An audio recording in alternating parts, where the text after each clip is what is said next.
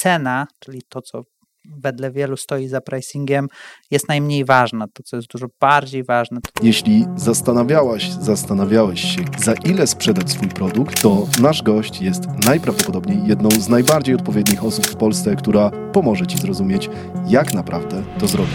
Jeżeli nie umiesz zaryzykować, to będziesz miał problem, żeby osiągnąć to, co chcesz osiągnąć. Pricing powinien być połączeniem analityki, kreatywności i kropka. Pricing jest jedną z dźwigni, która bezpośrednio wpływa na marżę z Twojego biznesu i tutaj niezależnie w jakiej jesteś branży. To... Czy jest takie pytanie, e, które, którego najbardziej obawiasz się e, od klienta, z którym zaczynasz pracę?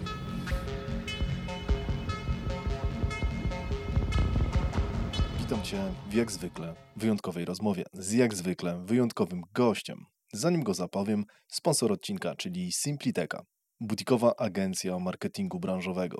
Jest skuteczna, bo laserowo skupia się na kilku branżach. Link do partnera w opisie, opowiem o nim niebawem, a tymczasem gość to jeden z nielicznych ludzi w Polsce specjalizujących się stricte w tematyce pricingu właśnie, co jest swego rodzaju rzadkością. Posiada wiele frameworków do ustalania cen na podstawie wielu zmiennych oraz kilku podejść. I dziś postaram się cząstkę tej wiedzy wyciągnąć dla siebie i dla Was oczywiście. Panie i panowie, przed Państwem człowiek łączący pozornie wykluczające się cechy, czyli pragmatyczny analityk, a zarazem otwarty, ciepły, życzliwy człowiek, który dzieli się wiedzą ze wszystkimi za darmo, kiedy ma tylko taką możliwość. Oddaję Wam mojego gościa, współwłaściciel spółki Value Ships, Krzysztof Szyszkiewicz. Cześć Krzysztof. Cześć, bardzo y, powtórzę się, ale bardzo miłe przedstawienie. Dziękuję. Postaram się sprawdzę, jakby odpowiedzieć na oczekiwania, ale czuję lekką presję.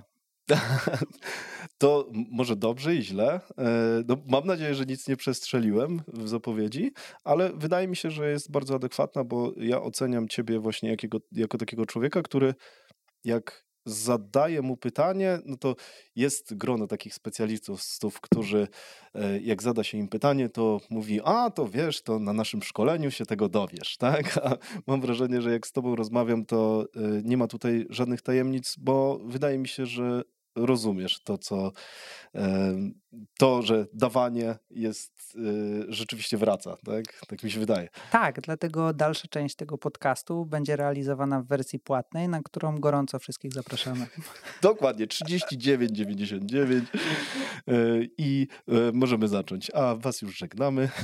Tak, QR kod na dole do, do, do zakupu. Dla pierwszych 30 osób szkolenie będzie za 15,99, bo jest Black Week, Black Friday, tak. albo Black Weeks, albo jest, Black jest. Quarters. Tak.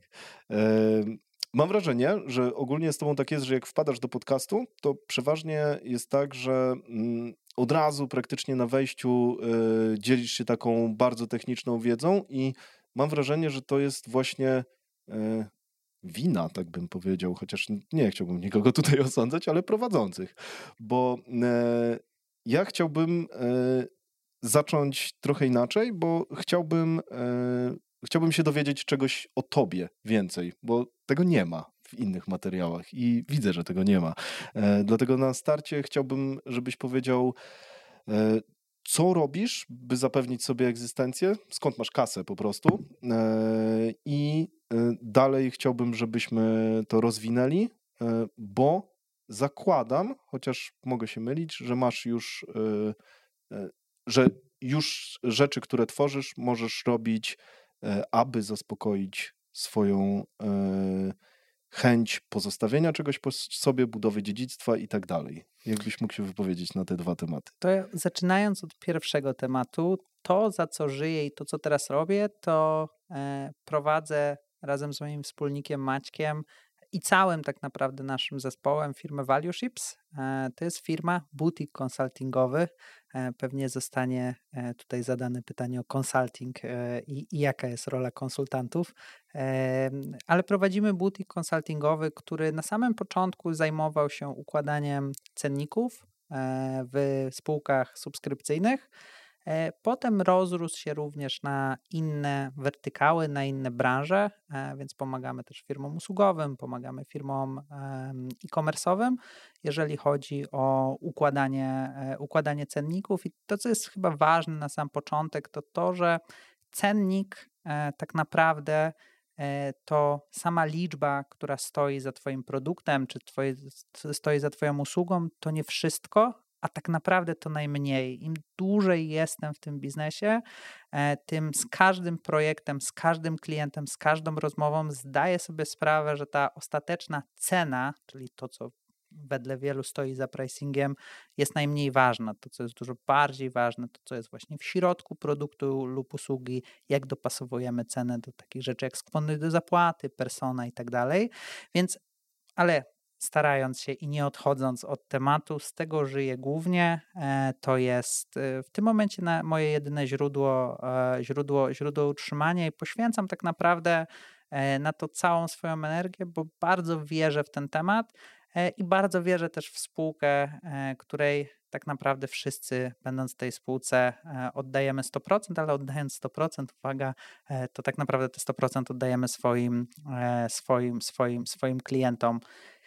Nie wiem, czy e, starając się rozebrać drugie pytanie na czynniki pierwsze, e, czy jest coś, co ja chciałbym, e, czy, czy na dzisiaj jestem w tym momencie, żeby powiedzieć, co chciałbym po sobie zostawić. Dlatego, bo jak myślę sobie o tym, co robiłem dotychczas, to tak naprawdę mm, moje życie zawodowe było w bardzo różnych momentach. Moim pierwszym pomysłem na siebie była polityka i prawo. Ja, będąc na, na, na, studiach na samym początku, ale też dużo wcześniej, mocno interesowałem się polityką i starałem się pójść w tym kierunku. E, byłem, nigdy nie byłem w żadnej partii e, i też nie zamierzam na, na razie e, albo w ogóle do żadnej dołączyć, a, a, ale pracowałem przy Europarlamencie. Potem Eee, studiowałem prawo, oczywiście i trenowałem crossfit, nie, tak naprawdę nie trenowałem crossfitu, eee, ale, ale, ale chciałem, e, chciałem, chcia, chciałem zostać, zostać prawnikiem, w międzyczasie studiowałem też marketing i tak naprawdę z tym marketingiem zostałem bo gdzieś taki miałem wybór życiowy, że, że, że, mogę robić albo jedno, albo drugie. E, I od tego marketingu przyszedłem do pricingu, od pricingu w dużym konsultingu, e, szukając trochę siebie, idąc do konsultingu, zacząłem zajmować się, zacząłem zajmować się cennikami, a dopiero potem założyłem swoją firmę. I tu wychodząc jakby z tego świata dookoła polityki, to też nie była jakaś zaawansowana polityka, że była jasne, mhm. że miałem 19, 20, 21 lat, jak, jak, jak gdzieś byłem dookoła tego tematu, ale to był jakby plan, nie chcę powiedzieć plan B, bo nie chcę wartościować, że jeden był mhm. A, a drugi był B, ale to był inny plan, który, który, który, który zamierzałem zrealizować, czyli e, założyć swoją, e, swoją firmę, mieć, e, teraz wiele osób tak mówi, mieć, mieć, mieć, mieć coś swojego, ale tak, dla, tak naprawdę dla mnie było najważniejsze, żebym mógł zaangażować się w coś na 100%, w co bardzo wierzę i akurat Value Ships było bardzo dobrą odpowiedzią na tą potrzebę. Mhm. Krótka wstawka. Jak wspominałem, sponsorem odcinka jest simpliteka.com. Jak już wiesz, rozmawiam z przedsiębiorcami dużego kalibru i zaczynam być wyczulony na swoisty biznesowy bullshit. Paweł, właściciel simpliteka.com, jako pierwszy przekonał mnie do współpracy i zaufaliśmy sobie nawzajem. Simpliteka to butikowa agencja marketingowa, która ściąga klientów do Twojego biznesu w obszarze wyszukiwarek internetowych, płatnej reklamy oraz social mediów. Kojarzysz pewnie powtarzane przez wielu przedsiębiorców hasło, że skupiając się tylko na jednej rzeczy, możesz osiągnąć ponadprzeciętne wyniki. Paweł jest tego przykładem. Skupia się tylko na kilku branżach: medycyna, kosmetologia, deweloperzy i choreka plus prawo oraz optymalizuje działania tylko pod dostarczanie potencjalnych klientów. To zawężenie i skupienie na jednym celu skutkuje tym, że osiągnął praktycznie monopol na ruch w sieci dla kilku klinik w Polsce, czy w końcu zbudował największy serwis receptowy w naszym kraju. Jeśli prowadzisz biznes w którejś z tych branż, odezwij się do nich. W zamian, oprócz rozmowy, dostaniesz dostęp do rzeczywistych wyników, jakie osiągnęli z klientami. Przy okazji zobaczysz, jak plasujesz się wśród konkurencji. Mają dużo głębsze zrozumienie Twojej branży niż firmy skierowane do wszystkich. Link znajdziesz w opisie filmu i wracam gadać. Krzysztof Szyszkiewicz, kim jest? Jak byś siebie określił? Pewnie e, chwi, chwi, chwila wy, wy, wyraźnej ciszy. E, wiesz co, ja bym siebie określił pewnie jako człowieka, który jest y, super oddany rzeczom, które, które robi, który bardzo szybko się angażuje, który bardzo wierzy w to, co robi i dla niego to jest pewnie najbardziej istotne, czy dla mnie najbardziej istotne jest, żeby robić w rzeczy, w które wierzę i robić je, nie chcę powiedzieć tak bardzo banalnie na, na, na 100%, ale gdzieś y, zaangażowanie jest dla mnie ważne e, i to też jest trochę znaczy to jest na pewno bardzo coś, co cenię sobie w sobie i, i, i gdzieś w, samo, w samoświadomości e, staram się taki być, ale jest też pewnego rodzaju wyzwanie, bo z drugiej strony jak chcę się angażować w rzeczy na 100%, to muszę być selektywny w rzeczy, które się angażuję i oczywiście tą rzeczą na dzisiaj jest value ships, ale tam się dzieje bardzo dużo rzeczy, więc z jednej strony zaangażowanie, a z drugiej strony rzecz, e, której zupełnie nie potrafię.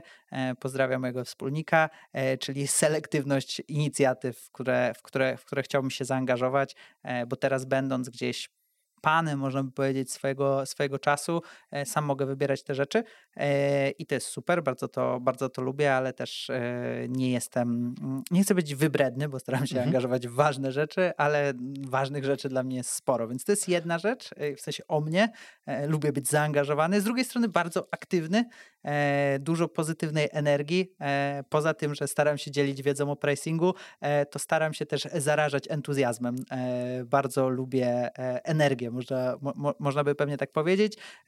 I, I chciałbym też być taką osobą, która podchodzi nawet do ciężkich wyzwań, a pricing często jest bardzo ciężkim, trudnym wyzwaniem, nieprzyjemnym, bo to może negatywnie wpłynąć na nasz biznes, e, bo dużo jest stresu, bo mało jest wiedzy wokół tego. E, w związku z tym staram się podchodzić, e, nie chcę być na luźno do tych, do tych, do tych problemów, ale staram się umieć tłumaczyć je w sposób, w sposób, w sposób prosty. Poza tym fan piłki nożnej, zarówno grania i, i, i, i oglądania piłki, pił, pił, piłki nożnej. To są jakby kilka rzeczy, które mnie, mnie, mnie pewnie definiuje. Okej, okay, super. Fajne, powiedziałeś o wspólniku, czyli wy, wy, wy macie taki układ, że ty jesteś taki ty jesteś taki proaktywny, jak coś się pojawia, to, to gonisz i jesteś na tak, a Maciej cię hamuje, tak? Dobrze? Tak, dobrze? Jest, je, jest między nami na pewno, mhm. Y, my jesteśmy bardzo podobni, ale też jesteśmy w niektórych miejscach fundamentalnie różni. Y, w większości miejscach jesteśmy, jesteśmy podobni, ale jeżeli mielibyśmy, y, wiesz, zrobić taki klasyczny podział między entuzjastą a realistą, to ja pewnie jestem bardziej po tej stronie bardziej entuzjastycznej, co w ogóle jest wspaniałe w partnershipie czy, czy, czy prowadzeniu spółki we dwójkę, dlatego, bo e, pewnie jak prowadziłbym ją sam, e, to, e, to, to, to, to, to byłby taki kogiel, mogiel, albo no, może trochę harsh w stosunku do, do, do siebie, ale, ale tak, Maciek często urealnia, urealnia, urealnia te pomysły, więc jest to, jest to bardzo fajna współpraca. Dobre, dobre, to się bardzo dobrze dogadamy, bo y, w, w, w, spółkach, w które ja wchodzę, to ja też jestem właśnie tym entuzjastą, który prze na realizację pomysłów i potrzebuje kogoś, kto będzie to hamował, bo y, ja się śmieję, że y, jeszcze do tematu wspólników wrócimy za chwilę, ale fajnie jest, jak rzeczywiście są dwie osoby, w których jedna gdyby działała sama, miałaby pewnie 100 firm, a druga, która gdyby działała sama, nie miałaby pewnie żadnej. I to... Oj, to, to, to, to, to muszę to yy, jeszcze w, oddając sprawiedliwość Maćkowi, to na pewno tak nie jest, bo on z drugiej strony, mhm. ja jestem entuzjastyczny w pomysłach, w których, e, w, e, które znam i lubię się angażować, bo czerpię e, po pierwsze przyjemność z przebywania z innymi, po drugie energię e, za, pomocą, za pomocą przebywania e, w społeczeństwie. E, za to, jeżeli chodzi o Maćka, to jego kreatywność i umiejętność rozrzucenia czy rozwalenia problemów na czynniki pierwsze i znalezienia rozwiązania jest zdecydowanie wyjątkowa, więc to na pewno nie byłoby tak, że Maciek mhm. nie miałby żadnej. On jest pierwszym założycielem Value Ships, ja dołączyłem trochę później, mhm. więc, więc i on też prowadzi wcześniej wcześniej dwie spółki, więc na, a, a, a, aż tak to nie wygląda, ale już w takich bieżących operacjach, takich wiesz, ktoś przychodzi, hej, pogadajmy, zróbmy coś, nagrajmy coś, wystąpmy Tak. gdzieś, e, to jestem, tak, tak, róbmy to, jakby let's do it, e, sp- spróbujmy, o, to jest w ogóle ciekawe e, i to dopiero będzie coachingowe, ale wiesz, masz te takie powiedzenia, że e, dopóki nie puścisz losu na loterii, to nie wygrasz na tej loterii e, i, i ja w ogóle... Żeby bardzo- wygrać trzeba grać. tak, żeby wygrać trzeba grać. Ja w ogóle nie jestem fanem e, tych wszystkich powiedzeń, ale tak wiesz, patrząc e, czasami z perspektywy czasu na to, często mam na to czas w pociągach, na przykład jak wiesz, wracam skądś sześciu, ostatnio byłem w Bielsku Białej, wracałem 4 godziny e, samochodem, żeby pojawić się na dwie godziny e, na konferencji Startup po, pod Beskidzie i wiesz, mam czasami chwilę, żeby sobie pomyśleć o tym, no dobra, to czemu ja w ogóle tu jestem, czemu przyjechałem. E, I rzeczywiście chyba jestem tą osobą, która e, lubi korzystać z szans, które nawet mają bardzo nikłą szansę powodzenia. E, Skłonność do ryzyka chyba powinna być i tak wysoka wś- wśród przedsiębiorców, żeby osiągnąć w końcu sukces. Ja, ja wychodzę też z takiego założenia, więc To jest skłonność, wiesz co, to, jest- to jest kilka rzeczy według mnie, bo to jest Mhm. po pierwsze skłonność do ryzyka i oczywiście, jeżeli nie umiesz zaryzykować, to będziesz miał problem, żeby osiągnąć to, co chcesz osiągnąć, ale z drugiej strony e, musisz też mądrze dysponować swoim czasem, a żeby mądrze dysponować swoim czasem, e, to czego ja się e, cały czas uczę, po pierwsze musisz ocenić potencjalny zwrot z inwestycji, to jest, to jest pewnie, pewnie, pewnie druga rzecz, czy druga część tego ró- równania, która musi się pojawić przy skłonności do, do ryzyka. Mhm.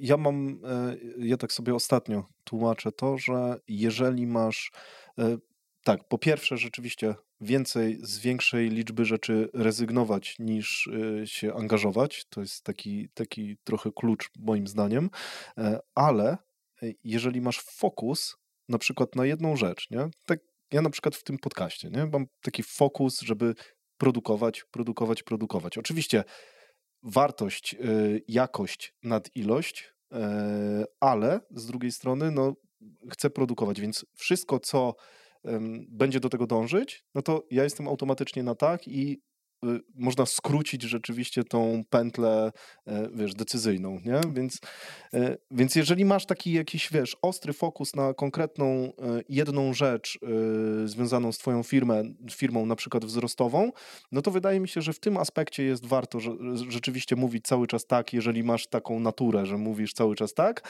a wszystkie inne trochę spychać. Powiedziałeś właśnie, że mm, jakby mało jest tematów dookoła pricingowych przy rozmowach ze mną, bo często może być to wina prowadzących. Ja teraz myśląc o tym, e, wydaje mi się, że może być to moja wina, bo pierwsze, jak, e, co, co, jak powiedziałeś, czy jak powiedziałeś, że warto mieć fokus, e, ja od razu wracam do, do, do biznesu jakichś e, przypadków klienckich, których, e, które, które miałem. Jakby odwołując się gdzieś, dzisiaj przed przyjazdem do, do, do ciebie e, miałem spotkanie ze swoim klientem i rozmawialiśmy na temat North Star Metric, czyli się, wiesz, tej jednej, takiej jednego Mhm. głównego celu, e, żeby organizacja mogła się na nim skupić, żeby ta odpowiedzialność w organizacji mogła być rozproszona i żeby każdy umiał podejmować decyzje zgodnie z tym celem, e, który ty sobie postawisz. I to może być oczywiście cel osobisty, który realizujesz ty, ale może być to również cel firmowy, czyli na przykład dzisiaj w firmie stawiamy na to, żeby mieć jak największą liczbę klientów. I to jest ten jeden cel, to jest taki, e, można by powiedzieć, leading indicator, e, po którym się pojawia większe, pojawiają się większe przychody, mogą się pojawić większe, czy, mm, pojawiają się większe przychody, potem dochody i tak dalej, albo na odwrót.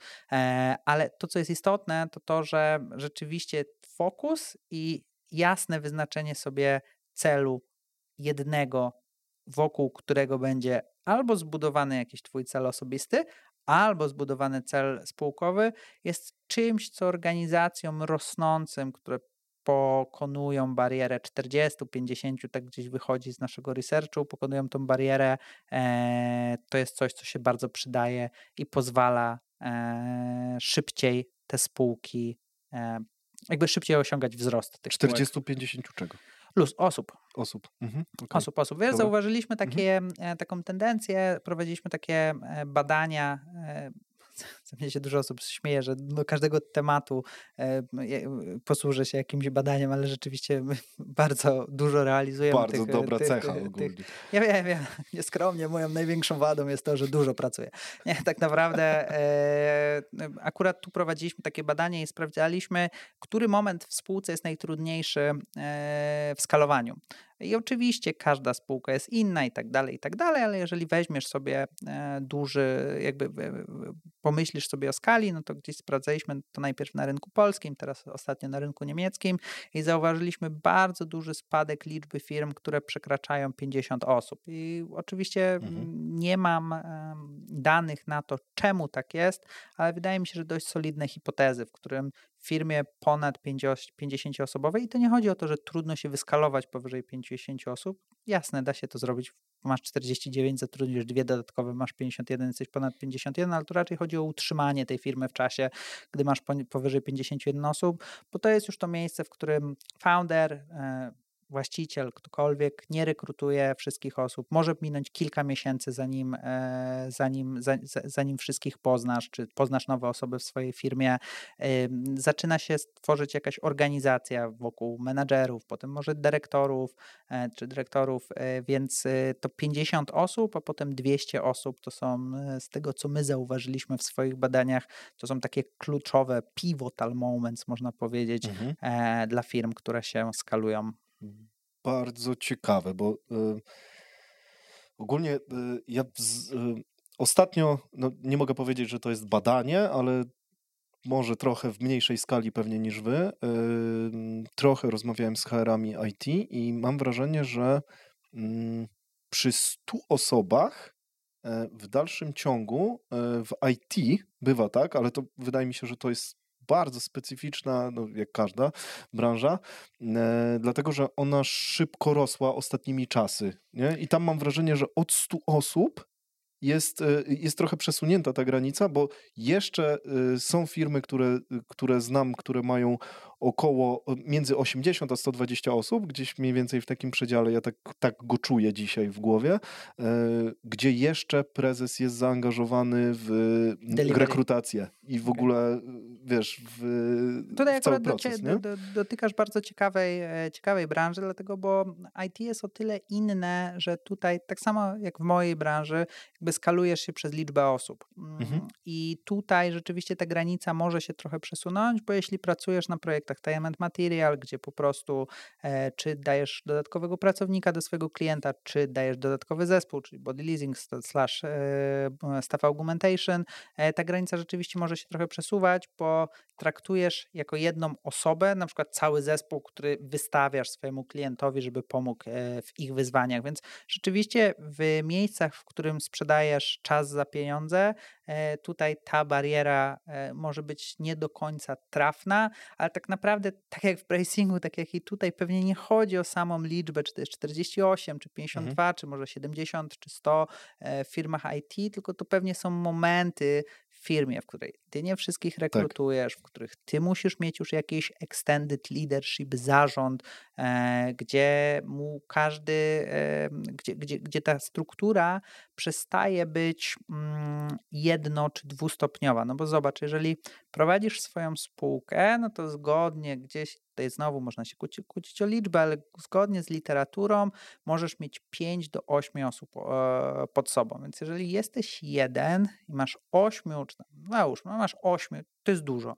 8 direct reportu, czy się jest 9 osób w spółce i ci direct reportowie mają po 8 osób pod sobą, nie?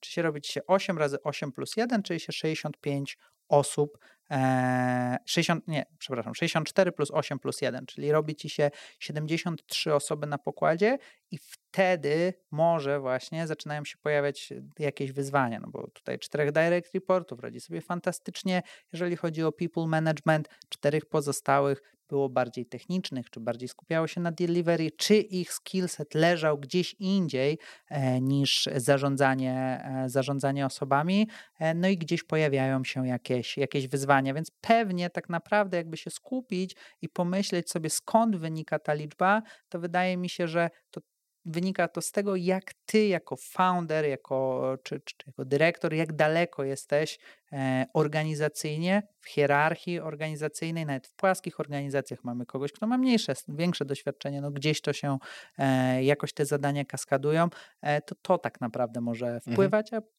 50 jest wdzięczną tak, tak. liczbą, myślimy w pięćdziesiątkach, setkach i tak dalej. Tak, 100% się zgadzam, bo yy, no, niektórzy myślą w wieżowcach. Yy, nieważne. Yy, Rozwiń. No, można myśleć w kategorii, yy, wiesz, yy, ile kawalerek się zarobiło, wiesz, Ach. w roku, a można myśleć, ile wieżowców ile jesteśmy w stanie. Sflipowałem, nie?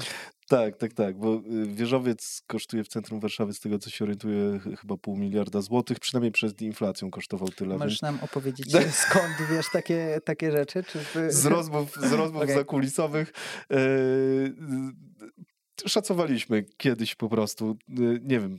To w konsultingu są takie jeszcze, w starym konsultingu były, czy w starym, w sensie e, w konsultingu w tych większych, kiedyś na rekrutacjach właśnie były takie zadania, żeby mhm. sprawdzić e, jak sprawnie posługujesz się liczbami, e, jak szybko myślisz, na przykład ile osób dziennie jeździ warszawskim metrem, mhm. albo ile fabryka lejsów jest w stanie wyprodukować chipsów w jeden dzień, albo ile ziemniaków jest potrzebne na te chipsy. Były takie, Dobra.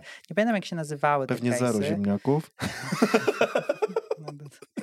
Nie wiem, e, ale to by było na pewno... jakbyście chcieli sponsorować. to na pewno by właśnie straciłeś jednego sponsora. Nie, w każdym odcinku tracę około 10, okay. więc... więc y, tak, były, by, były takie case'y, gdzie właśnie e, szacowałeś, nie? uczyłeś mhm. się szacować i to, to sprawdzało, jak, e, jak wygodnie ci jest tak, na, tak naprawdę z mhm. I, ale z tego co wiem, tam nie chodziło chyba o wynik, w takich tylko o to, jak myślisz, bo mówisz tam po prostu. nie chodzi o wynik, no. to chodzi o drogę. Tak. Najważniejsza jest droga. E, tak. no tak, no mhm. tak naprawdę jasne, jak policzysz to dobrze, mhm. tym, lepiej, tym lepiej dla ciebie. Oczywiście tam nikt na koniec dnia nie zna dobrej odpowiedzi, trzeba było pójść i zapytać tak. i sprawdzić, ile jest tych ziemniaków, e, żeby, żeby, żeby dokładnie się dowiedzieć. Z metrem może być trochę łatwiej, e, ale tak, chodzi o to, jakie dane weźmiesz po, pod uwagę. Ja na mhm. przykład rozwiązywałem kiedyś na takim evencie konsultingowym takiego case'a, e, ile w Polsce sprzedaje się nowych samochodów. E, no i chodziło mhm. o to, jakie dane, wiesz, masz 5 minut, tak. żeby coś takiego mhm. rozwiązać, no i co byś wziął po, po, pod uwagę. No i, i, i e, tam było pytanie o wartość, no i generalnie chodzi o to, co byś, jakie, jakie zbiory danych byś wziął pod uwagę. No i wiesz, no bierzesz tam średnią wartość samochodu, bierzesz procent Polaków, no ja gdzieś przeliczyłem, że z dorosłych Polaków pewnie jest ich tam dwie trzecie, czy tam może trochę mniej, jest y, ludzi, którzy posiadają prawo jazdy, jaki procent z nich e, stać na nowy samochód, 1% załóżmy, jakaś średnia wartość samochodu, mnożysz te trzy dane ze sobą i wychodzi mhm. ci wynik, tak? No i chodzi o to, że wiesz, nie czujesz się zgubiony, tak? Dostajesz mhm. totalnie abstrakcyjny pomysł, co w konsultingu, takim management konsultingu wydaje się, e, czy jest dość częstą sprawą, czyli chcemy podwyższyć swoje przychody, nie? czy mhm. chcemy powiększyć swój profit. No, proste, prosta sprawa, no, żeby powiększyć swój profit, musisz albo uciąć koszty, albo zwiększyć, e, zwiększyć swoją sprzedaż slash cenę. To wynika czysto z równania profitu. Profit równa się cena razy sprzedaż minus koszty stałe e, i koszty zmienne. Mm, no i wiesz, i zaczynasz schodzić dalej, ok? Tak samo z tymi samochodami, ok? No to y, jaka jest średnia wartość samochodu? Ile Polaków stać na ten samochód? E, co ze sobą policzyć? Ile osób może mieć prawo jazdy?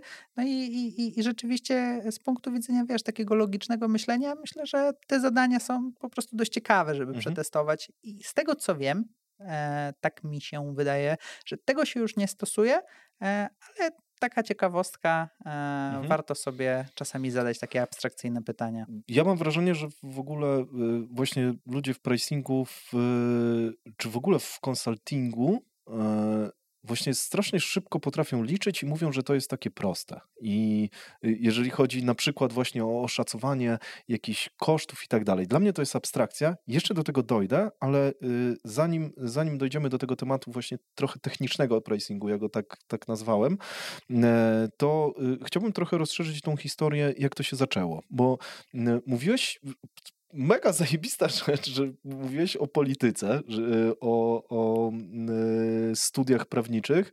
E, jakbyś mógł właśnie powiedzieć, jak się tutaj znalazłeś w tym miejscu, w którym jesteś? Zajdź, wiesz, tak mocno w szczegóły. Przyjechałem Uberem. O, to może nie Zgubił aż się. takie szczegóły, bo jak zejdziemy, wiesz, historycznie do czasów przedszkola U i mnie e, w domu, e, to off-top troszkę, ale zaczynało się jak gdzieś się jechało, to e, pytanie w rodzinie, jak, jak było na wakacjach, zaczynało się od tego, wsiadłeś do samochodu albo e, wsiadłeś do samolotu i od tego trzeba było zacząć odpowiedź, e, bo wiesz, wszystkie, już ty, to nadaje ci jakich szczegółów. e, Dobra, Krzysztof, to urodziłeś się.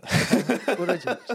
E, Wiesz co, jeżeli chodzi o tą historię w takim e, telegraficznym skrócie, e, ja mm, bardzo gdzieś oczywiście niepokorne dziecko, tutaj dużo pyskuje, bla bla bla, mnóstwo gada. Ja zawsze byłem tą, o- ta, ta, ta, ta, taką osobą, która bardzo lubiła mówić, bardzo lubiła prezentować, lubiła rozmawiać, rozmawiać z ludźmi, a też wewnętrznie interesowałem się mocno, mocno, mocno polityką.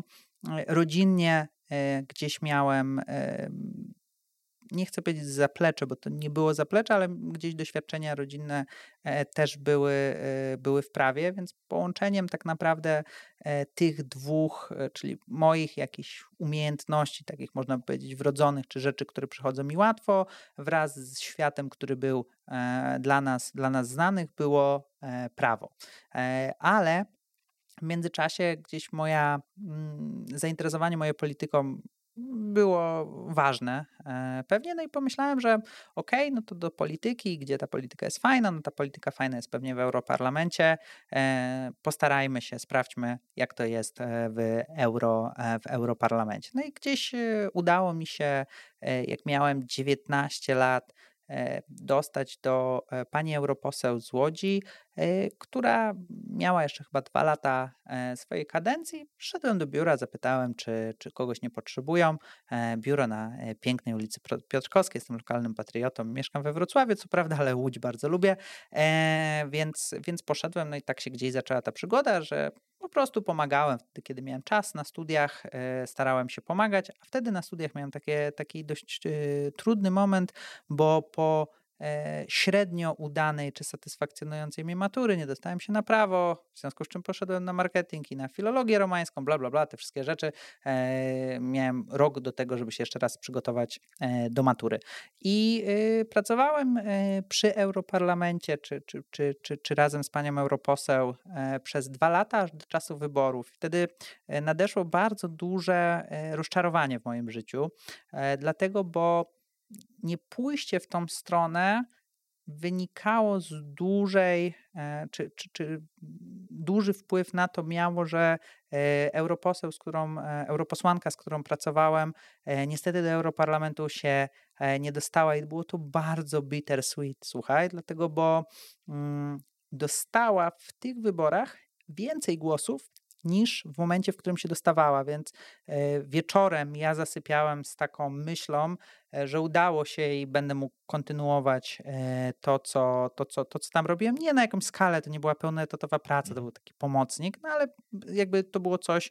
e, Czułeś się związany z tym. tak, było, Mhm. było dla mnie ciekawe. Niestety okazało się e, w tym roku, że województwo łódzkie nie wyśle do Europarlamentu dwóch, e, trzech osób, tylko wyśle dwie osoby. I mimo lepszego wyniku, ona startowała z drugiego miejsca, dostały się dwie jedynki z dwóch wtedy przewodniczących, czy, czy, czy największych, wtedy i dzisiaj e, największych, e, Zawsze. tak właśnie, największych, największych, największych partii w Polsce, e, a ja wiedziałem, że polityka krajowa na ten moment nie jest czymś, w co chciałbym zainwestować, zainwestować swój czas i tak to się skończyło. W międzyczasie ja dostałem się na prawo i mogłem wy, i, studiowałem też marketing, mogłem wyjechać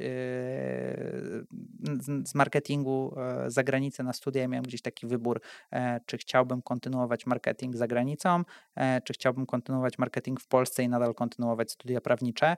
E, No i zdecydowałem się, że może czas oderwać się od tego, co zawsze wydawało się, że jest mi pisane, żeby była jasność, nikt mnie do tego nie zmuszał. Po prostu ja w głowie od 16 roku życia taką miałem wy, wy, wyznaczoną swoją ście- ścieżkę i gdzieś zacząłem e, ją challenge'ować, można powiedzieć. Kurczę, ale ta zagranica wydaje się fajna, to Wiedeń albo Berlin.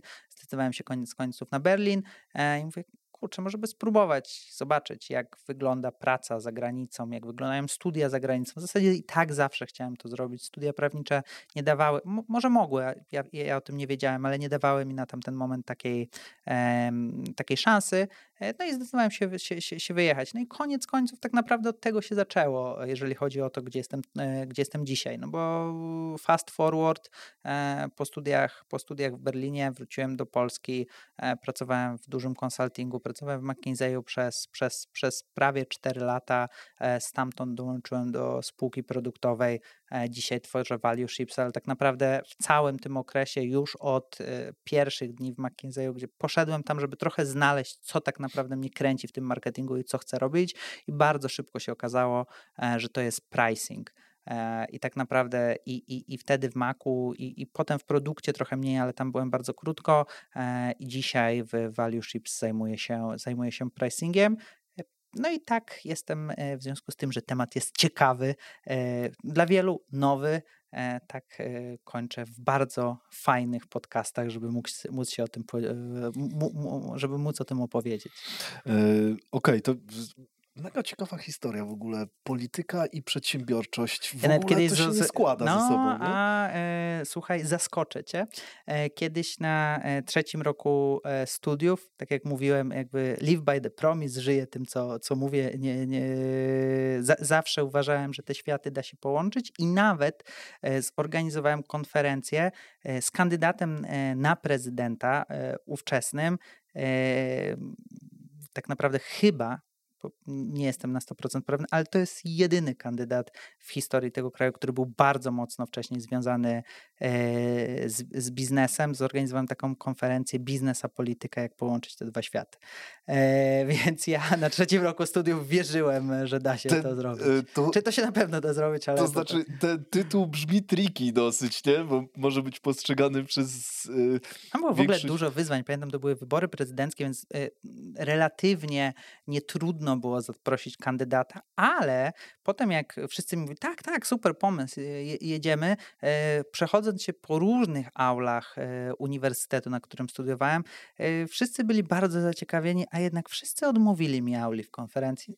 Teraz, wtedy byłem bardzo zły na to, z perspektywy czasu nie dziwię się, że uniwersytet nie chciał być zaangażowany w wybory, ale jeszcze przed, to było ciekawe, bo wszyscy tak chyba traktowali mnie, tak, tak, na pewno zorganizuję tutaj w kampanii wyborczej wyborczej kandydat na prezydenta przyjedzie, no przyjechał, no tylko, tylko, tylko już nie do sali uniwersytetu. No, ale to wierzę, że to się właśnie da zorganizować. Większość ludzi nie wierzy, nie wierzy w takie rzeczy, ale chodzi mi o to, że biznes i polityka to brzmi jak y, przepychanie ustaw dla swojego biznesu, nie? Trochę.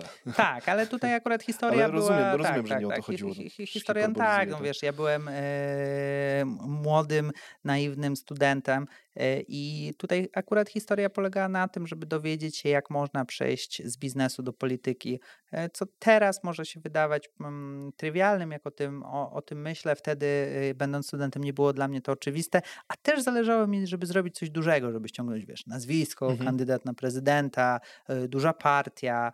E, nie byłem z nią związany ani wcześniej, e, zresztą ta partia nie miała e, kandydatów swoich do Europarlamentu, nie miała europarlamentarzystów, więc to nie była ta, ale ja już, to już było po mojej karierze, to już mhm. było po polityce. Skończyłem, jak miałem 21 lat, będąc gdzieś pomagając we, przy, przy Europarlamencie, a to było jak miałem chyba tam 22 albo 23 lata, mhm. na samym końcu licencjatu. Więc tak, chciałem zrobić coś dużego. Mhm. No i udało mi się zorganizować, a czy sama konferencja była duża, no tutaj e, można powiedzieć wątpliwie. Mhm. W ogóle e, to, to wydaje się intuicyjnie bardzo fajnym pomysłem, żeby ktoś właśnie z biznesu przechodził do polityki, e, ale większość ludzi biznesu mam wrażenie, że trochę brzydzi się dzisiejszą polityką, a fajnie by było, gdyby politycy mieli zaplecze wiedzowe, jeżeli chodzi o biznes, mieli kasę, prowadzili działalności, no bo prowadzenie państwa, no to, to jest trochę jak prowadzenie biznesu, a mam wrażenie, że tam mało kto się zna na tym. Czy ja mam, znaczy wydaje mi się, że bardzo celnie zauważyłeś, że to jest tricky, jeśli chodzi o ten temat. Ciężko się pewnie tutaj wy, wy, wy, wypowiadać jakoś kategorycznie, jak powinno być, e, ale trochę odbijając tą piłkę z polityki tak naprawdę do tego, co przywiodło mnie do zorganizowania tej konferencji, to był uniwersytet. I tutaj wydaje mi się, że z punktu widzenia biznesu E, dużo więcej, bo w polityce nie wiem, ale dużo więcej jest do zrobienia, żeby połączyć ze sobą świat biznesu e, i, i polityki. E, krótki, też anegdotyczny przykład na moich studiach o, za tą wielką granicą, nie, ale za, za, za, za granicą wyobraź sobie, że moje studia wyglądały w ten sposób, że wszystkie przedmioty marketingowe, które miałem, moje oceny końcoworoczne były wynikiem napisania egzaminów w połowie, a w połowie oceny biznesu, jak zrobiłem case, e, który Super. dla biznesu E, układaliśmy czy, czy rozwiązywaliśmy i żeby powiedzieć więcej, to nie był duży uniwersytet, studiowało im 10 tysięcy osób, więc w Polsce to była mała, mała, mała szkoła, jeśli chodzi o wykształcenie wyższe. E, ściągnęliśmy, czy firmy, z którymi współpracowałem, były to od jednoosobowej działalności e, na Friedrichsheim, e, kobiety, która, czy m, przedsiębiorczyni, która e, sprzedawała, e, sprzedawała swoje ubrania, aż do takich firm jak Coca-Cola czy ING, żeby powiedzieć więcej, e, trochę się chwaląc, ale gdzie ten consulting się zaczął, projekt, który realizowaliśmy do, dla Coca-Coli w Niemczech, z ramienia szkoły, uniwersytetu, e, był przedstawiany na zarządzie e, Coca-Coli niemieckiej. Robiąc to wtedy i wchodząc na ten zarząd, pierwszy raz w swoim życiu wchodząc na, na, na spotkanie, spotkanie z zarządu, e, wydawało mi się, nie no tak, no zrobiliśmy fantastyczną robotę, no to nas zaprosili na zarząd, no i prezentujemy.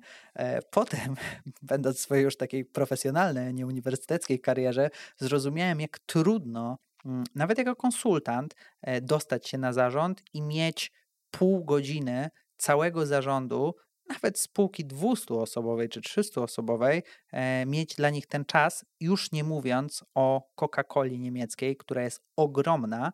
E, I tam, słuchaj, oni znaleźli co prawda w wakacje, musieliśmy przyjechać w wakacje do ich, e, do ich biura. Nie było, znaczy dla mnie to był przywilej e, bardzo, bardzo duży, ale musieliśmy przyjechać do wakacje do ich biura i oni znaleźli na to czas przez pół godziny, żeby nas słuchać e, o pomyśle, który pojawił się na uniwersytecie. Nigdy potem nie wszedł, nie wszedł, nie wszedł, nie wszedł w życie oczywiście, czy nie wiem, czy oczywiście, ale nie wszedł, nie wszedł, nie wszedł w życie, ale to pokazuje, jak tam to połączenie jest bliskie i jak dużo znaczy zrobiło to na mnie wtedy nie tak duże wrażenie, dzisiaj robi to na mnie bardzo duże wrażenie. Mhm.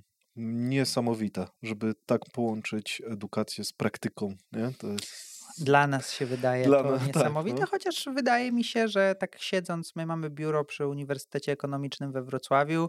E, jesteśmy, dzi dzisiaj wynajmujemy je w inkubatorze, Incubie.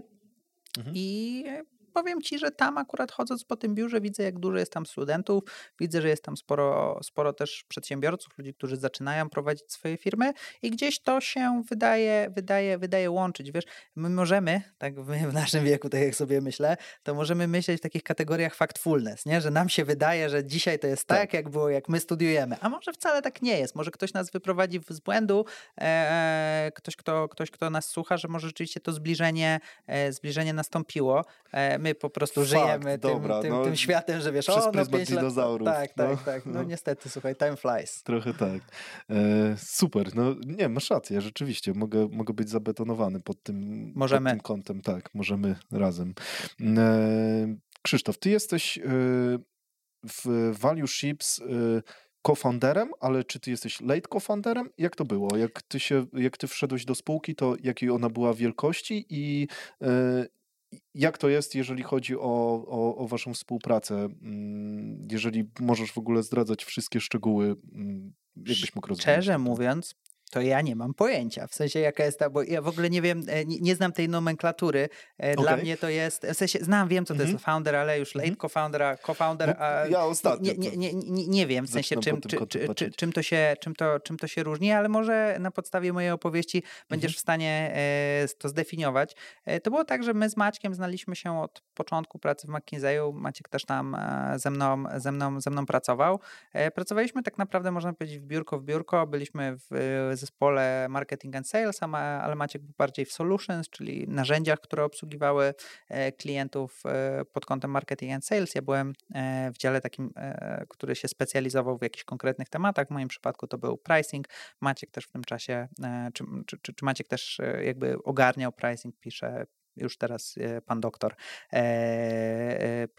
pisał z niego doktorat. I teraz to było trochę tak, że ja przechodząc z, z dużego konsultingu do firmy produktowej, trafiłem na cudowny zespół, fantastyczną firmę Relativity z Krakowa, tylko mój scope pracy, wtedy nie zdawałem sobie e, z tego, z tego sprawy, e, minął się chyba z moimi silnymi stronami. Będąc e, trochę mając takie poczucie, że wiesz, zawsze mi się udawało, jakieś tam szybkie awanse, te sprawy, tutaj też miałem takie poczucie, że muszę e, dowieść jakby swojej, swojej wartości, ale w rzeczy, którą, e, w, której, w której zupełnie wtedy nie czułem, nie czułem, nie czułem się pewny. Z, biegiem czasu poczułem, po, poczułem, się, poczułem się jej pewny, ale kosztowało mi to bardzo dużo pracy. To jest trochę tak, jakbyś umiał grać na gitarze lewą ręką, a ktoś ci przedstawił struny na prawą rękę, e, ale to, to, to była raczej kwestia tego, że Mm, zadania, które miałem, nie odpowiadały moim najlepszym stronom. To była raczej praca wewnętrzna, praca na danych, której teraz bardzo dużo również robię,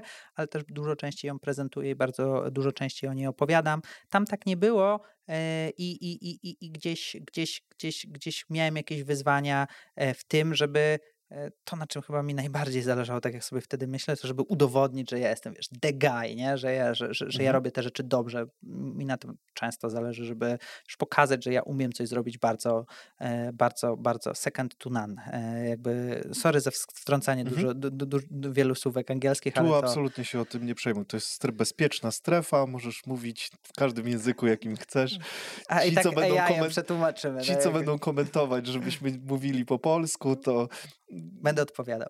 E, ja im odpowiem. To e, no, no i gdzieś ta ścieżka potoczyła się tak, że mimo fantastycznego zespołu SaaS, Legal Tech, e, super, super pracy, ciekawej pracy, ta praca po prostu nie była, nie była dla mnie. Mhm. I gdzieś w tym, w, ty, w tym momencie my z Maćkiem, lubiąc się, e, interesując się tymi samymi rzeczami, często rozmawialiśmy o pricingu i pojawiła się e, taka szansa, żeby gdzieś rozpisać wspólnie projekt. No i tak się zaczęło. Firma chyba wtedy miała 5 miesięcy czy 4 miesiące e, i, i, gdzieś ten pierwszy projekt wspólnie udało się e, napisać i ku naszemu wielkiemu zadowoleniu e, ten projekt udało się e, wygrać. No i w tym momencie e, ja wiedząc, że nie jestem w tym miejscu, tak jak mówię, tylko z mojej perspektywy firma i zespół był naprawdę, naprawdę bardzo fajny. E, wiedziałem, że muszę, muszę coś zmienić. E, no i w tym momencie doszedłem do Value Ships. I tutaj ta historia mogłaby ta historia jest historią e, rzeczy, których powinieneś uczyć się z takich podcastów, żeby nie popełniać. Bardzo, bardzo ciekawa generalnie, jak, jak, jak powstawało Values Ships, ale pewnie ciekawa tylko dla mnie i dla Maćka, ale, ale ja gdzieś w tym momencie do, do, dołączyłem. Wtedy Maciek prowadził też jeszcze jedną firmę, gdzie trochę był zaangażowany, czy w połowie był zaangażowany. Ja byłem wtedy na już na 100% zaangażowany w Value Ships i tak naprawdę mimo że firma została założona tak na papierze, można by powiedzieć, e, prawie 3 lata temu, tak naprawdę my w tej spółce na 100% i ja i Maciek we dwójkę jesteśmy dopiero od dwóch lat, także pełen nasz etat jest e, skupiony na pracy mhm. E, dla naszych klientów w Value Ships, więc nie wiem, czy dołączyłem jako late co-founder, nie wiem, czy to jest co-founder, czy late co-founder, trochę z tej historii brzmi late, bo nie założyliśmy e, w tym samym czasie, ale wiem, że też late co-founderzy pojawiają się po kilku latach na przykład. To znaczy w, w, z, mojej, wiem, z mojej wiedzy i takiej definicji wynika to, że late co-founder to jest ktoś, kto dołącza do, do startupu, firmy, już nieważne, nie, nie my, do firmy, do przedsiębiorstwa, w momencie, w którym już jest jakiś model y, sprzedażowy, firma sprzedaje, działa, tak? Y, więc, więc y, w sumie z tego, co słyszę, to chyba ty byłeś po prostu kofanderem rzeczywiście, bo, bo skoro nie byliście Masz we dwóch zaangażowani... AI gdzieś oparte, to sobie napiszemy to i ktoś, kto po, po, powie, sorry, suchar, e, może ich pojawić się trochę. E, okej, okay, w sensie tak, tak, tak, tak, tak, tak to, tak, tak, to wyglądało. Czuję, tak czuję, że w takim układzie rzeczywiście y, razem tworzyliście tą firmę. Y, zwłaszcza, że nie byliście razem w nią zaangażowani na 100% na początku. Fajnie, nie bardzo byliśmy. fajnie. Jeszcze chciałem tutaj y, podkreślić jedną rzecz, bo ty powiedziałeś, że w firmie, w której pracowałeś, chciałeś trochę udowodnić to, że że, że, że ty dowozisz. I ja mam wrażenie, w sensie wydaje mi się, że prawie pewność, że każdy z przedsiębiorców, którzy, który osiąga sukcesy, ma taki bardzo mocny wewnętrzny ownership. Ludzie dzielą się na takich, którzy idą do roboty, mm, odwalają robotę i wracają do domu i, orga, i organizują sobie życie jak najkrócej w pracy, żeby móc realizować pasję, e, i na takich, którzy idą, idą do pracy, e, żeby dowieść i żeby zrobić coś dobrego po prostu pokazać, że potrafią y, i właśnie wydaje mi się, że ten pierwiastek siedzi w przedsiębiorcach. I to nie, nie wierzę, że to było przypadkowe e, u ciebie też, e, jeżeli chodzi o tą chęć dowożenia i że finalnie zostałeś przedsiębiorcą. Tutaj, wiesz co, kilka rzeczy. Oczywiście ja z natury swojej będę bardzo dużo mówił, bo jestem strasznie rozgadany. Ja w ogóle nie lubię i przepraszam cię za to, że zwracam na to uwagę, ale nie bardzo nie lubię tych takich dychotomicznych podziałów, mhm. że to jest albo to, albo to, że to jest ten, mhm. jakby gdzieś mogę powiedzieć, że fundamentalnie nie lubię takich prostych rozwiązań na, na, na, na to, że wiesz, tu ktoś zostanie Polityka. Tak, sorry, sorry. E, jakieś, wiesz, pierwsze, co z mlekiem matki, e, ale tak, e, ale jakby odpowiadając już, przechodząc do, do, do robiąc tą pauzę i zaznaczenie, co jest istotne, przechodząc już do, do, do tematu, ja mm, to jest pewnie jakieś insecurity, e, które, które we mnie siedzi, pewnie siedzi w wielu osobach, e, gdzie chcesz pokazać, że ty mm, dowozisz, albo jesteś najlepszy, albo że tobie się udało. Jak masz szczególnie jakąś historię, o którą e, wydaje mi się, że z mojej perspektywy czasu nie było tak trudno, czyli historię jakichś sukcesów na po, początku drogi e, swojej kariery, potem od te sukcesy jest bardzo trudno, nie? No bo idziesz do pierwszej pracy, twoim pierwszym sukcesem jest to, że zostałeś w tej pracy, drugim, że ktoś cię pochwalił, trzecim, że dostałeś jakiś awans, czwartym, że dowiozłeś jakiś ważny projekt. No i tak naprawdę, jak się nad tym zastanowisz, sukcesy w twojej ścieżce kariery potem trzeba w nie inwestować trochę więcej czasu. Nie? No bo dla mnie na dzisiaj każdy, każdy stirko, czyli się spotkanie z klientem, w którym znaleźliśmy jakiś coś, co, co, na czym będzie zależało klientowi, coś, co poprawi jego biznes, jest sukcesem. To na pewno jest sukces, ale tak naprawdę, żebym ja, mm, czy firma, ja nie tylko za ten sukces jestem w firmie odpowiedzialny. Nie? No i teraz oczywiście skala tego sukcesu w trakcie trwania w, w, w czasie ona jakby mały sukces dla ciebie może być dużym sukcesem. Inaczej, mały, dzisiaj dla mnie mały sukces to 5 lat temu dla mnie byłby bardzo duży sukces, tak jak to definiuję. I teraz jak... Growth mindset, tak bym to nazwał. Trochę tak, jeszcze chcę tu przywołać e, a propos ownershipu, bo do tego zaraz dojdę w swoim e, przydługim wywodzie, ale jest trochę tak, że rzeczywiście to, te, te, na, na, ten sukces musisz coraz dłużej, e, coraz dłużej pracować i jego efekty pojawiają się coraz później. I tutaj ja wpadłem dokładnie w taką pułapkę, gdzie pracując w Macu, gdzie fantastycznie mi się pracowało przez 4 lata i tych sukcesów trochę było po mojej, po mojej mojej stronie, e, czy, czy, czy ja, ja je sobie definiowałem jako, jako sukcesy. Nie w McDonaldzie. Nie, nie, nie, nie w McDonaldzie, nie w McDonaldzie, chociaż można się, można, można się pomylić. W McKinsey'u e, tych sukcesów trochę się po mojej stronie pojawiło, i potem przyszedłem do Relativity i też byłem jakby głodny takiego sukcesu, szczególnie, że wiesz, ja z tyłu głowy wychodziłem z takim mindsetem, że no, to teraz tyle zrobiłem dobrego, no to teraz przychodzę, wiesz, zatrudnili kogoś, kogoś, kto dowiezie to, czego oni potrzebują i nagle się okazało, że o, a wcale kurczę, tak nie dowożę, jakbym chciał, nie? I pojawił się jakiś pierwszy feedback, że coś mogłoby by zrobić inaczej, inaczej dostarczone. Wszedłem na jakiś zarząd, powiedziałem dwa, trzy słowa za dużo, bo już taki, wiesz, przodem, że to tak na pewno, tak bardzo, i dlatego na to teraz uważam, mówię mhm. takie definitywne zdania, że tak jest i koniec. Tam się gdzieś pojawił jakiś głupi błąd, bo one się potem naturalnie pojawiają, jak jesteś trochę bardziej zestresowany. Ja w ogóle wtedy schudłem strasznie, e, bo było wokół mnie takiego dużego, du, du, du, dużo stresu po prostu było. E, I tak naprawdę mm, e, to, to, to było jakimś, e, jakimś hamulcem, ale jakby odpowiadając, czy podbudówką pod, pod moją odpowiedź jest tak naprawdę to, że ownershipu można się, się nauczyć i to, żeby wiedzieć, czym jest ownership. Tutaj gorąco mogę polecić taką książkę, która nazywa się Extreme Ownership. To jest książka, którą my kupujemy naszym wszystkim pracownikom i każdy, kto dołącza do Value Ships, musi, uwaga, zatrakować czas na przeczytanie tej książki, czyli Zajebiste. e, w trakcie pracy, żeby, żeby tą książkę e, przeczytać, bo na tym nam bardzo zależy. Ownership w postaci bycia odpowiedzialnym za zadanie od A do Z, nie tylko za jego wykonanie, ale za jego efekt, jest ważny, ale Extreme Ownership oczywiście działa w dwie strony i działa bardzo kaskadowo, czyli jeśli na przykład ktoś, kto pracuje ze mną i komu ja jestem odpowiedzialny, żeby przekazać wiedzę, żeby to zadanie wykonać, jeśli on tego nie wykona, to to jest moja porażka. Eee, I, i Extreme Ownership rozrzuca to, czy, czy rozwala to na, na czynniki pierwsze, więc gorąco, gorąco, gorąco polecam i uważam, rzeczywiście masz rację, że tak jak i w pracy na etacie, w której byłem i spędziłem, no, więcej, na, na razie więcej czasu niż jako, jako, jako przedsiębiorca. E, nadal uważam, że ownership jest tak naprawdę kluczową, e, kluczowym atrybutem, e, który, który, czy charakterystyką, który każdy powinien mieć, jeżeli chce osiągać rzeczy lepiej i szybciej. Nie każdego musi być to celem, ale tak, to, to zdecydowanie ownership pomaga i mogę ci powiedzieć anegdotę, jeśli chcesz. Czy to jest czas na anegdotę? E, ownershipu, słuchaj, nauczyłem się na, pracując na budowie w Stanach.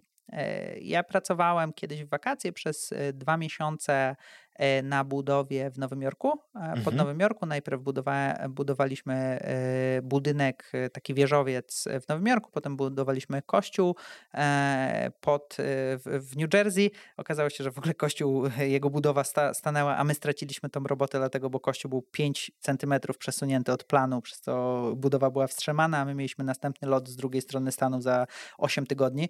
Wybitnie stresująca, ale też zabawna dosyć, dosyć sytuacja, ale gdzie się na, na, nauczyłem ownershipu i w ogóle to jest mega ciekawe.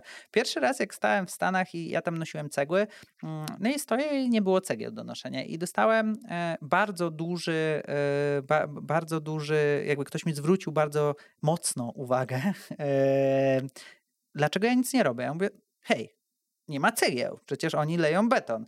On mówi, no okej, no to weź miotłę i pozamiataj. Jak nie masz co robić, to pomyśl, co pomoże, żeby ten budynek powstał szybciej eee, i zacznij to robić. E, to jest czas twojej pracy. Jedziesz, nie? I to było w ogóle pierwsze takie Wow. mój aha moment, No. jak miałem 19, 19 czy tam 20, no jak byłem młody, młody bardzo. em, I potem drugi, też w Stanach, pracowałem, potem jak straciliśmy tę robotę, e, pracowałem w przenosiłem e, ko, e, fabrykę koszernych ciasteczek z jednego miejsca, z fabryki A do fabryki B. Fabryka Mhm. B była, e, A była za mała, musieliśmy ją przenieść do fabryki fa- Koszernych fa- e, ciasteczek, tak, zajebiste. e, super, w ogóle przepyszne, dostawaliśmy tam jako benefity ciasteczka i słuchaj, e, tam właściciel tej fabryki, e, multi, e, multi, multimilioner, e, to był biznes na kilka, na kilka, Pochodzenia żydowskiego. tak, kilka, Dokładnie. kilka, kilka tysięcy, kilka tysięcy osób.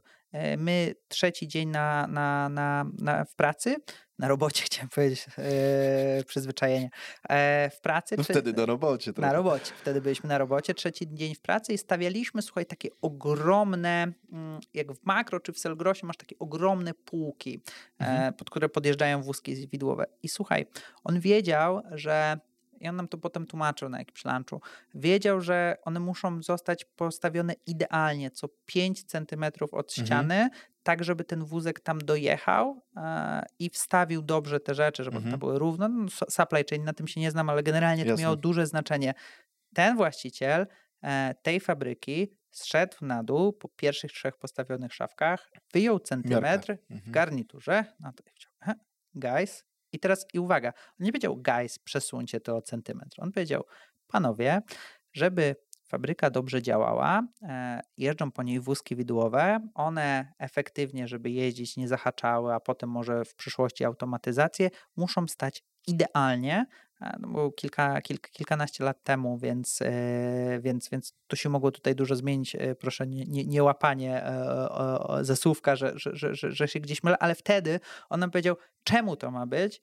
No i my wtedy, i on nam już wtedy, uwaga, znowu taki coachingowy, ale on tam wtedy już nie musiał mówić, że mamy to przesunąć Tak. od centymetr, wzięliśmy grzecznie wiertarę i wiesz, po, po, po centymetr w bok, nie? I wtedy ja zrozumiałem właśnie też e, w extreme ownership, czy właśnie w posiadaniu jakiejś takiej ważnej metryki, do której idzie cała firma, o czym powiedzieliśmy przed chwilą, mm, zdałem sobie sprawę, jak to jest istotne, żebyś wiedział, w którym, e, żeby był ten cel i tutaj celem była maksymalizacja efektywności fabryki e, i każdy, każdy, absolutnie każdy zmierzał w tym jednym celu. Od pana w garniturze, który już nie musiał tam pracować od bardzo dawna albo pewnie nigdy, e, aż do mnie, czyli osoba, która trzeci dzień złapała fuchę, żeby przykręcać stalowe, e, stalowe szafki. Nie?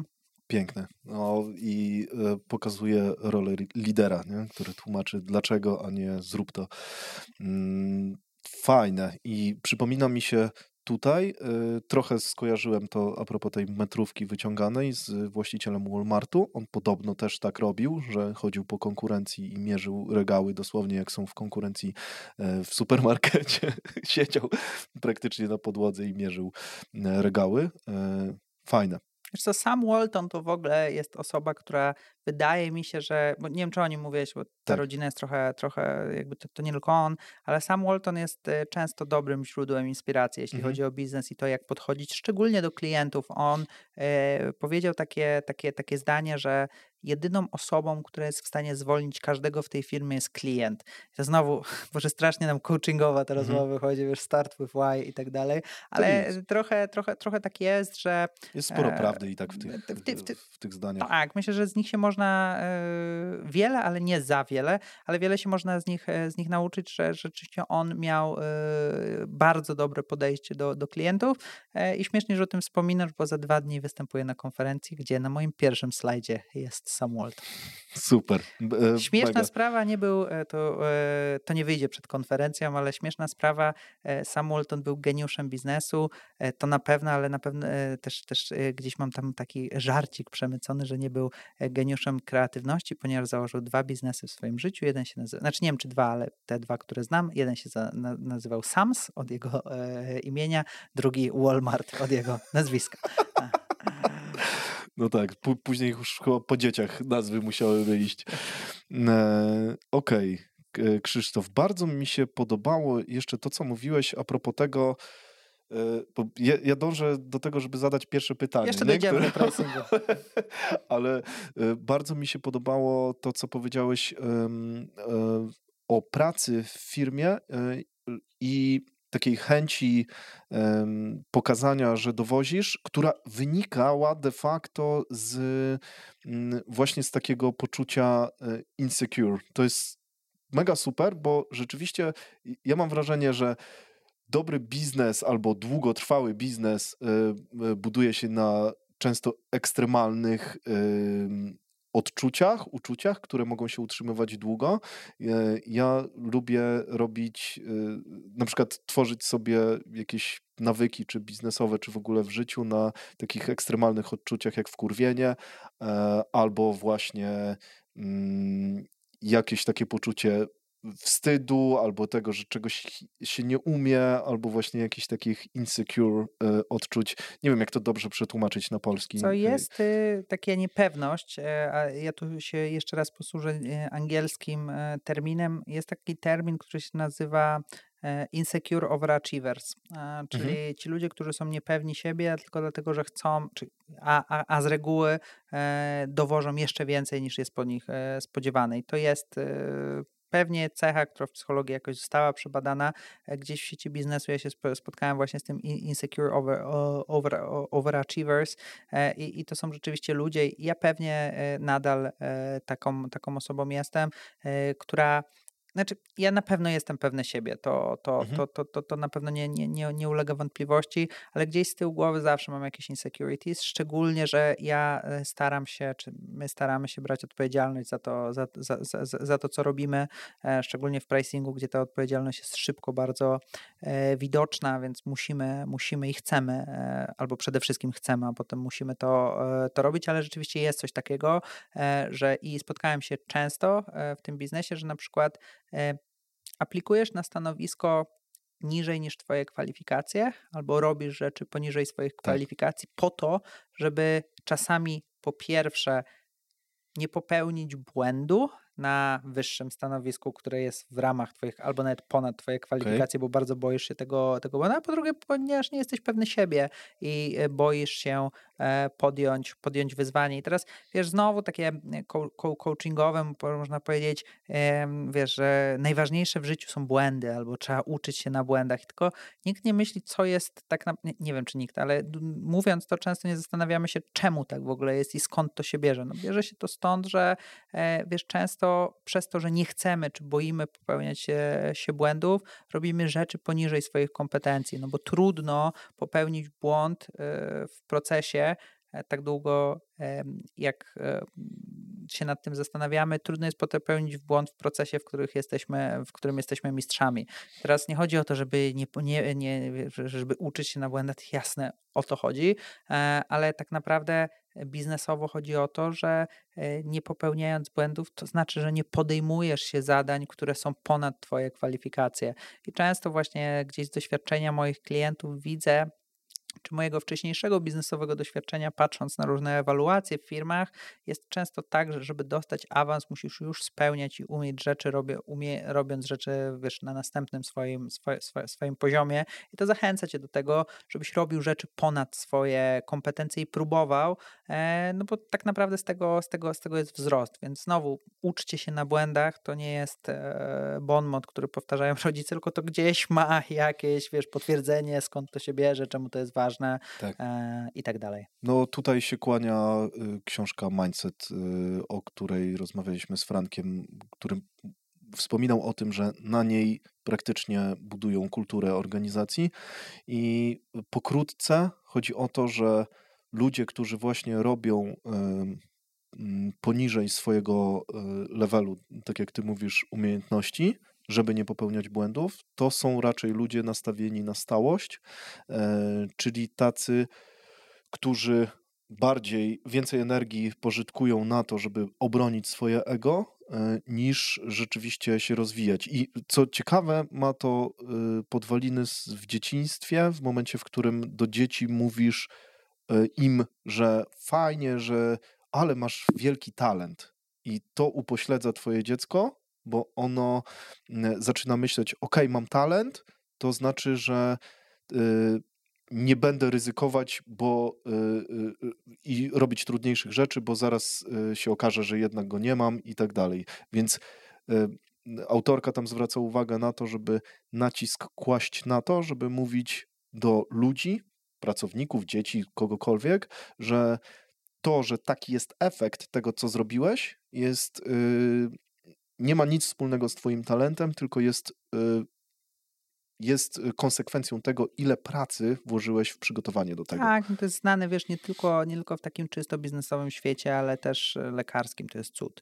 Mhm. E, na, pewno, na przykład, nie? na co też czasami zwraca, zwraca, zwraca się uwagę. Ja w ogóle uważam, że to jest generalnie to trochę bardziej filozoficznie albo, albo przekonania światopoglądowe, że równe szanse właśnie to raczej się, to, to, to, raczej e, gdzieś, gdzieś wszystko ma właśnie podwaliny w dzieciństwie, bo oczywiście łatwo jest ocenić kogoś, że ktoś nie robi tego, bo nie boi się zaryzykować, tylko że to nie jest tak, że on się boi zaryzykować, bo chce się bać zaryzykować, nie? To właśnie tak jak ty mówisz, tak. czy tak jak rozmawiałeś wcześniej e, z Frankiem, pewnie wynika z tego, że dostajesz jakby ten grunt, na którym e, gdzieś ktoś ma większe skłonność do, ryzyko, skłonność do ryzyka, a gdzieś mniejszą i nie chcę tutaj na jakiegoś takiego domorosłego psychologa e, czy w takiej roli występować. E, szczerze, trochę gdzieś się tym, tym interesuję, skąd pewne zachowania i czy, czy, czy, czy, jak podejmujemy, w jaki sposób podejmujemy decyzje i czy w ogóle my podejmujemy decyzje, to też jest dyskusja, e, czy jest coś takiego tak, jak podejmowanie dokładnie. decyzji. Anyway, tak, tutaj moglibyśmy otworzyć kolejną tak. puszkę tak. Pandory, czy wszystko zależy od ciebie i, i, i, i jak twój los bardzo leży w twoich, twoich rękach, ale na pewno dzieciństwo jest dobrym tropem, więc rodzice E, tutaj e, apel, warstwa semantyczna, jak zwracamy się do, i nie tylko rodzice, ludzie, po prostu jak zwracamy się do siebie jest e, super istotne, tak naprawdę impaktuje, czy ma efekt na, na całe twoje życie. Tak, zgadzam się z tym. Krzysztof, dobra, co jeżeli chodzi o value ships, co wy robicie? Jakbyś miał wytłumaczyć to jak dziecku w trzech zdaniach, to czym wy się zajmujecie?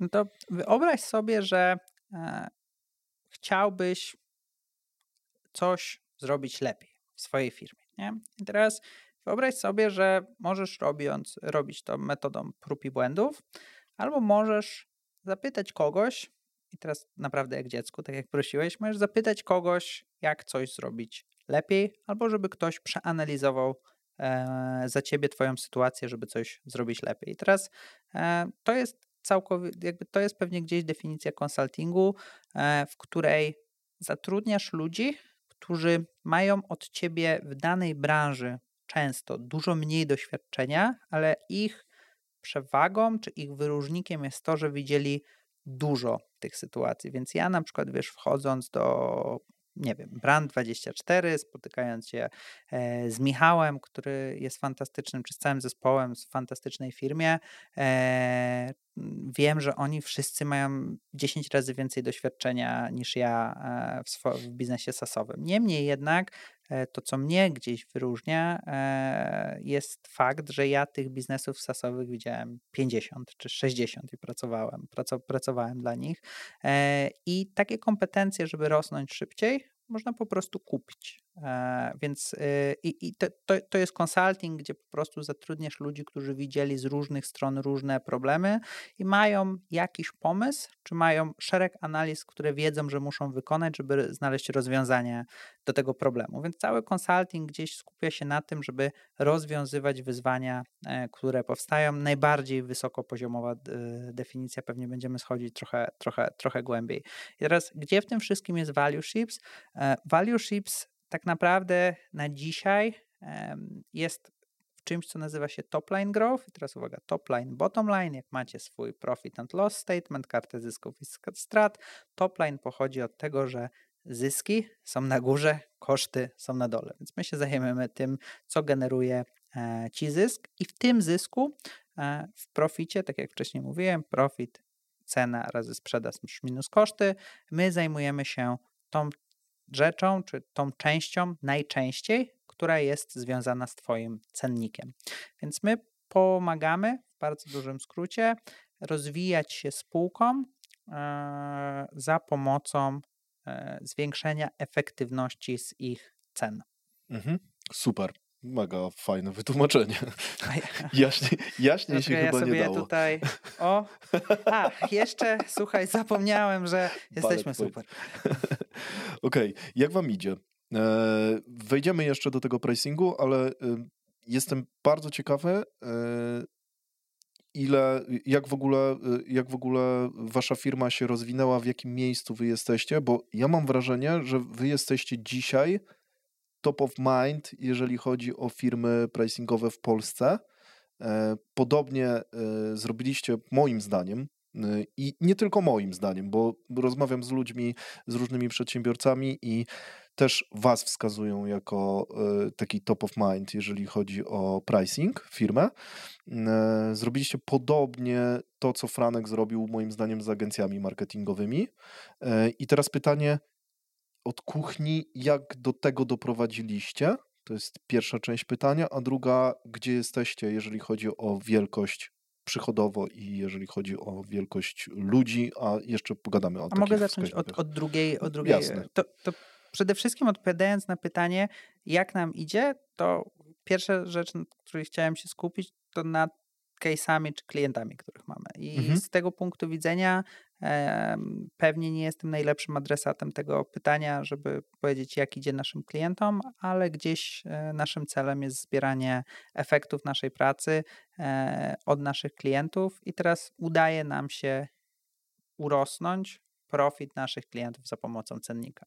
Więc z tego, mm, z tego, z tego, z tego, z tego punktu widzenia e, oczywiście jest mnóstwo rzeczy, które zawsze można byłoby zrobić lepiej, ale gdzieś mogę powiedzieć, że wchodząc czy myśląc o swojej pracy, e, wiesz, z takiego z punktu widzenia helikoptera czy z wysokości helikoptera, jestem, no, myślę, że mogę powiedzieć, że dumny e, z niektórych, czy nie wiem czy ze wszystkich, bo nie we wszystkich brałem udział, ale z tych case'ów, które prowadziłem, z tych klientów, które, z których, e, których prowadziłem, jestem dumny z tego, jaką oni wykonali pracę z naszą pomocą.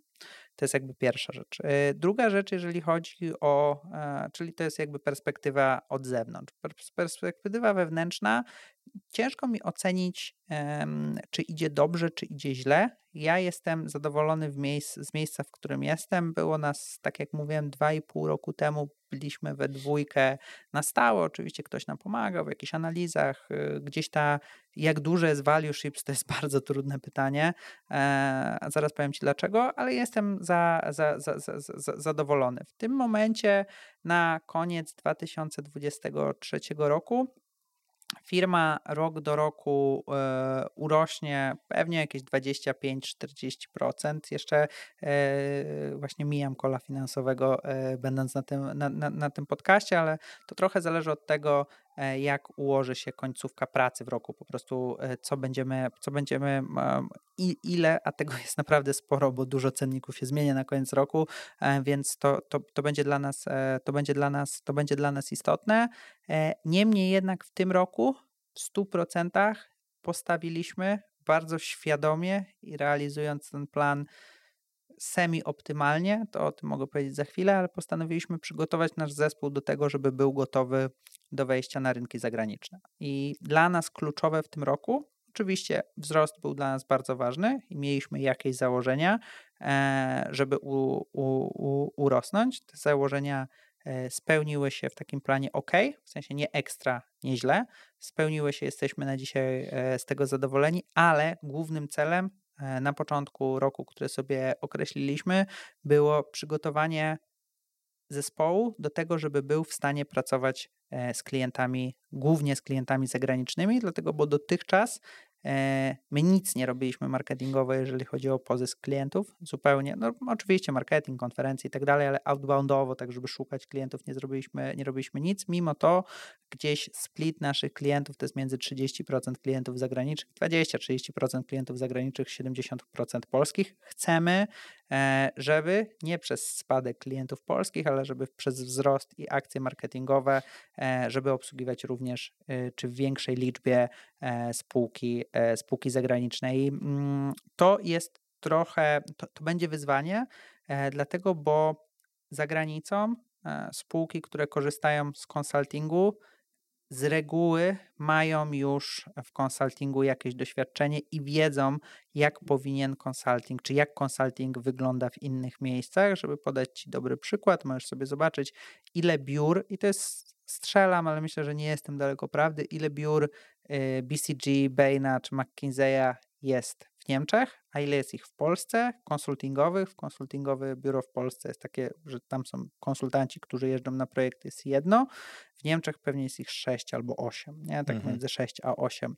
Y, firmy, które dostają finansowanie w Niemczech, ich stać na to, żeby pra pracować z firmami konsultingowymi, żeby podać Ci również liczbę. Finansowanie, mogę się trochę mylić, ale generalnie fundamentalnie e, będziesz wiedział, w którym kierunku zmierzam. Finansowanie czy e, VC, e, czy w ogóle finansowanie z e, ekosystemu startupowego w Niemczech, nie w Niemczech, w Berlinie, e, było z tego co pamiętam do sprawdzenia, ale trzykrotnie większe niż finansowanie w całej Polsce. To są firmy, które, które dostają finansowanie i już widzimy to po klientach. Oni bardzo szybko chcą zacząć kupować growth. Mhm. Czyli ok, pricing, dostaliśmy finansowanie, pierwsza rzecz, jedziemy.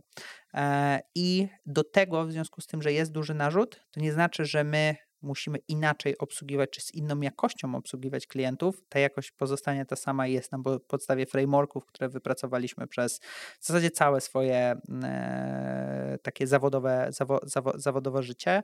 Spędzamy na tym naprawdę dużo czasu, żeby tworzyć jakby wiedzę. Mamy specjalne folder. No to jest w ogóle ciekawe, mamy dużo wiedzy już w organizacji, jak na, mhm. jak na naszą skalę. I to był nasz główny cel, bo wiedzieliśmy, że tutaj E, nie jesteśmy znani, pojawia się e, jakaś konkurencja i ta konkurencja pojawia się z dużych profesjonalnych firm posiadających tysiące osób na pokładzie, a nie posiadających na pokładzie. Teraz tutaj dochodzimy do następnego punktu. Jak płynnie odpowiadam. Ach, e, jestem próżny, żartuję.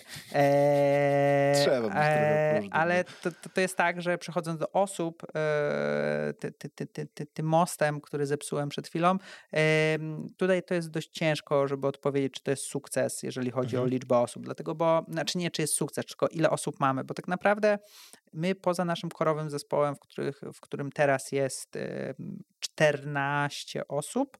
E, mamy grupę, myślę, że spokojnie na dzisiaj do 20 ekspertów, którzy, których znamy ze swojej, z różnych miejsc, w których, w których się pojawiamy, którzy pracują z nami nad projektami i gdzieś w konsultingu jest tak, że my przechodzimy rozwiązać problem, więc nie widzieliśmy wszystkich problemów świata, więc jeśli chcemy rozwiązać jakiś problem, którego nie widzieliśmy, wiemy skąd e, pozyskać tą wiedzę i pozyskiwanie wiedzy w konsultingu jest super istotne, więc gdzieś mamy taka, taki network ekspertów, można powiedzieć, plus e, mamy gdzieś, e, zaczynają się, w, w, się trochę zaczyna dzielić e, gdzie zaraz będziemy e, mieli spółkę, która będzie odpowiedzialna za data science e, i tutaj będą trzy osoby u nas nowe. Zaraz też się pojawi praktyka, która jest odpowiedzialna nie tylko, one już są, tylko jeszcze, jeszcze na papierze, musimy to sformalizować, która będzie się zajmowała współpracą dla e-commerce'ów, ale już nie tylko pricingową, bo to, co my robimy, to budujemy spółkę partnerską, więc to nie będzie tak, że mamy tutaj nas, dwóch founderów i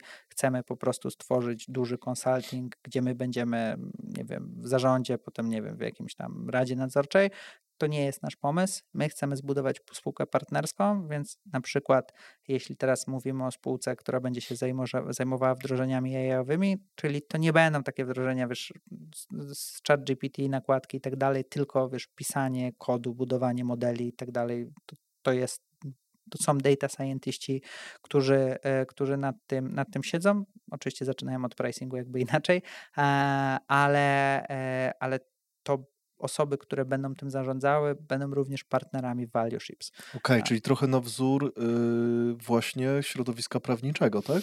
Na wzór środowiska konsultingowego tak naprawdę, mhm. nie? W sensie też prawniczego można jakby mhm. komu, e, jaki model komu bliżej, e, tak można sobie to wyobrazić, ale one są tożsame w McKinsey'u, czy okay, w BCG, czy dobra. w Bain'ie, czy mhm. w EY'u, PWC.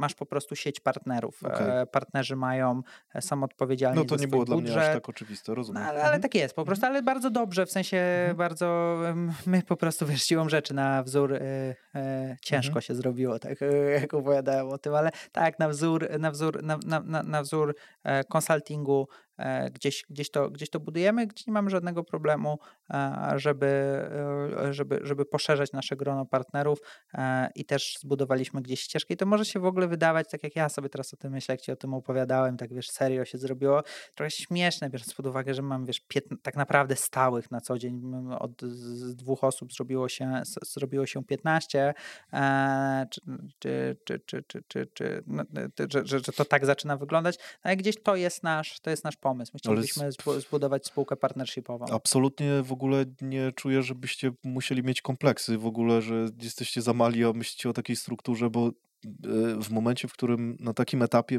już myślicie strategicznie tyle lat do przodu, no to chyba tylko szapoba, a nie, a nie tutaj śmiać się z tego, no, że... Tak, to się zaczyna dziać, wiesz, no po prostu Super, my, no. my, my, my, my, my wierzymy, że gdzieś to nie będzie founders, founder, mhm. jakkolwiek to nazwiemy, led po prostu, e, nie chcemy zbudować, e, no to możesz tak naprawdę rozumieć, jako, to nie jest społeczność, to jest po prostu mhm. spółka, spółka, spółka partnerska mhm. i taki jest na to pomysł pomysł na dzisiaj. Okay.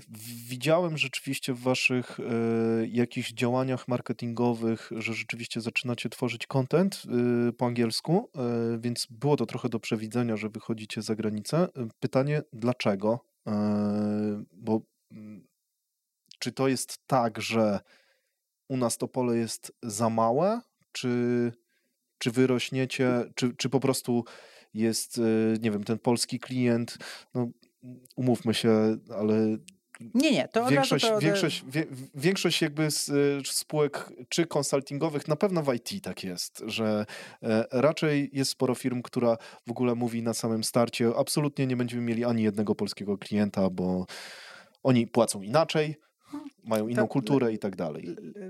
Pozwól, że cię zatrzymam na sekundę. Mhm absolutnie nie wiąże się to z ekosystemem e, polskim. Polskie spółki sasowe są cudowne, fantastyczne i robią wielkie rzeczy.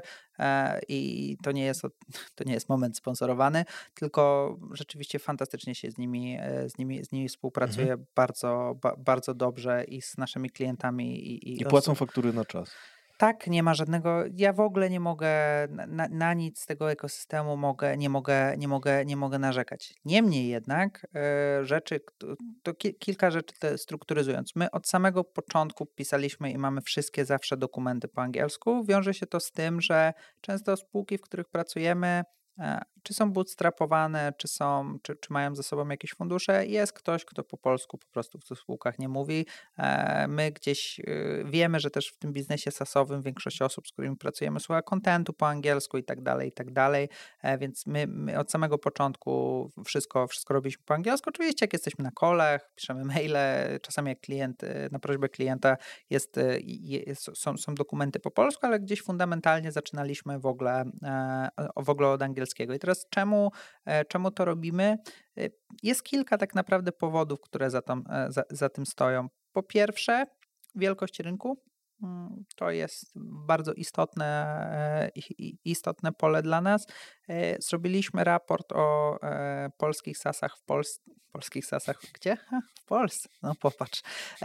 Zrobiliśmy raport o polskich sasach. Udało nam się pozyskać 300 spółek, czy pozyskać, zbenchmarkować 300 spółek B2B. W samych Niemczech jest ich 5000. Zrobiliśmy raport tylko na 1000 okay. spółek, które, które, które tam były. To jest jakby pierwsza rzecz, że jest, jest zdecydowanie ten rynek większy, a my chcemy pozyskiwać aktywnie klientów e, sasowych, Primum Inter Pares, ale oczywiście nie mniej ważnych, no, no jak Primum Inter Pares trochę pierwszy wśród równych, ale też oczywiście e-commerce'owych i usługowych, e, ale gdzieś marketingowo e, pozycjonujemy się wokół pricingu i to ważne nie w SaaSach, tylko w biznesach, czymś, co chce mieć subskrypcję, albo zacząć mieć subskrypcję, albo już ma subskrypcję. To jest raczej, okay. to i to są głównie, nie zawsze, ale tak myślę, że jest 80% spółki B2B. I rzeczywiście e, w Niemczech jest, czy na zachodzie, w Europie, to jest nasz, nasz cel, w Europie jest ich więcej. E, druga rzecz to jest wyzwanie, na pewno. W Polsce dużo więcej i tu mamy dane, bo robiliśmy raporty wcześniej polski, teraz, teraz niemiecki, na czym skupiają się polskie versus y, na przykład niemieckie spółki i w Polsce to jest głównie sektor SMB, czyli sprzedajemy SASy dla małych, średnich przedsiębiorstw, rozwiązania. E, w Niemczech na przykład, to jest ciekawe, w Polsce wszyscy mówią w e, miesięcznym powtarzalnym przychodzie. W Niemczech wszyscy mówią w rocznym powtarzalnym przychodzie. MRR versus ARR. E, co, co, no, o, o, o, czym to mówi? No, w, tam na przykład widzimy dużo mocniejsze skupienie się na dużych dealach i sprzedaży do e, sektora tego enterprise'owego. Mhm. I to jest na pewno wyzwanie, a e, ja na przykład bardzo lubię takie wyzwania, mhm. bo tu mamy, wiesz, nowy problem, nowy framework do, do, do, do znalezienia, nowy jakiś impact zupełnie inny do wygenerowania. Ta dźwignia chyba jest większa, nie? Dłuższa, ale dłuższa dzięki czemu większa, ale też w związku z tym trochę więcej siły trzeba zrobić, mhm. żeby, żeby, żeby, żeby nadać, jej, e, nadać jej energię. Mm, ale to też jest bardzo fajne, bo na przykład teraz pracując na kliencie, czy dla klienta zagranicznego, gdzie nauczyłem się, e, czy nauczyłem się, potwierdziłem gdzieś i też z każdym projektem nowym coś jest, no, coś zawsze pojawia się nowego, jak sprzedawać do dużych firm, e, jak sprzedawać, nie wiem, do Fortune 1000, nie? No i to jest bardzo fajnie transferowalne tak. dla klientów polskich, gdzie dzięki temu, że miałem szansę implementacji czegoś takiego, bezpośrednio mogłem przełożyć to na swoją pracę dla klientów polskich, którzy sprzedają dla SMB, widzą, że wiesz, koszt pozysku klienta w SMB zaczyna e, rosnąć troszkę za szybko, bo gdzieś rynek się wysycił, muszą szukać nowych person. Znaczy nie wysycił, no bez przesady, ale no gdzieś zaczyna cac rosnąć, po prostu koszt akwizycji klienta zaczyna rosnąć, przez co szukają nowych takich e, dźwigni właśnie. No mhm. i wiesz, tutaj e, ciekawą dźwignią wzrostową może, może być właśnie sprzedawanie trochę z dłuższym cyklem, mm, ale dla większych spółek i to jest w ogóle wyzwanie pricingowe, co jest też istotne, mhm. bo oczywiście musisz mieć dział sprzedaży, który to będzie obsługiwał i tak dalej, ale tak naprawdę kluczowe z punktu widzenia dużych spółek jest to, jaką wartość im dostarczasz, no a wartość jest już po stronie, oczywiście również sprzedaży, ale jest też po stronie pricingu, więc to często jest wyzwanie pricingowe również, mhm. albo przede wszystkim.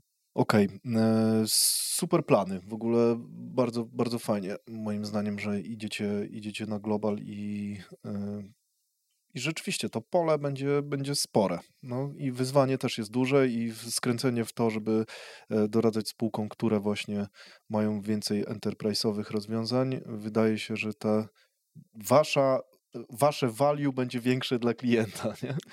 zobaczymy, jak to będzie. Oczywiście, wiesz, nie, nie, nie odchodzimy od planów polskich. W mhm. Polsce e, bardzo, bardzo dobrze nam się pracuje i bardzo dobrze nam się pracuje z klientami polskimi. Ich jest e, nadal zdecydowana, zdecydowana większość, ale gdzieś chodzi po prostu, wiesz, taki e, marketing proaktywny, nie? Ten, ten, taki, mhm. taki, ten, ten, ten marketing. Na dzisiaj testujemy, jak to wychodzi, no bo też tak naprawdę nie oszukujmy się, mając trochę mm, większy footprint, czyli mm, jakby zasięg naszych działań, też jesteśmy w stanie przetransferować to, czego nauczyliśmy się w Polsce do klientów niemieckich, francuskich, skandynawskich, ale też już widzimy dźwignię w drugą stronę, tak jak Ci przed chwilą mhm. mówiłem, czyli ucząc się e, jakiś best practice e, z jakiegoś rynku, bardzo fajnie się to transferuje do polskich klientów. Mm, tak, to ma swoją nazwę. Zawsze zapominam. Inter pewnie coś, bo jest między. E, nie, zaraz e, do, dojdę do tego, ale zapomniałem teraz.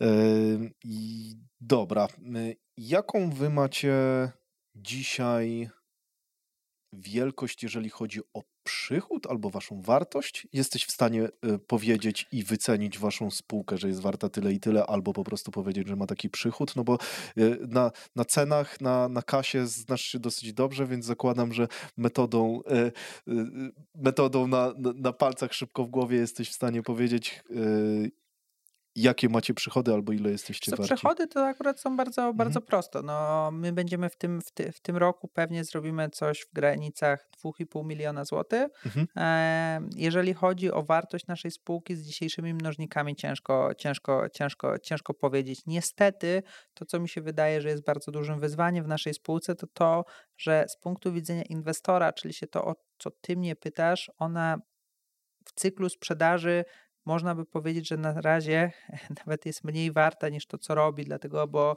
mimo wszystko że przygotowujemy się przez ten rok, budujemy naszą, e, naszą, naszą, naszą spółkę.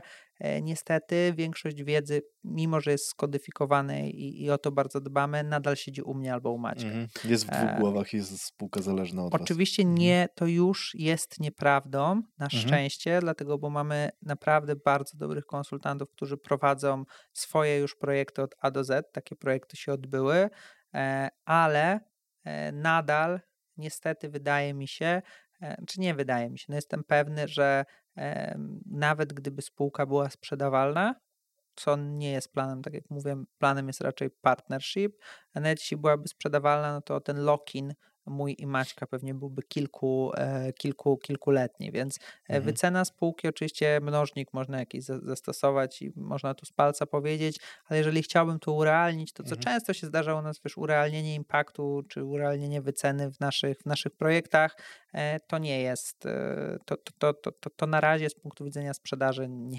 nie to absolutnie nie ten moment, żeby tak, to wycenić. Nie, nie, nie, mhm. nie, nie sądzę, chociaż oczywiście, wiesz, naszym takim celem transfer wiedzy to jest to jest warunek sine qua non, e, jeżeli chodzi o rozrost tej mhm. spółki, mhm. bo inaczej, wiesz, zupełnie inaczej to by było, gdyby Value Ships albo ja i Maciek postawilibyśmy na jakieś nie solpreneur, tylko duopreneur, e, to by na pewno dużo inaczej, e, wiesz, zupełnie w innym miejscu w życiu mhm. byśmy, byśmy, byśmy, byśmy teraz, teraz, teraz byli, ale no nie taki jest cel na razie. Mhm. Czyli dzisiaj tak zgadując z tego, co mówisz, wasza struktura wygląda, wygląda w ten sposób, że macie po prostu konsultantów, którzy, yy, którzy rzeczywiście realizują projekty dla klientów. Tak? tak? ale my jesteśmy na razie zaangażowani e, w każdy nasz projekt. Mhm, e, operacyjnie. E, mhm. tak, operacyjnie. I ja w ogóle do końca, jakkolwiek to się nie potoczy, zawsze chciałbym w ogóle, może nie w każdy oczywiście, mhm. ale być zaangażowany, bo ja czy my sprzedaż, którą prowadzimy, jest, e, to jest consultative selling i tak jak na początku bardzo miło mi się zrobiło, dziękuję Ci za to, że powiedziałeś, że dzielę, dzielę się wiedzą, no bo ja w taki sam sposób jakby sprzedaję, sprzedaję nasze projekty, e, dlatego, bo tak długo jak klient nie zobaczy wartości w tym, co robię, pewnie bardzo ciężko mi będzie to, e, to sprzedać. To nie są kalorie w maśle, które możesz sobie przeliczyć, że będziesz miał tak. potem tyle energii. Mhm. Nikt tego nie robi, ale jakby dla, dla, dla, dla, dla przykładu, więc to jest dla mnie bardzo istotne, żeby tą wiedzę, wiedzę transferować, szczególnie, że to nie jest takie oczywiste jak inne działy biznesu, nie? No będziesz miał marketing, no to wiadomo, gdzieś będzie większa, większa sprzedaż, rozpoznawalność marki i tak dalej, ten pricing jeszcze tutaj, tutaj cierpi, więc wracając do struktury, my mamy strukturę bardzo fajną w ogóle, tak mi się wydaje, mhm. bardzo lubię, dlatego, bo mamy konsultantów oczywiście, to są osoby, które, które pracują bieżąco na projektów, ale firma się dzieli, te 15 osób dzieli się tak naprawdę na trzy działy. Pierwszy dział to jest konsultingowy, w którym jestem ja, Maciek i, i, i dwie, trzy osoby. Mamy dział analityczny, który, w, którym, w którym mamy ludzi, którzy albo kodują, albo liczą rzeczy e, i e, to jest e, bardzo istotny dział z punktu widzenia pricingu, bo pricing to gra liczb. E, w pewien sposób na 100% i mamy dział researchowy, dlatego bo w 60-70% e, swojej, e, swoich projektów my wykorzystujemy research, czyli prowadzimy na przykład ankiety albo wywiady, więc są również ludzie, którzy umieją bardzo dobrze i zrobili tych ankiet bardzo dużo, zakodować ankietę e, i potem przeprowadzić albo przeprowadzić wywiad z potencjalnym klientem, czy z kimkolwiek, z kim chcemy przeprowadzić wywiad, więc e, ta struktura dzieli się między konsult, e, consulting, analityka i research. Mhm. Super, czyli y, chcesz mi powiedzieć, że jak y, jak robiłeś szkolenie, na, który, na którym ja akurat byłem, to y, to to, co, to, to, jaki ty wynik miałeś, y, on przeszedł właśnie przez wasz dział, który go zbudował? Czy macie już takie narzędzia, które... Y, tak. Tak? Tak. Okej, okay, tak. super. No to, dla, to dla, dla, dla niewtajemniczonych y, bardzo helikopterowo mhm. prowadziliśmy szkolenie, gdzie staraliśmy się zrozumieć, jak, jakie są wartości, e, wartości firmy e, i na koniec pierwszego dnia szkolenia przeprowadziliśmy ankietę i na następny dzień rano, rano był wynik tej ankiety i wynikiem tej ankiety zajmował się nasz dział research, który wcześniej mi zakodował tą ankietę, a rano e, dostałem graf e, z, wyliczonym, super. E, z, wy, z wyliczonymi tymi rzeczami, więc tak, jak najbardziej. Ekstra, ekstra. No to rzeczywiście to jest super zorganizowane i rozumiem już, dlaczego lubisz tą strukturę. Mm, Okej, okay. Często rozmawiamy o unikalnej wartości e, firmy i tak jak rozmawiam z przedsiębiorcami, to większość z nich twierdzi, że to jest rzeczywiście jedna z najważniejszych rzeczy, e, żeby w firmie to ustalić. Zresztą ty też o tym mówisz bardzo często, e, konsultując firmy, więc pytanie do ciebie, jaka jest wasza unikalna wartość, jeżeli chodzi o propozycję wartości dla klienta? To jest skupienie się przede wszystkim na naszej ekspertyzie związane z, cenni z cennikiem. To jest taka bardzo twarda i policzalna wartość. E, te wartości dzielą się na dwie, takie naprawdę twarde, policzalne, czyli naszą ekspertyzę i też na miękkie, o których zaraz powiem. Więc pierwszą rzeczą jest to, że e, my dobrze znamy się na cennikach. Widzieliśmy tych cenników bardzo dużo, prowadzimy projekty, ale też prowadzimy badania, e, które nie są komercyjne, tylko po prostu badamy polskie sasy, niemieckie sasy, niedługo będziemy badać pewnie skandynawskie albo francuskie sasy, e, ale też e-commerce, też robiliśmy badania e-commerce'owe, e, teraz badanie na Black Friday robiliśmy, więc ekspertyza bardzo mocno funkcyjna, pricingowa i potem domenowa, czyli wertykalna, czyli na przykład subskrypcja, e-commerce i software, to jest takie value proposition e, z punktu widzenia umiejętności. Z punktu widzenia wyniku value proposition jest bardzo, bardzo jasne. Podniesiemy, je, podniesiemy za pomocą pricingu 10% Twoich dochodów minimum.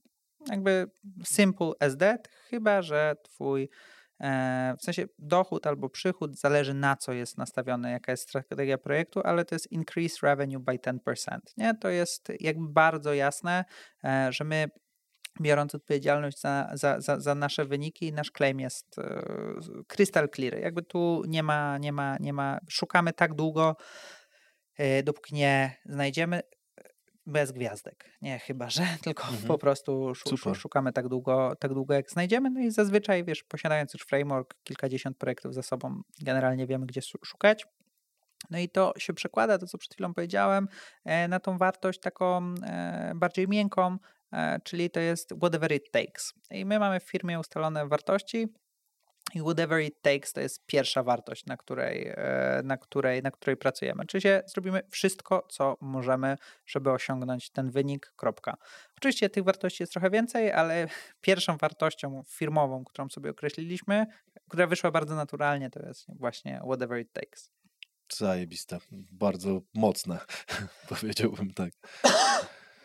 E, Okej, okay. Krzysztof, czy byłbyś w stanie, jak jeżeli byłbyś w stanie, odróżnić kogoś, kto siedzi w pricingu rok od takiego kogoś, kto siedzi 30 lat. Y, jak byś to stwierdził? Czy, nie wiem, zadałbyś mu jakieś pytanie, albo po czymś byś rozpoznał takiego człowieka, że on nie do końca wie, o czym mówi, e, na co byś zwrócił uwagę? Chodzi mi o, to, o tą stronę y, kliencką.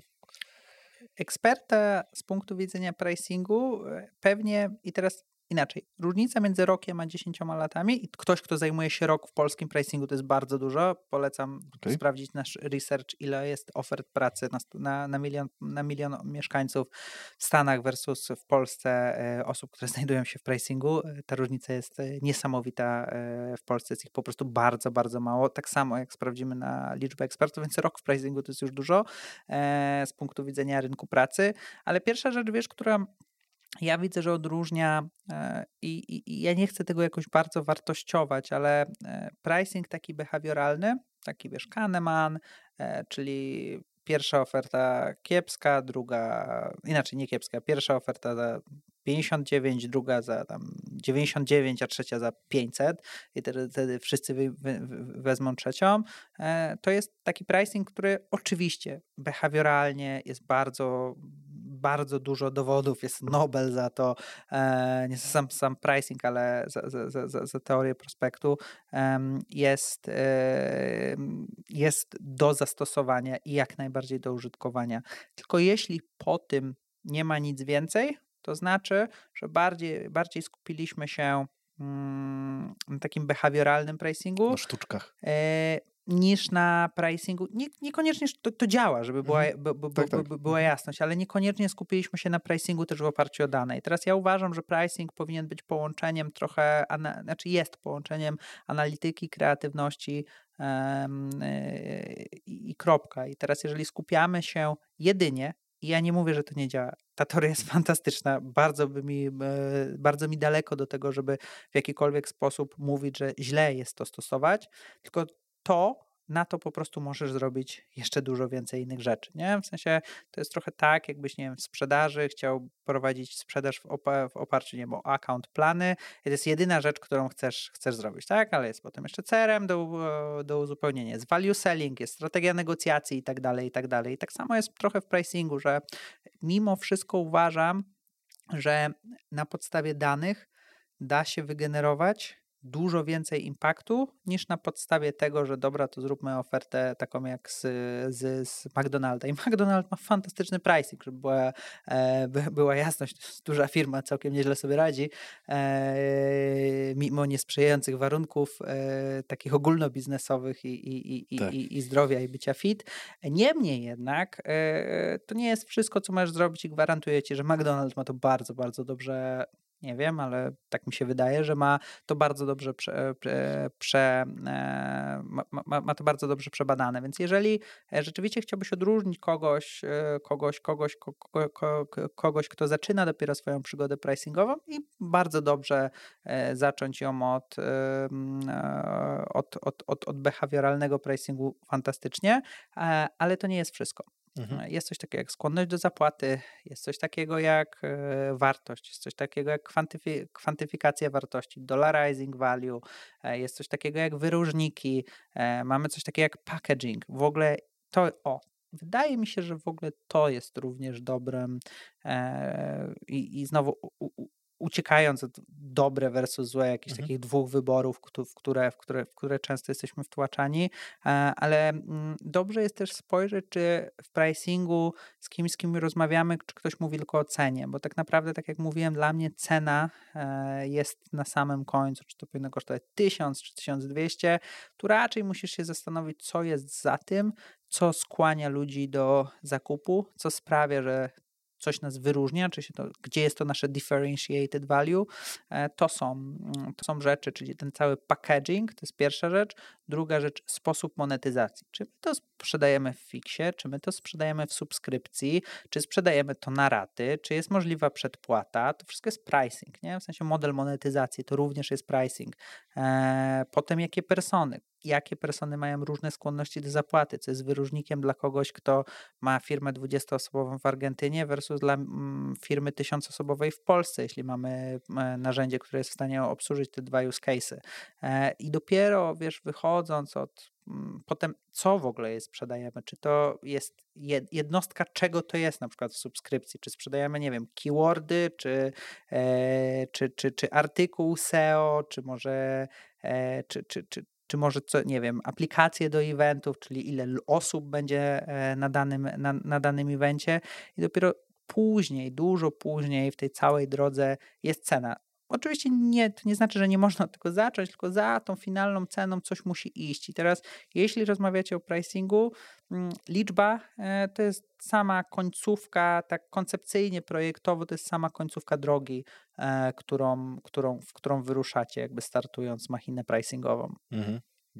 To jest jedna rzecz w ogóle, a mhm. druga, no to, to bo, bo, wiesz, masz jakby, to jest w ogóle frame, jest na to framework oczywiście e, i, i, i, najpierw masz, wiesz, no, zrozumienie swojej, e, swo, swoj, swoich cen, całego tego ekosystemu cenowego, no potem, wiesz, osoby, które mają trochę więcej doświadczenia, e, też wiedzą, co to jest performance management wokół pricingu, czyli jak to badać bieżąco, jak wprowadzić proces, który sprawi, że to, co ustaliłeś sobie na, na samym początku, będzie realizowane w ciągu życia firmy, więc no jakby ścieżka z cennikiem wraz i to widzę u swoich klientów, to jest bardzo fajne w ogóle, że jak już zacząłeś raz, to potem już nie odpuszczasz tego tematu, bo widzisz, że wiesz, to był temat, który wyobraź sobie, że nie opiekowałeś się jakąś częścią swojego biznesu, tak jak większość firm, e, albo opiekowałeś się tak raz na, raz na czas, wiesz, tak myśl, o, no to tam price, weź tam coś tam z tym, z tym zrób. Wiesz, masz coś, co jest bardzo nieopie, nie, nie, nie, nie, nie, niezaopiekowane. To jest trochę tak jak z formą, nie? Jak chudniemy, to pierwsze efekty swojej diety najszybciej widzimy w pierwszych kilku, kilku tygodniach, e, naj, naj, naj, najszybciej,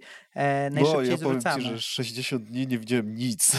Okej, okay, no właśnie to e, performance management właśnie tutaj wchodzi w grę, ale i, i, i wiesz, i potem jak e, poczujesz, że, że, ale że jak coś się, poczujesz, to tak, już leci, że coś się no. zaczyna zmieniać, no to chcesz nadal nad tym aktywnie pracować, bo widzisz, że to ma jakiś zwrot z inwestycji i jesteś w stanie to zaatrybuować, że to dzięki temu ten zwrot z inwestycji w ogóle się pojawił, więc y, tak, jest to, to jest jakby druga rzecz, czyli po pierwsze w jaki sposób weryfikujesz swoje wyniki, no a trzecia rzecz, no to taka organizacja wokół pricingu, czyli czy wiesz, kto powinien być, jakie kompetencje powinny być w pricingu, jak czasowo się powinno tym zarządzać e, i tak dalej, i tak dalej. Więc mm, tak jak mówię, ten pricing to jest naprawdę bardzo duża i funkcja, która jest horyzontalna. To jest, wydaje mi się, że ide, e, to, to jest dość istotne, że pricing wpływa na bardzo dużo jednostek w biznesie. Nie masz te zespoły jakby e, pionowe, czyli nie wiem, supply chain, czyli nie wiem, e, finanse, e, może marketing i masz te zespoły, które idą przez horyzont, czyli się tak naprawdę dotykają każdej osoby czy większości działów w swojej, w swojej firmie i pricing jest jedną z tych, z tych, z tych dziedzin. Mhm. Fajne, bardzo, bardzo mi się podoba Twoja odpowiedź. Powiedz mi, czy jest takie pytanie, które, którego najbardziej obawiasz się y, od klienta, z którym zaczynasz pracę? Krótka wstawka. Jak widzisz, nic nie sprzedaję w moich treściach, a zapraszam już, moim zdaniem, niesamowitych gości, co nie jest takie proste, jak mogłoby się wydawać. Dlatego mam do Ciebie prośbę, która, jeśli kanał Ci się podoba, pomoże również Tobie widzę, że bardzo mały procent oglądających subskrybuje te treści. A to kluczowe, żebym mógł zapraszać do rozmowy najlepszych gości ze swojej ligi. Dlatego, jeśli czujesz, że te materiały są treściwe i chciałbyś, żeby były jeszcze lepsze w przyszłości, zasubskrybuj gdziekolwiek tego słuchasz. A ja obiecuję Ci, że w zamian za Twoje zaufanie dam z siebie wszystko, i dostarczę tyle wartości dla Ciebie, ile będę w stanie. Dzięki za Twój czas Kłaniam się, wracam gadać. Dlaczego tak spadł? Nie, to już żartuję. E, wiesz co? Okay, zmieniasz cenę i nagle... Tak, tak. E, nagle firma pada. Please do something. Nie, tego się akurat nie, nie boję. To jest często, często też bardzo fałszywe, gdzie wydaje się, że pricing to teraz zmienimy i teraz to już koniec. Nie? Jakby mm, zmienienie strategii sprzedaży marketingowej to się dzieje często, czasami wiesz, raz na tydzień. E, z cenami to naprawdę jest to w pewien sposób wystartowanie rakiety, bo widzisz e, efekty natychmiast, ale to nie jest, to, to są te rakiety, które wracają w razie czego, jeśli tego potrzebujesz, możesz je optymalizować też na bieżąco bieżąco. Ale wiesz co, to tak naprawdę nie ma chyba takiego pytania, którego jakoś specjalnie, e, specjalnie się boję. Pytanie, które e, czasami, e, z którymi czasami się mierzę i tutaj jest pewne wyzwanie z odpowiedzią na te pytania tak, żeby ona była przekonywująca, to jest doświadczenie w jakiejś konkretnej branży. Teraz, żeby podać Ci przykład, rozmawiałem z fantastycznymi przedsiębiorcami, w ogóle rewelacyjna spółka, no ale dostałem pytanie, jaki, załóżmy, żeby zmienić ten przykład, jaki mam, jakie mam doświadczenie w pricingu dywanów. I, I teraz no, ja nie mam doświadczenia w pricingu dywanów, tak samo jak pewnie nie mam doświadczenia akurat krzeseł mam, drukarek mam, lamp. Nie, nie mam akurat y, w takich lamp profesjonalnych. W takich zwykłych też mam. Ale, e, ale w, w, w pricingu takich lamp profesjonalnych. Teraz ciężko jest czasami kogoś przekonać, e, kto bardzo słusznie wierzy, że jego biznes jest wyjątkowy, tak. jest bardzo specyficzny. E, niestety pricing e, wynika z matematyki i ona jest e, często i jest ona nieubłagana. I teraz fakt, że nie mam doświadczenia w pricingu w dywanach, nie znaczy, że nie umiem rozwiązać problemu pricingowego w dywanach, dlatego bo tak. często w cenniku... Matematyka nie jest specyficzna. Tak, często w cenniku jest tak, słuchaj, że wiesz, to działa mm, raczej tutaj doświadczenia i też mogę każdemu to polecić, e, szukałbym w tym, do kogo sprzedajesz, nie? Czyli mm, ja widzę takie rozróżnienie, że na przykład wiesz, pricing, nie wiem, firm, które sprzedają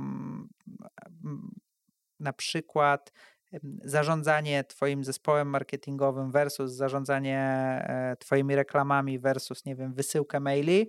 Jeżeli to jest firma, która sprzedaje do sektora SMB, no to te trzy firmy będą miały podobne wyzwania pricingowe. One mogą mieć inne, wiesz, problemy, one mogą mieć inne strategie, one mogą mieć inne cele, że na przykład tutaj stawiamy na konwersję, tutaj stawiamy na pro, profit, ale tu nie będzie aż tak dużej różnicy.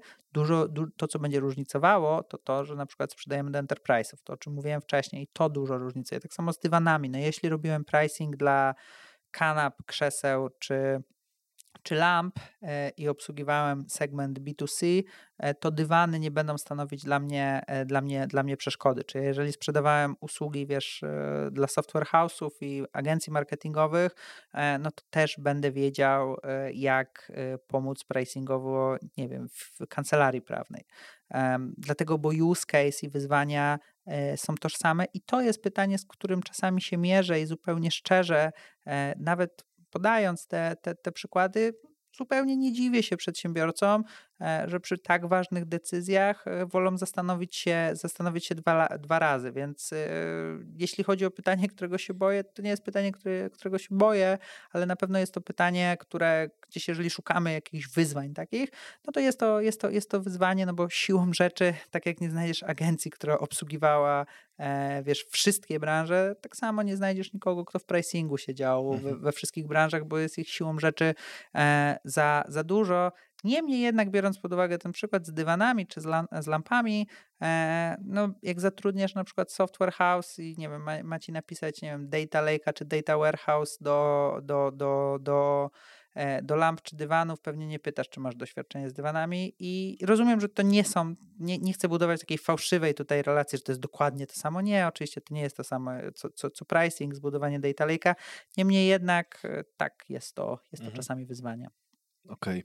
Okay. E, dobra, no to w takim układzie możemy trochę przejść właśnie do tego technicznego pricingu. Mm, e, powiedz mi, w ogóle co to jest pricing i dlaczego to jest oddzielna dziedzina wiedzy, bo na pierwszy rzut oka wydaje się, że to jest jakaś po prostu mała cząstka, która no, nie powinna być, wiesz, nie chcę cię urazić, ale nie powinna być po prostu całą oddzielną nauką, a jest, tak? Mhm. I, i, I teraz pytanie, jak, jak byś na to odpowiedział w ogóle? Wiesz co, no po pierwsze znowu wrócę do równania profitu, nie? To jakby pricing jest jedną z dźwigni, która bezpośrednio, nie jest pośrednią dźwignią, tylko bezpośrednio wpływa na marżę z Twojego biznesu i tutaj niezależnie w jakiej jesteś branży. To po pierwsze.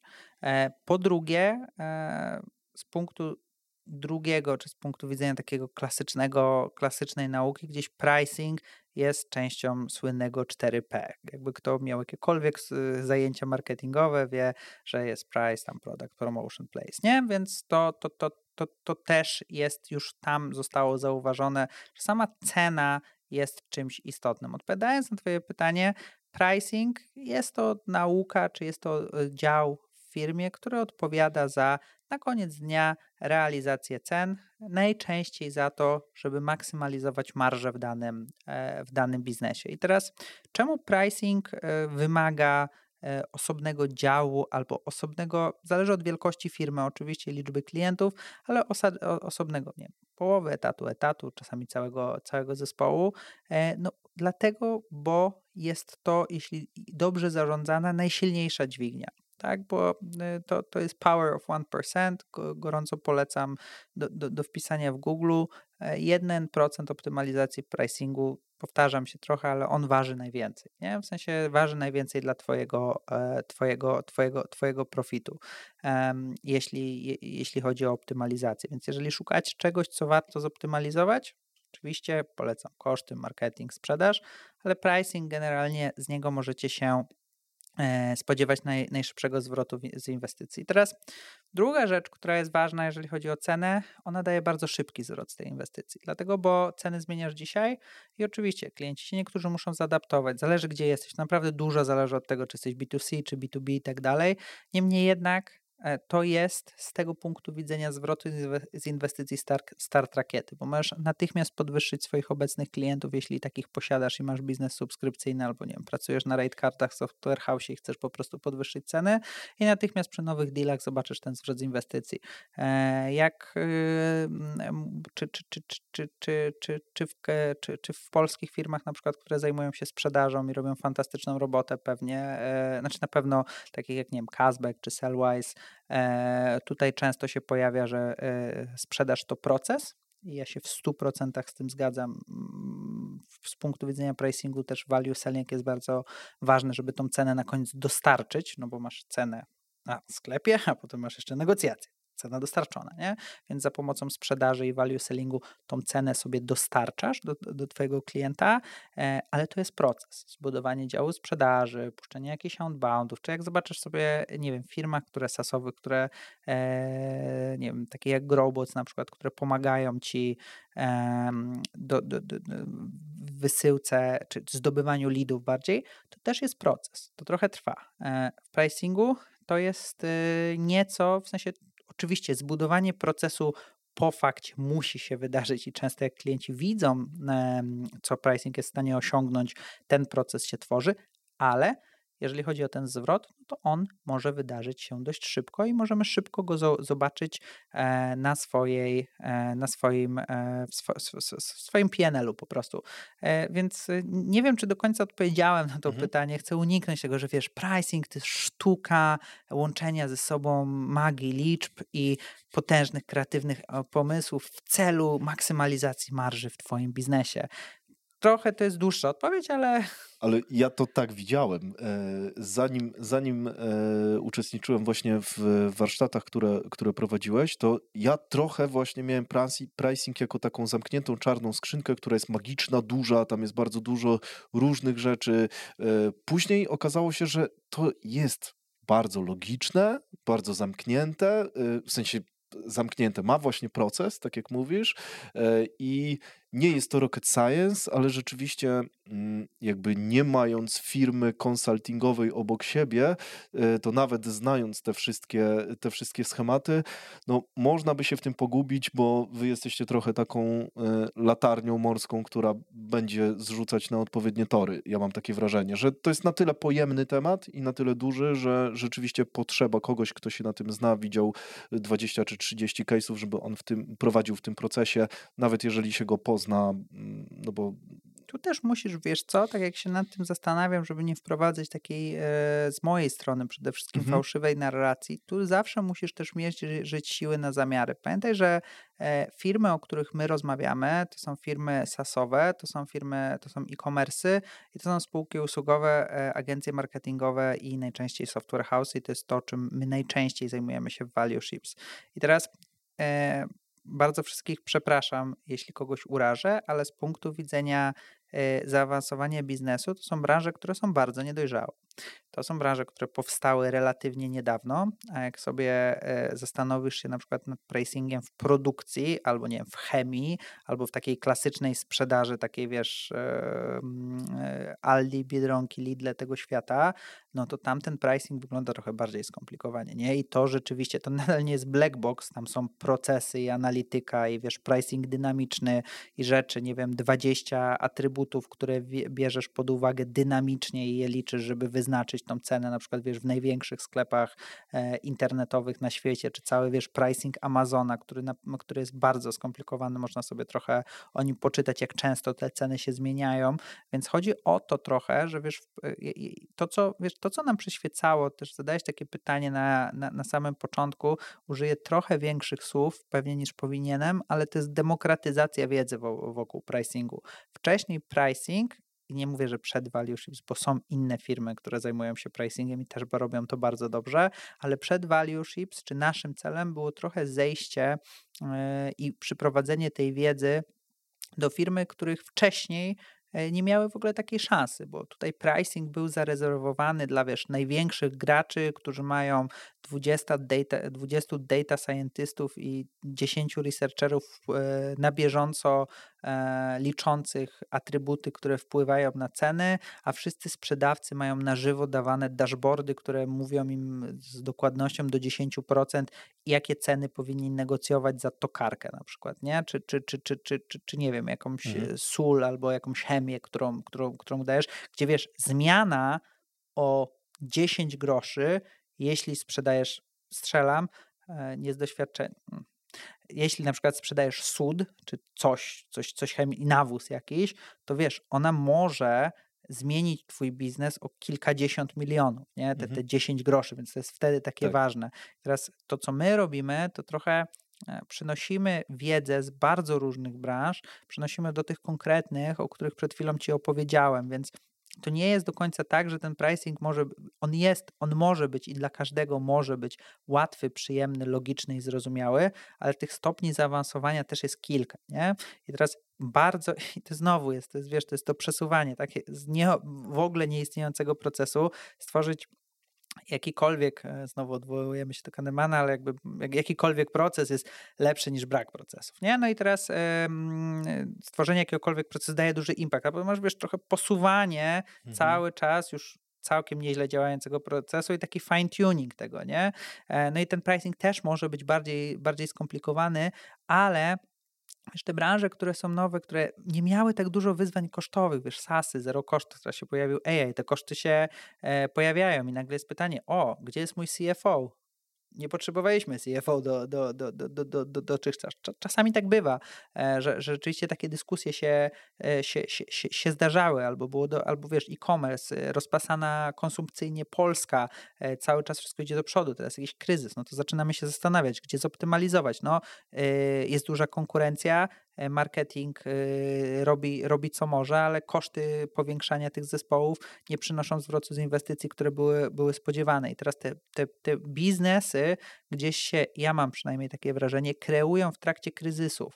I nie mieliśmy dotychczas, e, albo ja nie pamiętam, może ktoś, ktoś mi przypomniał, nie mieliśmy takich dużych kryzysów Polsce, w europejskim rynku może trochę bardziej w e-commerce, ale nie mieliśmy takich kryzysów, wiesz, w branży software'owej albo w branży sasowej, czy w branży e-commerce'owej, które tak. gdzieś wykuły e, potrzebę dokręcania śrubek, nie? Bo te maszyny były takie, dobrze idą, w zasadzie jadą szybko, ale nagle wiesz, pojawia się wiatr z drugiej strony, nie? I o, o, coś mhm. trzeba myśleć więcej niż takie i nie chcę tego nazwać prostymi wyborami, takie, bo każdy rozumie. Bardzo nie chcę zabrzmieć tak, że uważam, coś jest gorsze, że to jest gorsze, mhm. ale wiesz, każdy rozumie, że coś trzeba sprzedać, nie? W sensie, no i wiesz, sprzedaż, pro, e, sprzedaż to proces jasny i to jest super i to może przynieść ogromne zwroty, zwroty z inwestycji, tylko że w tym równaniu jest po prostu też więcej rzeczy niż sprzedaż, marketing, mhm. E, wiesz, e, lean, czyli koszty, optymalizacja pracy, jest też tam ten pricing i on nie był taki potrzebny, można by powiedzieć, czy nie, nie, nie zwracaliśmy na niego uwagę po pierwsze, bo nie musieliśmy, bo biznesy, bo biznesy rosły, a ja też mam takie, taką, taką, taką teorię, że w pricingu jest dużo rzeczy, które e, dla ludzi jest po prostu nieprzyjemna, przede wszystkim matematyka, e, przez co sprawiamy, że po prostu, wiesz, odsuwaliśmy to mhm. na, na, na e, na, na, inne tory. I to ostatnie zdanie, przepraszam, ale ostatnie zdanie, które chcę powiedzieć, to jest tak, że wiesz, tak jak na nie wiem, optymalizację kosztów, każdy ma jakieś wiesz, zdanie, tak jak nie wiem, na polską piłkę, E, to pricing jest trochę jak e, polska, polska drużyna e, karlingu, którą, którą gorąco po, po, pozdrawiam. No na nią już nie wszyscy e, mają jakieś zdanie, nie? bo on nie był tak bardzo na, na, na, na tak, na, na świeczniku. Mhm. No tak, zgadzam się. Nawet nie, nie Nadal nie w stanie, jest, tak, nie byłbym w stanie wymienić, kto tam jest w takiej drużynie. Fajne, bardzo fajna rzecz. Y, to, jeżeli to była właśnie wasza misja, y, żeby trochę właśnie mm, zejść do biznesu, który nie miał y, nic wspólnego z pricingiem i zbudować jakiś proces w miejscach, gdzie nie było tego procesu, to moim zdaniem robicie to świetnie, bo rzeczywiście ja to poczułem, tak? Na, na, na własnej skórze, więc szapoba. Mm, ogólnie mam wrażenie, że każdy specjalista w większości branż, na przykład, jeżeli mamy specjalistę od marketingu, mamy specjalistę od sprzedaży, y, wy jesteście specjalistami od pricingu, to mam wrażenie, że im głębiej y, dana firma wchodzi w temat, tym bardziej wchodzi właśnie w takie dodatkowe rzeczy związane ze strategią samej firmy, związane z tym, po co w ogóle ta firma jest i tak dalej. I wydawałoby się, że pricing jest takim e, dosyć powierzchowną rzeczą, typu właśnie ustalanie cen, ale nie, wy wchodzicie głęboko i tak na dobrą sprawę mam wrażenie, że wy właśnie pracujecie głównie ze strategią i w ogóle sensem istnienia całej firmy, filozofii e, i tego, co ta firma e, daje klientowi. Powiedz mi, czy się zgadzasz to się wiąże, wiesz co, z tym, skąd my przychodzimy, nie? Bo mhm. my przychodzimy, nasze doświadczenie, coś, co pewnie na, na, dzisiaj najbardziej kreuje, czym ta spółka się zajmuje, no my przychodzimy z czegoś, co się nazywa management consulting, nie? Czyli z mhm. konsultingu, który wspomaga głównie cele zarządu.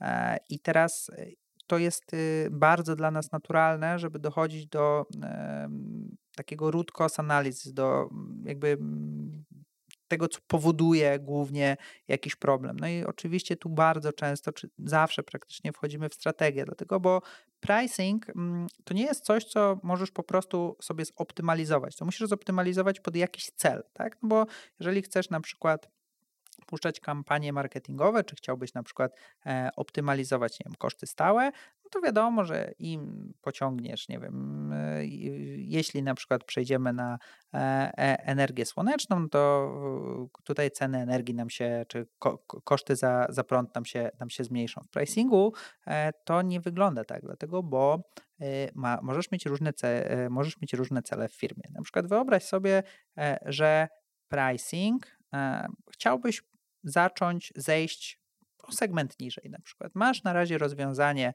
dla firm, które stać na rozwiązania za nie 1000 dolców za miesiąc. No i teraz chciałbyś sprzedać to do niższego rynku, czy do rynku na przykład mniejszych firm. No i teraz, no jak pójdziesz sprzedać te rzeczy za to 1000 do tych mniejszych firm, no to one tego nie kupią, bo nie mają tysiąc. No i co teraz? No to zrobisz z tego 500. No ale pytanie, czy 500 to jest dobra cena za to samo? No trochę kiepsko, jak ktoś płaci 1000 za to samo, a ty to sprzedajesz też za 500. Nie? No to i teraz tu się, tu zaczyna wchodzić w ogóle całe granie, mm, całe granie ceną, bo jeśli na przykład twoją, twoim celem spółki jest to, żeby osiągnąć, nie wiem, masz 500 tysięcy miesięcznego powtarzalnego przychodu, chciałbyś osiągnąć milion, czyli 12 milionów rocznego powtarzalnego przychodu. I teraz no, masz kilka, jakby szukasz tego, wiesz, korzenia problemu, root cause analiz, e, czy się szukasz korzenia tego albo rozwiązania. No możesz to osiągnąć albo sprzedając tym samym klientom po wyższych cenach, albo większym klientom po wyższych cenach, albo, mniej, albo zwiększając swoją konwersję. No i teraz wiesz, no pytanie, jak w tym wszystkim odejdzie, odnajdzie się pricing? No okej, okay, spójrzmy na twoje e, doświad nie, doświadczenie, tylko narzędzie na przykład, które e, posiadasz. No, czy twoje narzędzie jest, jest UX-owo, nawet nie UX-owo, czy jest gotowe do tego, żeby sprzedawać enterprise'om? Czy masz na przykład y, wystarczające zabezpieczenia w swoim, e, w swoim narzędziu, czy musisz to wydevelopować? No, załóżmy, że nie masz. Ok, odpada sprzedaż do enterprise'ów, no bo masz jakieś warunki higieniczne, które musisz spełnić, żeby sprzedać ko do kogoś, kto ma jakieś wysokie procedury bezpieczeństwa. No ok, no to zaczynamy myśleć o konwersji. No i teraz tak, czy jesteśmy w stanie osiągnąć tą samą konwersję z wartością, jeszcze nie ceną, wartością, którą, którą, którą osiągamy? No i widzisz, jakby mógł, ja, ja bym tak mógł przez następne następne trzy godziny mhm. jakby to, to rozpakować, ale trochę o to chodzi, że ja najpierw pierwszą rozmową, którą w ogóle mamy, jak już zaczynamy projekcie, projekty, to często z zarządem czy w większych spółkach y, z osobą, naszym głównym stakeholderem, my pytamy, jaka jest strategia spółki, co ta spółka chce osiągnąć i sprawdzamy, jak pricing może być narzędziem za pomocą którego e, osiągniesz, osiągniesz, osiągniesz, dany, e, osiągniesz dany cel. No i ten cel, wiesz, no może być bardzo prosty, no może być na przykład celem prokonwersyjnym, e, może być celem, nie wiem, w e-commerce, załóżmy, czy, w pricing, czy nawet w SaaSach, na EBITdzie, no i zastanawiamy się, jak wpasować ten puzzle pricingowy i czasami na przykład dochodzimy, słuchaj, do, do, do, do momentu, w którym wiemy, że na przykład pricing nie jest twoim głównym wyzwaniem, no bo na przykład mhm. mieliśmy takiego klienta, który Nigdy nie zajmował się ceną, miał wyzwanie e, jakieś swoje cenowe, czuł, że i w ogóle jak czujesz, że masz już jakieś wyzwanie cenowe, na przykład jak twoi klienci nie, nie negocjują z, two, z, tobą ceny, to jest pierwszy znak, że masz wyzwanie pricingowe. Nie? W sensie, jeżeli cena jest dobra, to jest za mała. Nie? W sensie e, i, i, i, i, i wiesz, i jakby dochodząc, podchodząc do tego klienta, jakby sprawdza, sprawdziliśmy, jakie jest zadowolenie z narzędzia jaki jest NPS narzędzia, jak klienci patrzą na zwrot z inwestycji z tego narzędzia i on był bardzo niski. I teraz my już wtedy wiedzieliśmy, że nie ma przestrzeni do ruchów cenowych w momencie, gdy ludzie nie są zadowoleni z tego, co dostają. Jakby problem może leżeć gdzie indziej, dlatego my często zaczynamy, znaczy nie często, my zawsze zaczynamy od diagnostyki biznesu, żeby, e, żeby w ogóle dowiedzieć się, czy jest przestrzeń na to, tak jak mówię, na, to znaczy nie tak jak mówię, ale teraz to powiem, e, tak naprawdę dwie takie okazje, czy okazje, czy takie, takie, takie sytuacje mieliśmy, gdzie po prostu po jakiejś tam wstępnej diagnostyce odeszliśmy od całego projektu. W sensie wspólnie to nie jest tak, że o nie, no to wiem, mhm. no teraz to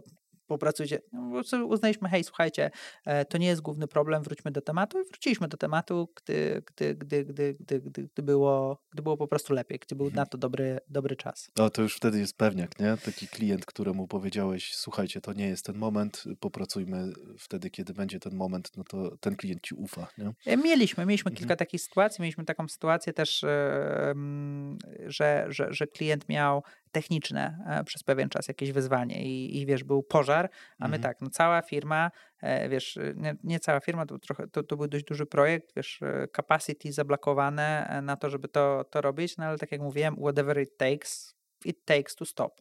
Nie? Mhm. Więc, o, super. Więc, więc, więc, więc też wcisnęliśmy, wcisnęliśmy pauzę i wróciliśmy w ogóle, żeby było śmieszniej po sześciu miesiącach dopiero mhm. do, do, do pracy, no bo dopiero wtedy klient czuł, no bo wiesz, wyzwanie techniczne wiąże się z tym, że też ktoś coś, czegoś nie dostał, tak jak chciał e, tego dostać, więc też ktoś jest smutny, więc jak ktoś jest smutny, to ciężko mu podwyższyć cenę, e, czy zmienić cenę, czy dostosować cenę, no i, e, i tak, to, tak, to, tak to wyglądało. Mhm. Super. E, Krzysztof, trochę mi odpowiedziałeś na to pytanie, bo mm, przeszedłeś do niego, ale chciałbym Cię właśnie zapytać, kiedy pricingiem się zająć, a kiedy go olać, nie? Właśnie jakie są jeszcze może wskaźniki, żeby się nim nie zajmować?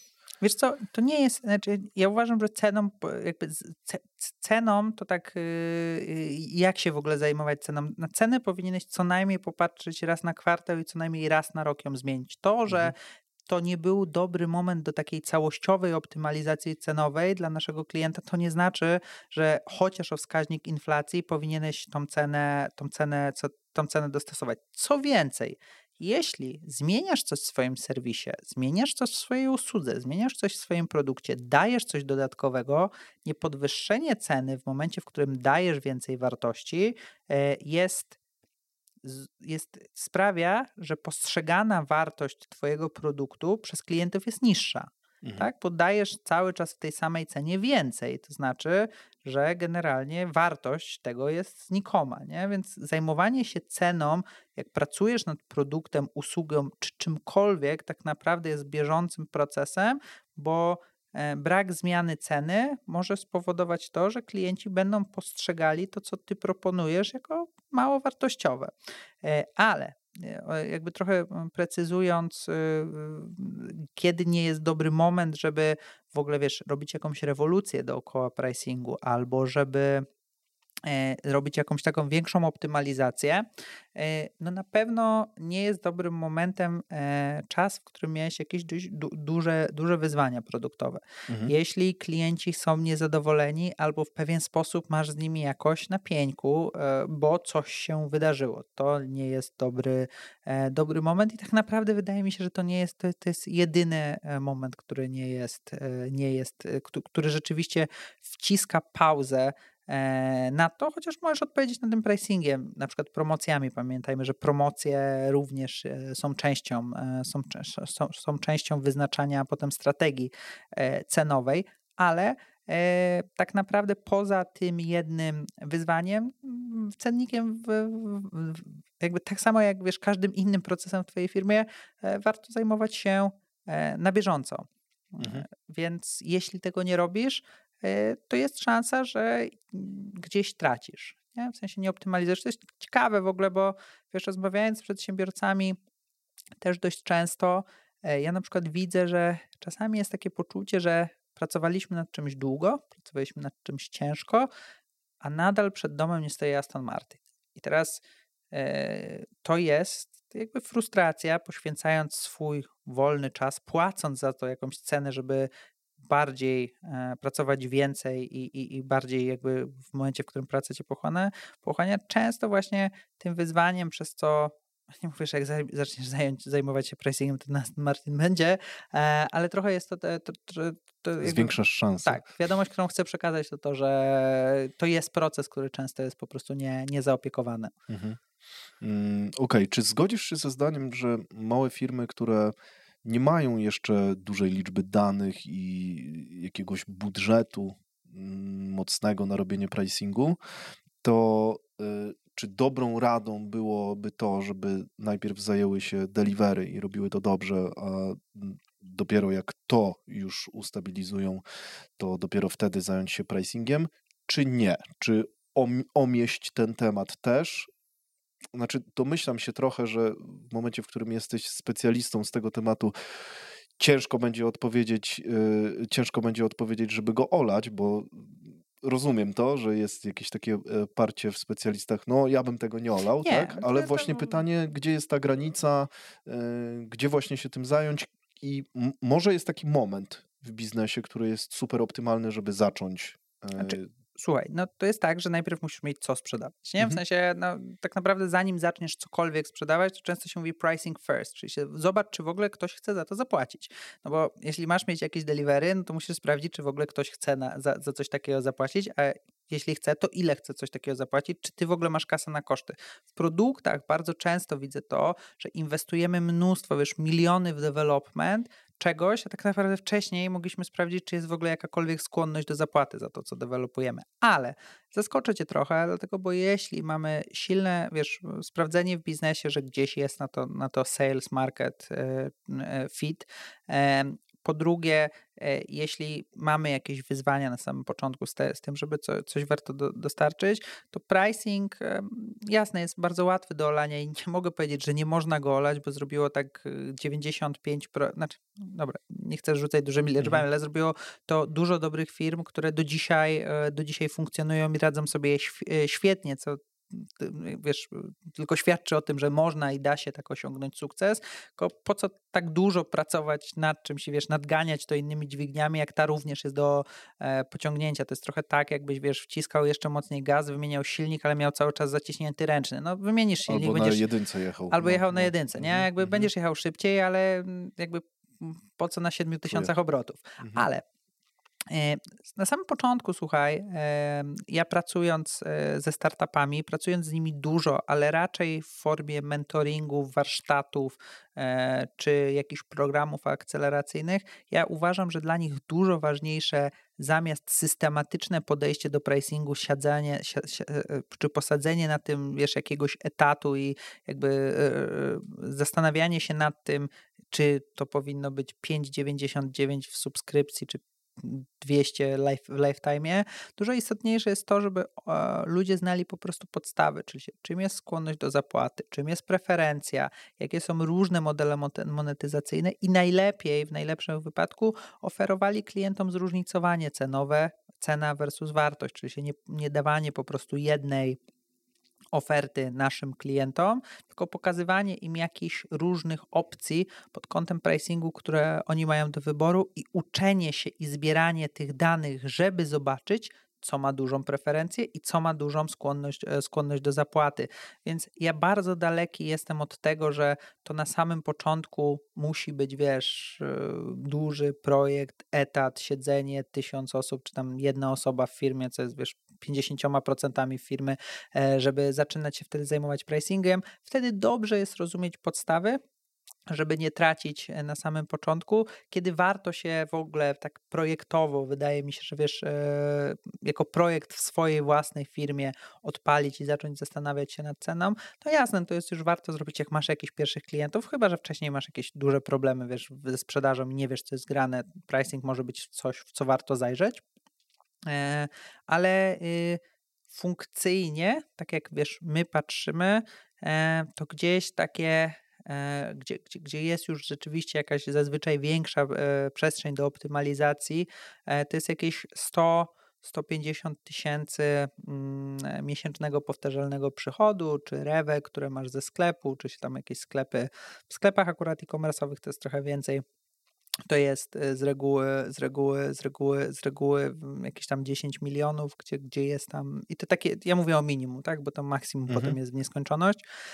A jeżeli chodzi o, wiesz, biznesy bardziej software'owe, no to tutaj już trochę zależy, nie? No bo jasne, na samym początku nie, ale w software'ze masz trochę, w sensie software, że takim custom software development, software house'y, mhm. E, no tutaj mm, jest bardziej nie dyskusja samej cenie, tylko modelu, czy to jest fix, czy to jest time and material, jaka tak. jest wartość i tak dalej dalej. One są zupełnie inne. Więc one są zupełnie inne, więc odpowiadając na Twoje pytanie, to na pewno na samym początku nie jest y, pierwsza potrzeba. Często dużo osób mówi, że e, wiesz, sprzedaż rozwiązuje wszystkie, e, wszystkie problemy. Ja częściowo się, e, częściowo się z tym zgadzam, e, więc fundamenty, wiesz, taki ogólny ogar, żeby wiedzieć, jak testować. Chociaż tyle, to jest to, czego potrzebujesz na samym początku.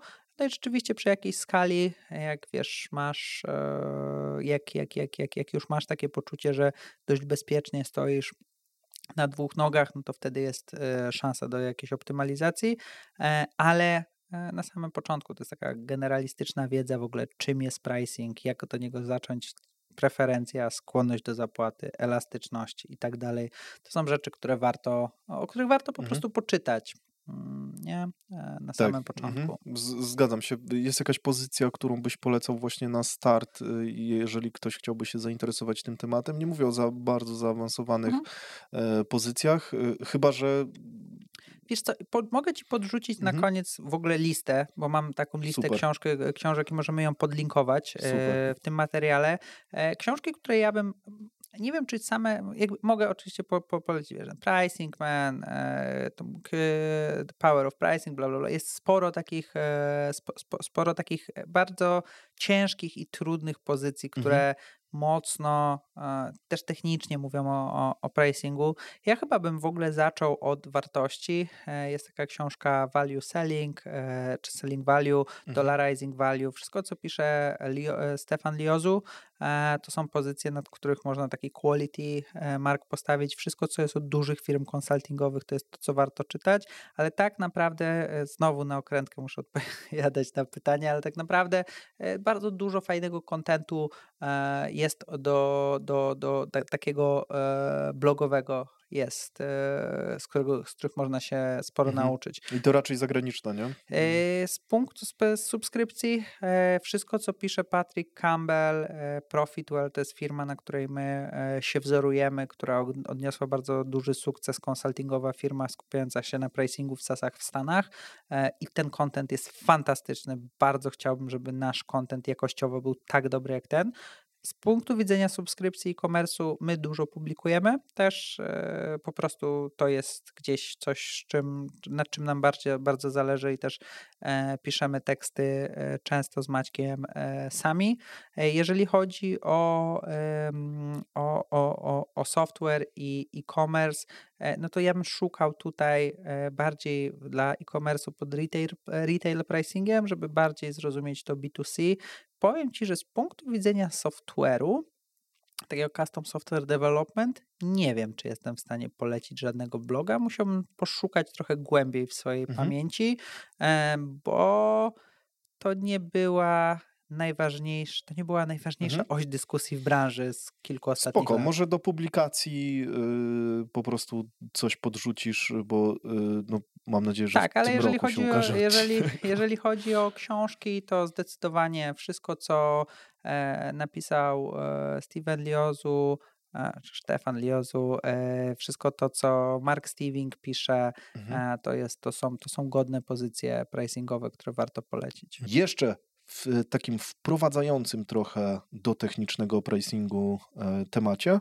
czyli pakietowanie i jakieś takie proste, nazwę to sztuczki, chociaż kojarzy się to pejoratywnie.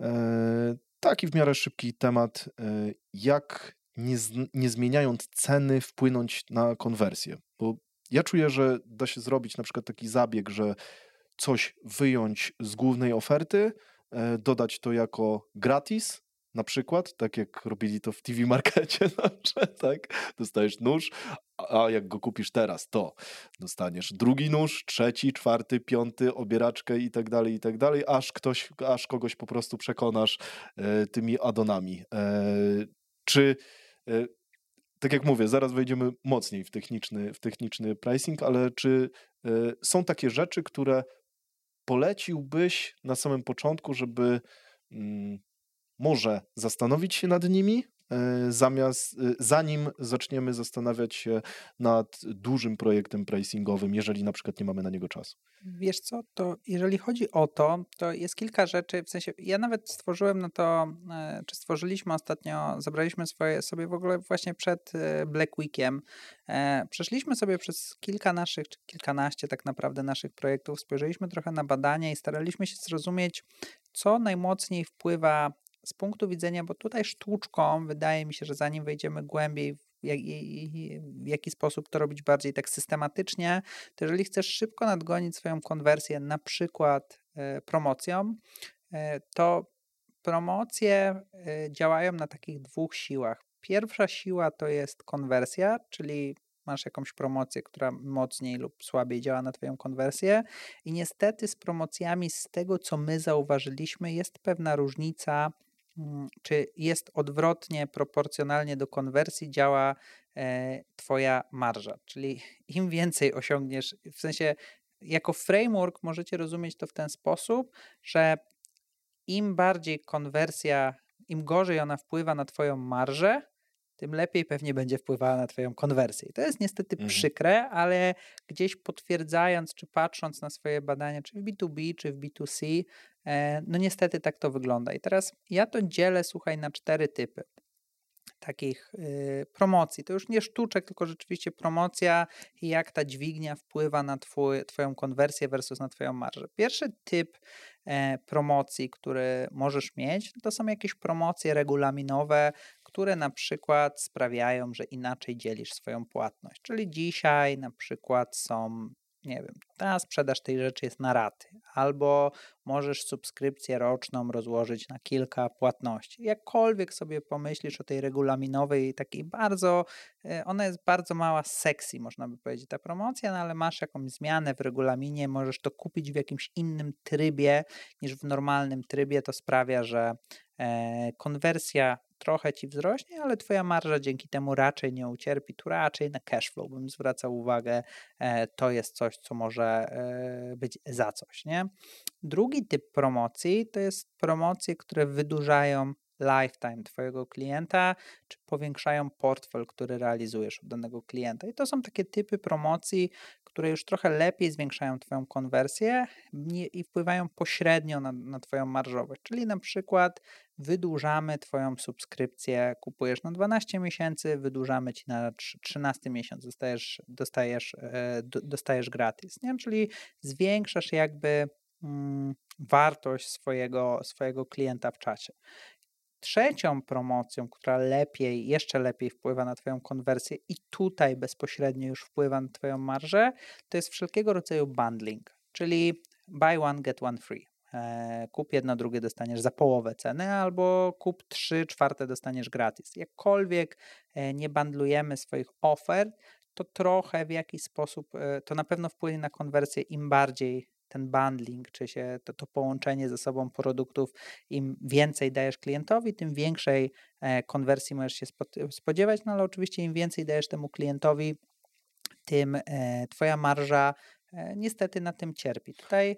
Ale, jeśli mogę tutaj wtrącić, możesz użyć w tych produktach sasowych i wydaje mi się, że to mogłoby być takim trochę game changerem w tym bundlowaniu, na przykład promocji na coś, co nie jest dla ciebie kosztowe, tylko zwrócić się do kogoś, kto ma produkty komplementarne na przykład i powiedzieć: dajcie nam 50% zniżki na wasz produkt dla naszych klientów, dodajesz to do bandla swojego produktu, tobie się zwiększa konwersja, oni dzięki temu mają dodatkowego klienta, a ty za to nie płacisz. Te partnershipy to zależy oczywiście, jaki mm. masz kickback partnershipowy. Jeżeli to jest mm. marketing za marketing, to ok.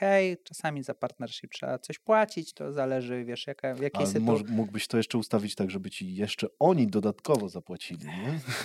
to już w ogóle. Super, jak zwiększyć profit, sprzedawaj więcej za więcej. Dziękuję. Tak, e, drop, drop the mic.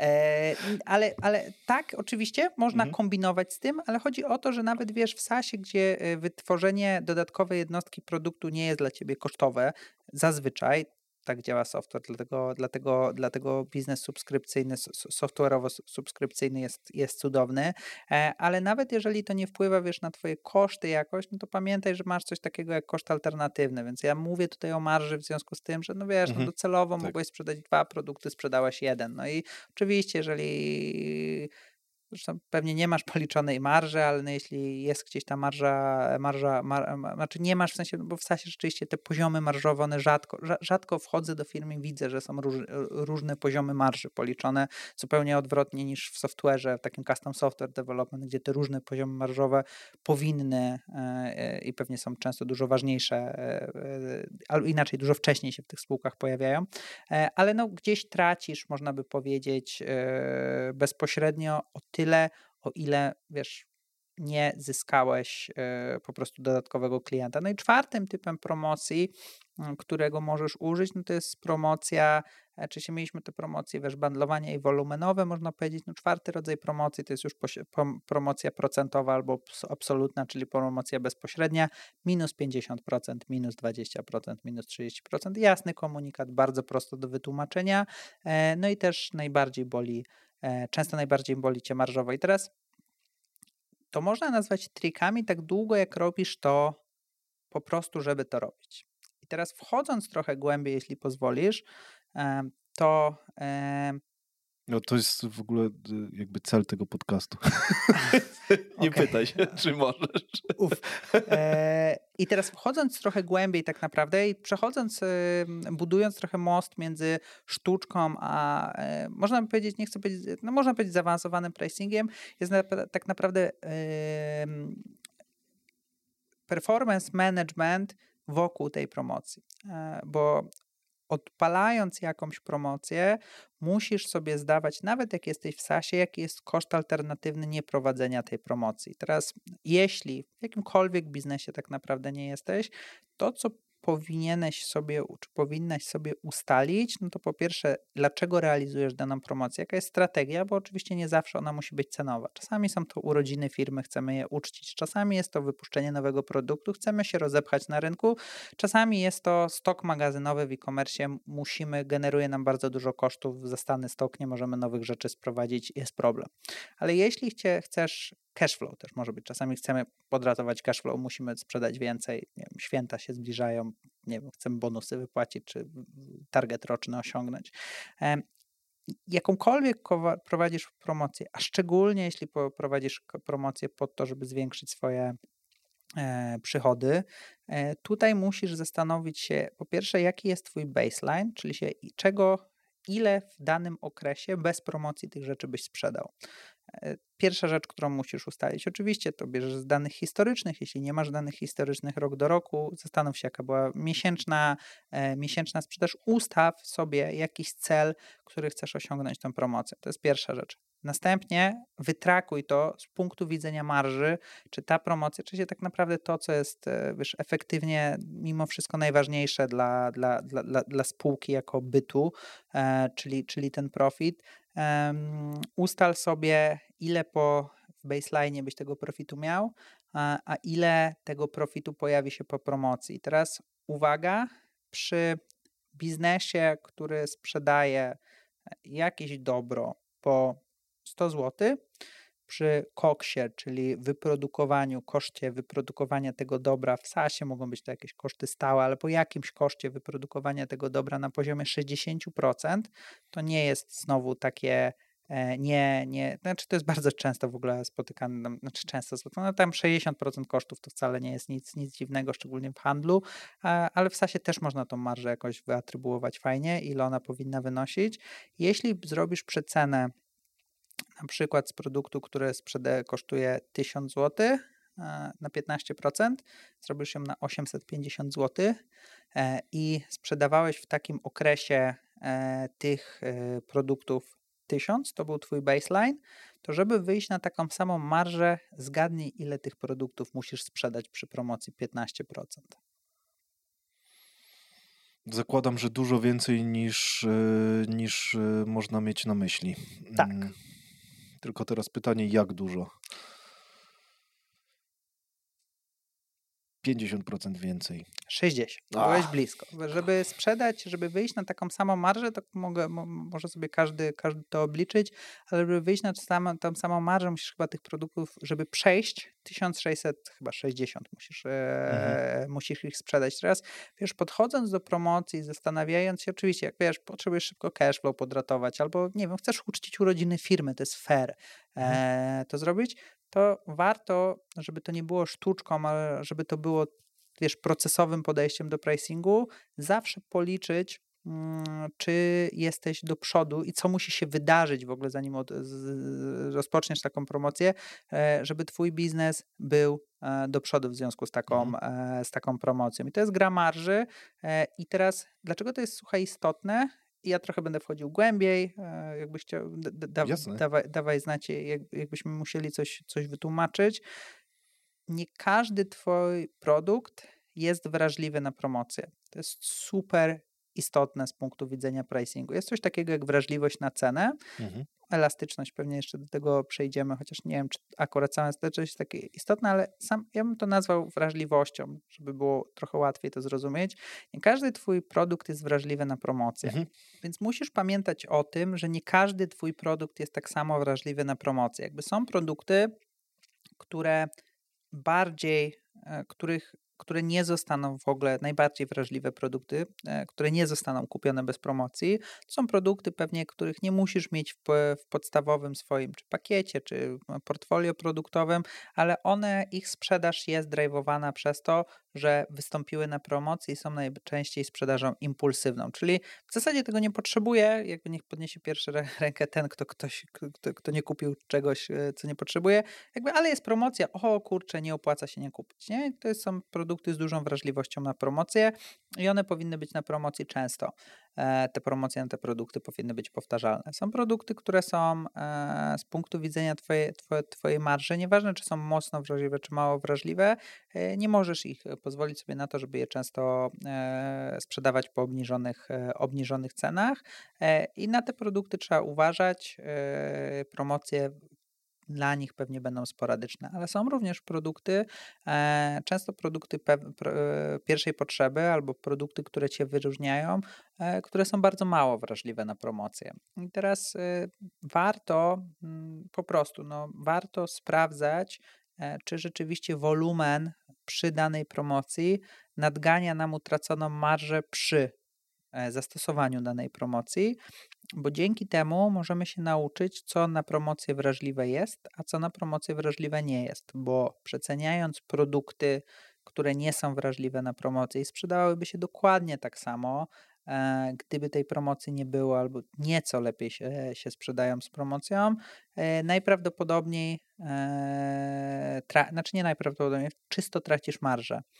Druga istotna rzecz, jak już jesteśmy przy promocjach, to to, że klient, który przychodzi z promocji, jest kohortą w samą w sobie, w sensie klienci, którzy kupili na promocję. I teraz trochę jest tak, słuchaj, że jeśli koszulka czy, czy sweter, który mam na sobie, jeśli kupuję go na promocji, nie wiem, z 500 zł na 100 i wyleję na niego wino, to najprawdopodobniej, jeśli się nie spierze za pierwszym razem, to niestety ten sweter pójdzie do wyrzucenia. Jeśli to był sweter za 500 zł, to ja kupię taki odplamiacz, żeby ten, e, czy się nie był przeceniony, żeby był, e, żeby, żeby go wyprać. I teraz istotne z punktu widzenia promocji jest to, że twoi klienci, którzy e, kupili coś u ciebie na promocji, szczególnie z punktu widzenia retencji tych klientów w subskrypcji, czy powracających klientów z punktu widzenia biznesów bardziej software'owych albo e-commerce, że to są klienci, którzy wbrew Twojej logice, czy Twojej jako osoby, która proponuje tą promocję, są dużo mniej lojalni. No i teraz można by się było zastanowić, kurczę, no to ja wychodzę naprzód do tych klientów, a oni nie odpłacają mi, wiesz, pięknym za nadobne. No i teraz prawda jest taka, e, że no nie, nie odpłacają, dlatego, bo albo e, oni kupili coś impulsywnie i to nie byli twoi klienci po pierwsze, albo to są osoby, które są bardzo wrażliwe cenowo i szukają promocji w momencie, w którym promocja skończy się u ciebie, e, a zacznie się u kogoś innego, to jeśli twoja bariera wyjścia z produktu packaging nie jest, e, nie, nie, nie jest wystarczająco duża, po prostu od ciebie, od, ciebie, od ciebie odejdą, albo to są klienci, którzy po prostu, wiesz, chcieli coś przetestować, więc promocja to nie jest darmowy lunch. Ona się wiąże jakby z, po pierwsze z tym, że tracisz marżę, po drugie tym, że na tej kohorcie klientów e, niestety nie możesz, wiesz, to, nie będzie strategia land and expand, e, czy się, o, sprzedamy im coś z promocji, a potem zobaczymy. Jasne, to się może wydarzyć, nie mówię, że to się nie wydarza, ale z punktu widzenia, wiesz, e, takiego w grupie, OMAS chyba się mówi, to, to, to, to generalnie to są mniej E, wdzięczni e, klienci mhm. E, biznesowo. Fajne, czyli dla mnie, dla mnie wybrzmiało głównie to, że trzeba traktować takich klientów jako oddzielną w ogóle grupę i na przykład oddzielne komunikaty do nich budować i wydzielić ich dalej w ten, remarketingu na przykład. Tak, i dlatego też ten mhm. framework jest taki ważny, znaczy ważny, no wydaje mi się, że istotny, dlatego, bo wiesz, no wchodząc w głębokie i mocne promo, szczególnie procentowe, które po prostu obniżają ci, obniżają ci marżę, 呃 jakby tracisz, jakby jest szansa na to, że stracisz podwójnie, tak? I mhm. nie zawsze, nie w każdej sytuacji i tak dalej, i tak dalej, ale no z, te, z, tego, z tego, co widziałem i z tego, co w ogóle mówią takie duże, duże badania, takie realizowane na kilku tysiącach klientów, no tak po prostu to wygląda, a często wiesz, no każdy, każdy, każdy z słuchających, oglądających nas muszę pomyśleć sobie, czy rzeczywiście z tą koszulką, wiesz, za 500 versus 100, 100 czy, czy nie zrobiłby podobnie. E, to jest jedna rzecz, no jeśli chcesz jeszcze mówić o remarketingu, to e, ważne jest to z punktu widzenia remarketingu, że rzeczywiście e, promocyjni klienci to jest osobna kohorta mhm. do, do, do, do, również, również do komunikacji, ponieważ oni nie możesz porównywać tego jako, nie wiem, na przykład test między, w ogóle nie powinno się aby testować cenników, to jest jedna rzecz, e, ale nawet jeśli chcesz zobaczyć, wiesz, co się po jakiej cenie sprzedaje, no to nie możesz tak zrozumieć skłonności do zapłaty, bo driver, który przysunął tych klientów do ciebie, to nie jest tylko wartość, którą dostarczasz, ale też promocja, którą dajesz. E, więc promocja sama w sobie, obniżenie ceny też nie jest dobrym, dobrą weryfikacją tego, czy coś powinno kosztować 299 zł czy 349. Jest to jakiś azymut, jakaś taka, wiesz, latarnia, która może nam coś powiedzieć, ale definitywnie, żeby wiedzieć, promocja nie jest dobrym narzędziem, żeby sprawdzić tą skłonność, mhm. skłonność do zapłaty. Mm, powiedziałeś jeszcze y, w międzyczasie to, że nie powinno się AB testować cenników. Ja to słyszę nie pierwszy raz od ciebie, ale cały czas mam wrażenie, że nie mogę się tak po prostu z Tobą zgodzić. Chciałbym głębiej usłyszeć, hmm. dlaczego. Mm, nie powinno się aby testować cenników z kilku powodów. Pierwsza rzecz, i teraz będąc już bardzo precyzyjnym, nie powinno się aby testować cen, nie cenników, czy się samej liczby. E, pierwsza rzecz to jest kwestia, i tutaj na pewno są dużo bardziej kompetentne osoby ode mnie, ale z case'ów, które widziałem w świecie globalnym, ale też po zasięgnięciu kilku lat e, w Polsce, z tego co wiem, jest to mm, semi-optymalne, jeśli chodzi o legalność takiego rozwiązania, biorąc pod uwagę dyskryminację cenową.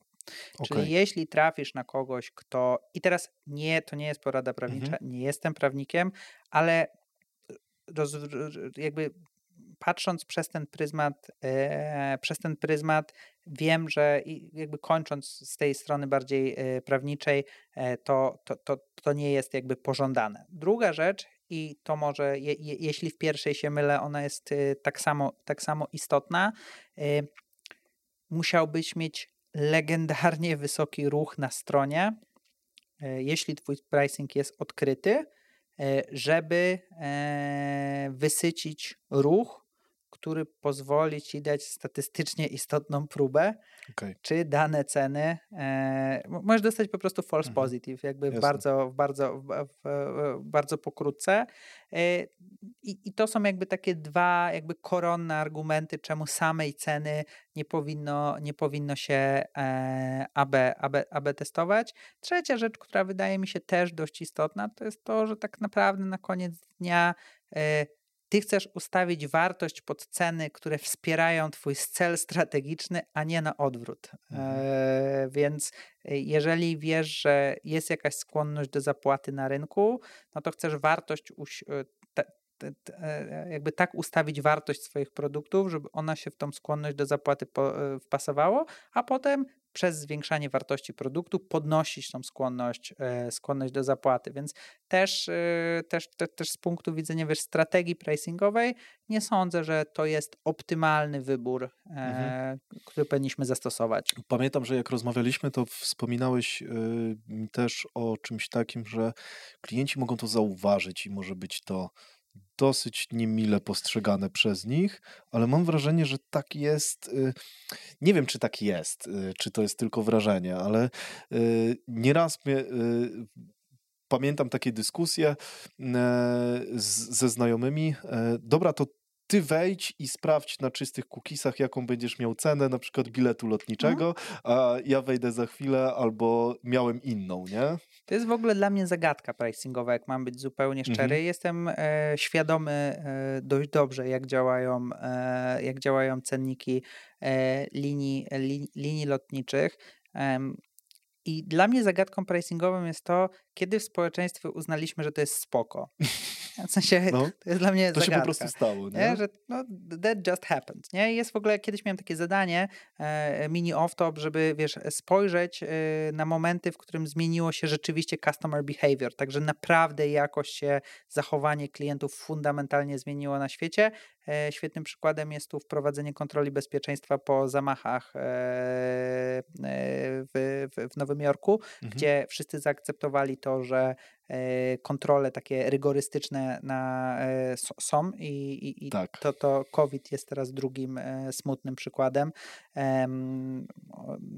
i dwa smutne, więc, więc, więc, więc smutne drivery do tego, ale tak, to jest jedna z rzeczy, w których ja się zastanawiam, kiedy my uznaliśmy, że to jest jako konsumenci, że to jest spoko.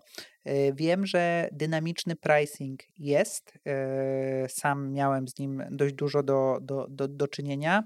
Mm, I rzeczywiście e, może być tak, że ceny się zmieniają, tylko to nie jest, pamiętaj, cennik dynamiczny po IP czy po konkretnej osobie. To jest e, po kohortach e, na podstawie kilkunastu, często kilkudziesięciu założeń, które ważą w tej cenie w tych mocno zaawansowanych firmach, które zajmują, mocno zaawansowanych no, cennikach. No, chciałbym, żeby tak, chciałbym w to wierzyć, co mówisz, nie? Z drugiej strony, wiesz, mocno się nad tym zastanawiam, patrząc na to, że yy, yy, do y, ostatecznego wzoru mam wrażenie, że dochodzi właśnie czynnik taki, że y, mam, mówię, to jest tylko hmm. wrażenie, tak? Że, że właśnie dochodzą cookiesy na zasadzie takiej, że tydzień temu sprawdzałem, po trzech tygodniach dzieje się coś, po czterech tygodniach dzieje się coś, po trzech dniach dzieje się coś i mam wrażenie, że porównując to z kimś, kto sprawdzi po pięciu dniach, to się jednak powtarza y, w takim samym odstępie czasowym. Ciężko, tak? słuchaj, to cię, cię, no. cię, wiesz, y, to...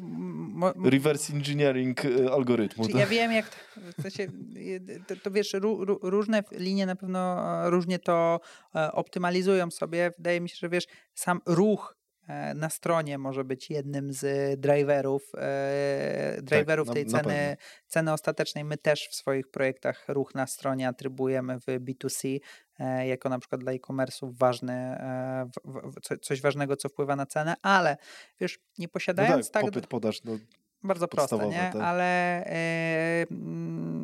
ale nieoczywiste.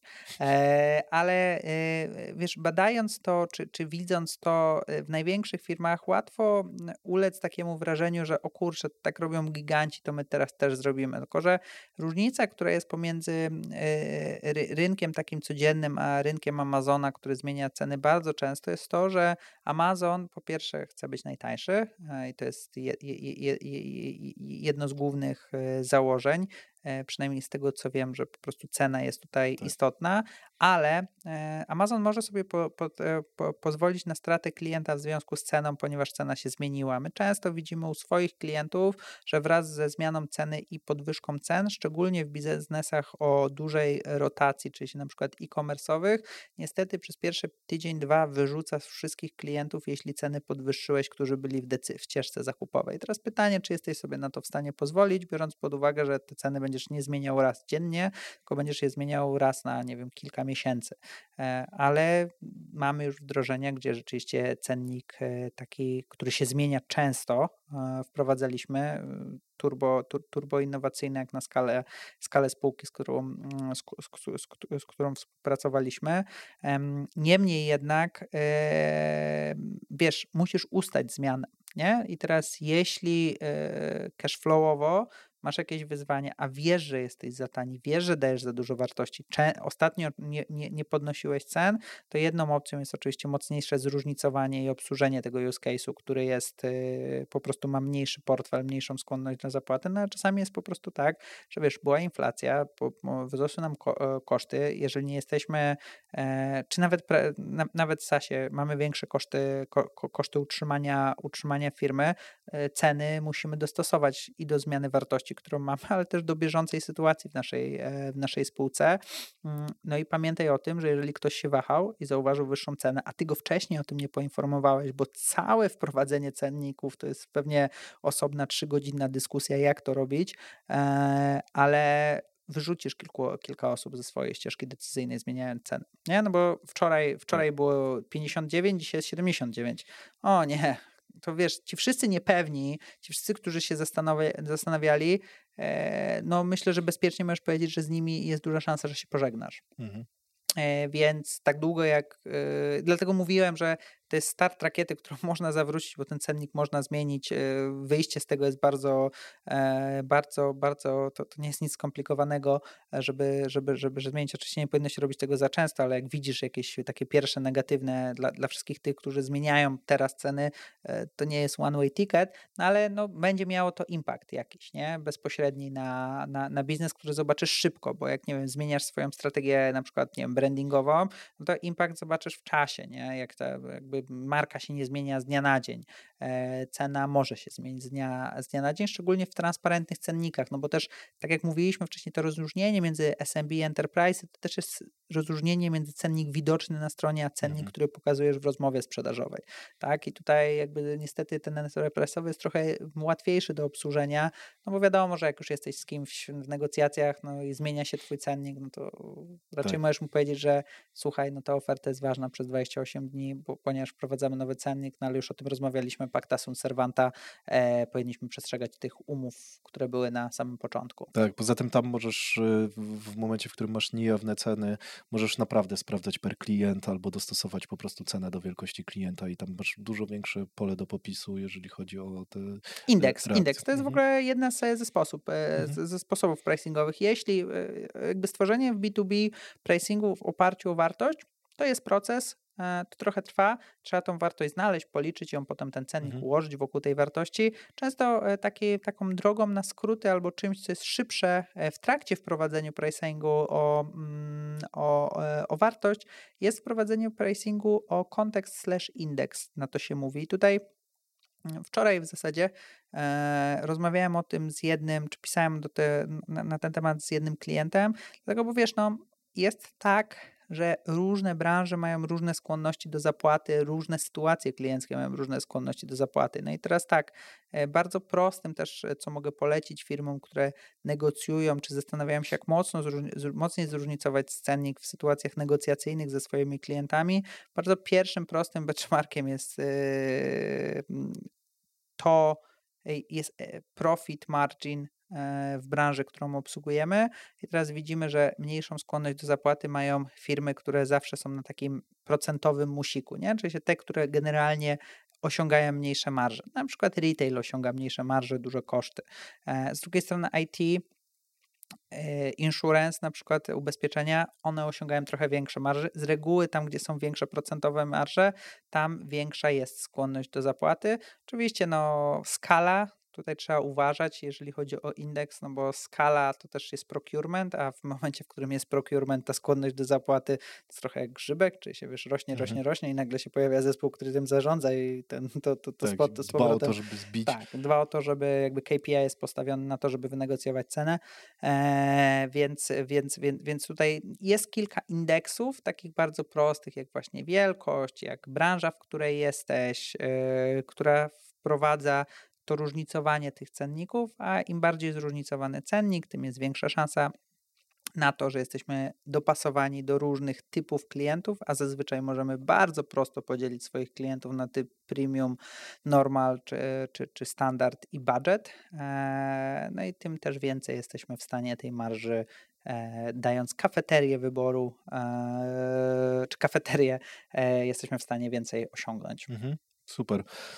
E, Krzysztof, nie zdążymy przerobić technicznego pricingu. Mam nadzieję, że dasz się zaprosić na kolejny odcinek, e, bo mam jeszcze kilka innych modułów, dlatego trochę, trochę poprzeskakuję. I trochę szyję na żywo. Mm, I pytanie, czy spotkałeś się z takim przypadkiem, mm, że zauważyłeś w czyimś biznesie mm, bardzo ewidentny arbitraż? To jest to słowo, którego właśnie wcześniej zapomniałem, ale mam zapisane, więc. E, czyli chodzi mi o to, że widzisz na przykład y, przez to, że masz przekrój projektów, na które patrzysz u klientów, że ktoś sprzedaje dany produkt dla konkretnej grupy klientów y, i czy mieliście taki przypadek, że mówisz, hej, wasz produkt jest super, ale zmieńcie waszą personę i e, będziecie mogli wywindować pricing razy 2-3 na przykład. To tutaj e, w ogóle, jeżeli chodzi o sam positioning, gorąco polecam April Danford, z, jeżeli chodzi o świat w ogóle pozycjonowania się. Rewelacja, warto czytać, warto słuchać, warto kupić książki. E, I teraz skłonność do zapłaty w zależności od tego, jaki use case, jaką branżę obsługujesz, jest różna. E, I teraz rzeczywiście jest tak, że czasami dużo bardziej. I teraz ja rzadko, rzadko mi się zdarza, bo pytałeś, czy mi się zdarzyło mhm. ograniczać albo zmieniać. To raczej jest dopasowanie cennika i wartości, którą ty generujesz do typu klienta, którego obsługujesz. Więc to jest tak, że jeżeli dobrze ci idzie w branży A, to jest mała szansa, że powiem ci, że powinieneś zrezygnować z branży A. Mhm. To raczej jest, słuchaj, branża A ma skłonność do zapłaty 300 zł, środek jakieś optimum pricingowe, e, tamta ma 500, a ona jest w ogóle tak samo duża. Nie, nie. To 300 ma banking, a nie wiem, 500 ma ubezpieczenia. Mhm. Warto zainwestować, e, zainwestować, zainwestować w te rzeczy. Więc tak, takie rzeczy się zdarzają, że można odkryć, kto ma jeszcze, ale też można zejść troszkę głębiej i zobaczyć, jaka persona w Twojej firmie, czy w use case, który obsługujesz, jaka persona ma inną skłonność, jaką skłonność za zapłaty. I teraz często jest tak, że na przykład jak pracujesz w biznesie wiesz, y, obsługujesz use case na przykład IT, no to IT zazwyczaj ma mniejsze budżety na zewnętrzne, e, zewnętrzne usługi niż sam biznes, niż core business, nie? niż na przykład marketing.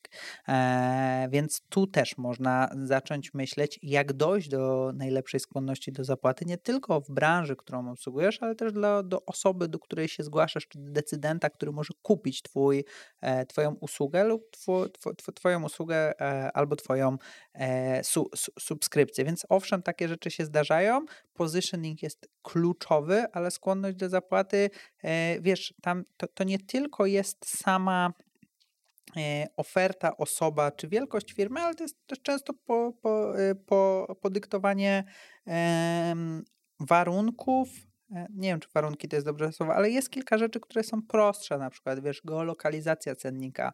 E, zgodnie z badaniami, jeżeli dajesz, e, jesteś do 30%, jesteś do 30% w stanie zwiększyć swoją konwersję w momencie, w którym currency, czyli złotówki albo euro, e, waluta, którą obsługujesz, jest e, podana w e, kraju, do którego sprzedajesz, czyli dla wszystkich osób, które sprzedają swoje sasy w, w, w dolarach i są obecne na rynku europejskim, warto zrobić sobie przełącznik na euro, e, bo po prostu ta cena jest dla nas bardziej, e, bardziej zrozumiała. Na to był świetny moment w momencie, w którym euro zrównało się, zrównało, zrównało, zrównało się z dolarem.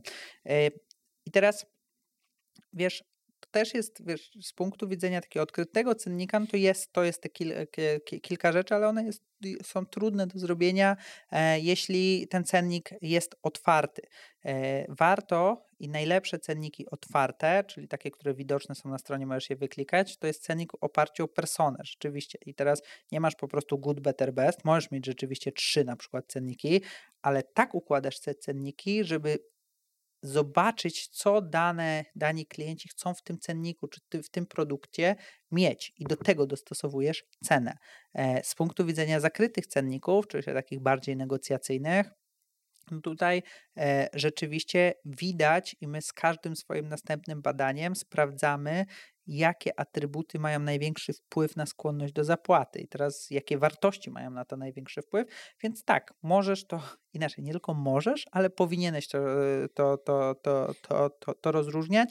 Niemniej jednak w optymalizacji cenowej nie jest to pierwszy krok. Mhm. Mm, raczej jest, wiesz, od ogółu do szczegółu, e, niż e, jak, to, to jest trochę tak, że e, wiesz, żeby umyć podłogę, musisz najpierw odkurzyć. I pierwsza rzecz to jest mhm. wiesz, stworzenie dobrego ko konceptu pricingowego, żeby, żeby to postawić, postawić jakoś na nogi, a potem dopiero później jest, wiesz, rozdrobnianie tego, nie? Możesz mhm. to trochę to, to, to, to, to inaczej, nie trochę, może to w taki sposób wydaje mi się, że powinno, powinno się to rozumieć. Mhm.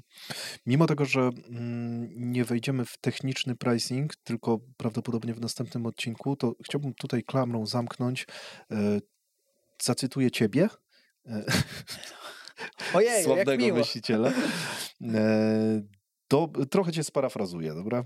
E, dobrze dobrana cena działa, e, działa dobrze na dźwigni związanej z konwersją i na dźwigni związanej z marżą. Piękne zdanie. Czy mógłbyś rozwinąć ten temat, jeżeli chodzi ogólnie o spojrzenie, bo nie chcę, żebyśmy weszli teraz, y, wiesz, w bullet pointy, jeżeli chodzi o value-based y, pricing, tylko żebyśmy y, trochę klamrą zamknęli. Mam nie mówić godzinę. E, rozumiem. E, Możesz, tak? Słuchaj, ale to, to, to tak. Dobry cennik jest dostosowany do tych segmentów, które mówiłem wcześniej, więc generalnie, jeżeli twój cennik nie opiekuje różnych segmentów, to docelowo, jeśli dobrze poprowadzisz swoją cenę, znaczy nie cenę, tylko na początku wartość, którą dostarczasz i do tego dołożysz cenę, którą powinieneś mieć na koniec, e, koniec dnia, to każda osoba, która wchodzi, czy inaczej twoje ICP, persona, do której ty mówisz, powinna znaleźć siebie w tym, e, w tym, w tym cenniku. Dlatego to powinno zwiększyć twoją, twoją konwersję. A zróżnicowanie pozwala, i tutaj wiecie, na przykład no, jest paradoks wyboru. Tak? Są maksymaliści, którzy zawsze chcą mieć najlepsze i oni pewnie wy, wybiorą, e, wybiorą, wybiorą ten pakiet, który jest najdroższy i szkoda byłoby go e, nie mieć. Marżowo też, no często jest, słuchaj, tak, że my wyjmujemy mocno cennik, działa również na cross-sell. E, To, co jest tutaj istotne, słuchaj, no to to, że cena powinna też zwiększać Twoją marżę i zarówno konwersję, dzięki temu, że skupiasz się na tym, co jest Twoim głównym produktem, a co jest Twoim produktem dosprzedawanym. I do tego produktu dosprzedaw- dosprzedawanego e, do, e, jakby dostosowujesz cenę, któ- którą dany produkt powinien mieć. Trochę patrząc na dosprzedaż w polskich SaaSach to w ogóle bardzo mało firm ma jakiekolwiek narzędzia do tego, żeby dosprzedać. Po prostu tam jest produkt i możesz kupić albo cały produkt, albo nic. Bardzo często jest to bardzo duży błąd. Polskiej takiej klasycznej bra- branży, w e-commerce'owej, często jest tak, że komuś, kto podjeżdża e, do nas Lamborghini, staramy się dosprzedać rzeczy z Biedronki e, i, i w Biedronce również, czy tam, nie wiem, wiesz, w Harrodsie również znajdziesz, nie wiem, czy w KDW może bliżej, również znajdziesz Almettę, którą możesz kupić w Biedronce, tylko ona nie kosztuje 2 czy tam 6 zł, tylko kosztujesz 15 zł i to jest wtedy spoko, więc ta strategia cenowa cross-sellowa może też działać, a akurat w spółkach usługowych też farming, czy ten land and expand, czy się praca na obecnej bazie klientów też bardzo rzadko działa z punktu widzenia pricingowego, więc dlaczego pricing działa i na konwersję, i na, mm, i na, e, i na marżę? Na konwersję dlatego, bo dostosowuje wartość, której szuka klient, na marżę dlatego, bo najczęściej proponujesz kilka opcji i spełniasz różne portfele swoich klientów, a na naszej już mogę powiedzieć, że to y, statystycznie na razie nieistotne, ale z naszego doświadczenia e, kilkudziesięciu projektów, e, sam cennik, średnią cenę obniżyliśmy w dwóch przypadkach. I teraz o czym nam to mówi? Co to jest ciekawego? e, Co, co, co, ciekawego z tego możemy się dowiedzieć? No to, że my nie pracując aktywnie na cenie, raczej zaniżamy cenę za nasz produkt, niż ją zawyżamy. Mhm. Tak, to jest, to, to, to jest bardzo ważne, co mówisz. Też, też mam takie wrażenie, że y, to znaczy to strzelałem, że bo miałem też pytać właśnie o to, ile razy obniżyliście klientom cenę, ale już mam To odpowiedź. w ogóle jest bardzo ciekawe z punktu widzenia kraj, e, krajów, z którymi pracujemy i często jest tak, że w Polsce, która jest bardzo mocno techniczna, taka wiesz, delivery driven, Mhm. e, dużo startupów czy SaaSów, czy e-commerce'ów pochodzi od osób, które nie wiem, wcześniej sprzedawały te rzeczy i potem założy, założyły swój sklep, czy dewelopera, który napisał tą mapkę, a potem zaczął ją monetyzować i tak dalej, i tak dalej. E, I dlatego to jest te, te, te ceny zazwyczaj mam tak, no dobra, byle się sprzedało, zobaczymy, co jest grane. Tak tyle pracowaliśmy na to, teraz szkoda, żeby nikt z tego nie korzystał. W Stanach na przykład, e, jak pracujemy, pracujemy z klientami, najpierw myślimy o tym, jak to sprzedać, a potem e, jak to dowieść. E, Mhm. Więc tam na przykład czasami ceny e, jest, jest po prostu one są często zawyżone. To, co jest ciekawe, to też, że ceny generalnie, jak się jak jesteście, e, wiecie, jutro macie podjąć tą decyzję i teraz się zastanawiacie, którą cenę podać, e, słuchajcie, dużo łatwiej jest obniżyć cenę niż ją podwyższyć. E, więc jeśli macie, jeśli się nad tym zastanawiacie, no to i macie już ten wybór, już załóżmy, że value jest ustalony, zrobiliśmy całą do, pracę domową, teraz jest kurczę, no 59 czy 89, wydaje mi się, że łatwiej będzie Wam w czasie obniżyć cenę niż podwyższyć. Mhm. To jest dobre spostrzeżenie. Nie? Jak już miałoby się strzelać, to, to raczej w tą wyższą. E, Krzysztof, robisz sporo szkoleń zamkniętych dla firm e, i e, Chciałem się ciebie zapytać trochę w ogóle z drugiej strony tego pricingu.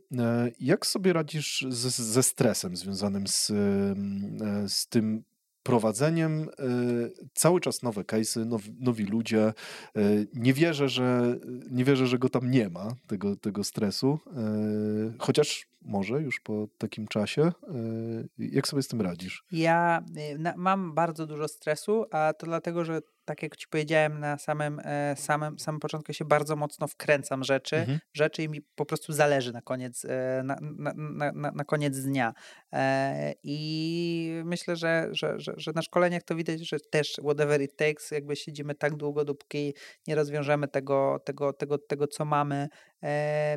I, i, I dzięki temu trochę ten stres się, szczerze mówiąc, niweluje. Oczywiście on jest i on jest duży, E, często, szczególnie jak to jest zupełnie ktoś, e, ktoś, ktoś nowy, do kogo, do, kogo, do kogo jedziemy, albo branża, która jest relatywnie dla nas e, mniej mm, komfortowa niż po prostu mamy mniej case'ów, mniej mhm. doświadczenia. Tak się czasami, albo jakiś specyficzny use case, to się oczywiście, oczywiście zdarza, mm, ale po pierwsze ta myśl, że mm, można zostać, można dopytać, tak jak cenę można zmniejszyć e, i, i że ten jeden dzień warsztatowy to dla mnie nigdy nie jest koniec. Nie jest tak, że jadę, gadam, wychodzę, biorę fakturę. E, jakby u nas w szkoleniach jest taka zasada, że po 30 dniach od szkolenia jest telefon i tam po 100 dniach często jest po prostu możliwość konsultacji, tak żeby odbić te pomysły. E, to pomaga, bo wtedy mhm. wiem, że to nie jest po prostu tak, że dzień dobry, 8 godzin, faktura, do widzenia, tylko gdzieś mamy, mamy jakiś styk e, z tymi ludźmi, żeby być na bieżąco z którymi, z którymi pracujemy. To jest jedna rzecz. E, druga rzecz, e, która wydaje mi się, że tutaj jest super istotna, jeżeli chodzi o stres, no to po pierwsze zawsze przygotowanie mamy jakieś wspólne z osobami, z którymi pracujemy przed szkoleniami, czy jest jakiś wywiad, jest jakiś scoping, jest jakieś przejście przez. E, Czyli wiesz, to trochę jest banalne, że mhm. dobrze się przygotowuje do szkolenia, mhm. ale e, trochę tak to wygląda, że jest proces za tym. To nie jest takie dobre przygotowanie, tylko zawsze jest, wiesz, muszę znać segment, muszę znać rynek, muszę przejść przez, przez narzędzie, nie, najczęściej jakieś demo, demo, mhm. demo do narzędzia, de, demo do narzędzia sobie na, e, robimy. To sprawia, że szkolenia są trudniej skalowalne, ale tak naprawdę czy na pewno, no bo jak dobrze je przeprowadzimy, to też więcej osób potem w przyszłości, przyszłości, przyszłości na, nie, na nie przyjdzie i też to są szkolenia zamknięte. To wydaje mi się, że z punktu widzenia pricingu myślimy o tym, żeby zrobić szkolenia otwarte o samej cenie, takie bardzo generyczne, mhm. takie zapoznawcze, ale na koniec dnia na razie y, jesteśmy raczej w, o, obecni w tej przestrzeni y, zamkniętej, bo po prostu e, tam jesteśmy w stanie rozbić problem, wyzwanie klienta na, na, na czynniki pierwsze. Poza tym, e, z takich bardzo prozaicznych rzeczy, jak sobie radzę ze, ze, ze, stresem, e, to ja zawsze staram się być wcześniej, mm, zawsze staram się trochę poznać też e, personalnie tych ludzi, jakiś taki small talk, mhm. takie rzeczy. I no ja zawsze mam prezentację dobrą. Mhm. Tu już po latach w konsultingu warsztatowo wiem, i, i, i, wiem, jak chcę, żeby to wyglądało. A ostatnia rzecz y, to jest fan. Ja w ogóle bardzo lubię to, to, to robić. Nie wiem, ciebie mogę bardziej spytać, y, czy to widać, eee, bo, bo, mieliśmy przyjemność być na szkoleniu razem, ale ja to po prostu, po prostu bardzo lubię. Eee. Tak, to, to potwierdzam. To, to, to widać, yy, widać przy, przez cały czas szkolenia, no bo to są jednak bardzo wymagające godziny, bo musisz być super sfokusowany, dawać feedback, dawać wartość, cały czas myśleć o tym, żeby rzeczywiście e, tą wartość dowieść, e, a mimo tego e, mega szacunek za to, że po prostu cały czas trzymasz energię na wysokim poziomie. Nie? To, to, to trzeba lubić, tego się nie da udawać. Tak tego, jak ja mam widzę. generalnie za dużo energii e, w sobie. E, Krzysztof, to jest teraz taka. Mm, podkreślę tylko to przygotowanie, bo to mi najbardziej siadło e, a propos tego, tej niwelacji stresu ja dokładnie to samo bym poradził y, sobie, tak? Dobre tak, przygotowanie jest... po prostu niweluje większość stresu i, i, koniec. Jedna rzecz to jest wiesz, takie przygotowanie teoretyczne, w sensie o czym będziesz mhm. mówił, ale ja uważam, że też takie przygotowanie fizyczne można by powiedzieć, czyli wejść w tę salę, być tam chwilę wcześniej, mhm. wszystkie takie wiesz, mini rzeczy, takie pierdoły, które by mogły cię zestresować. Nie mam wody, chce mi się pić, nie, nie zdążyłem skoczyć do łazienki, teraz mam trzy godziny do, do przerwy. Nie wy... no, takie wiesz, bardzo tak. techniczne, proste rzeczy, tak, one tak. też są istotne. Tak, y, jeżeli sobie zwizualizujesz wcześniej taką sytuację i będziesz wiedział o tym, że potrzebujesz czterech kolorowych markerów, y, tablicy i tak dalej, i tak dalej i jesteś na to przygotowany z zewnątrz, y, bo wiesz, że może w firmie na przykład nie być tych markerów i tak dalej. To są właśnie takie pierdoły, o których mówisz. Jestem gotowy, mam przećwiczone w głowie każdy scenariusz, to, to na pewno pomaga. Przynajmniej mi, tak? 100%. Mm, super. E, Krzysztof, to jest taka, e, to jest taka sekcja e, kończąca, która jest miejscem trochę dla ciebie. Czyli wykorzystajmy to, że ten podcast ma już jakiś tam mikrozasięg. E, wydaje mi się, że ten odcinek będzie masywny, jeżeli chodzi o oglądalność, bo e, super rozmowa. Kurczę, mało jest tak głębokich rozmów o pricingu, moim zdaniem, po, w języku Jak polskim. Jak to mini zasięg? My nie jesteśmy w Onecie? No, jeszcze nie, chociaż mamy duże aspiracje, jeżeli chodzi o wielkość. jednak jeszcze... Nie wiem jak ten odcinek, ale jak będziesz realizował je tak jak poprzednie, to, to, to, to myślę, że aspiracje jak najbardziej słuszne. No, więc to jest miejsce dla ciebie. Możesz się zareklamować, przekazać dobrą myśl, powiedzieć yy, ludziom, yy, nie wiem, cokolwiek, przetestować coś, yy, zachęcić do, nie wiem, zakupu waszych usług. To jest miejsce dla ciebie. Skorzystaj Super. coś na tym. Dziękuję bardzo. To ja przede wszystkim chciałem bardzo podziękować za zaproszenie. E, bardzo miło się tu siedziało e, i, i, i bardzo się cieszę, że mogłem trochę porozmawiać o, o, o, o pricingu, więc bardzo dzięki i za, i za ten czas, i też za przygotowanie, bo było naprawdę super. E, będę dalej, dalej kibicował.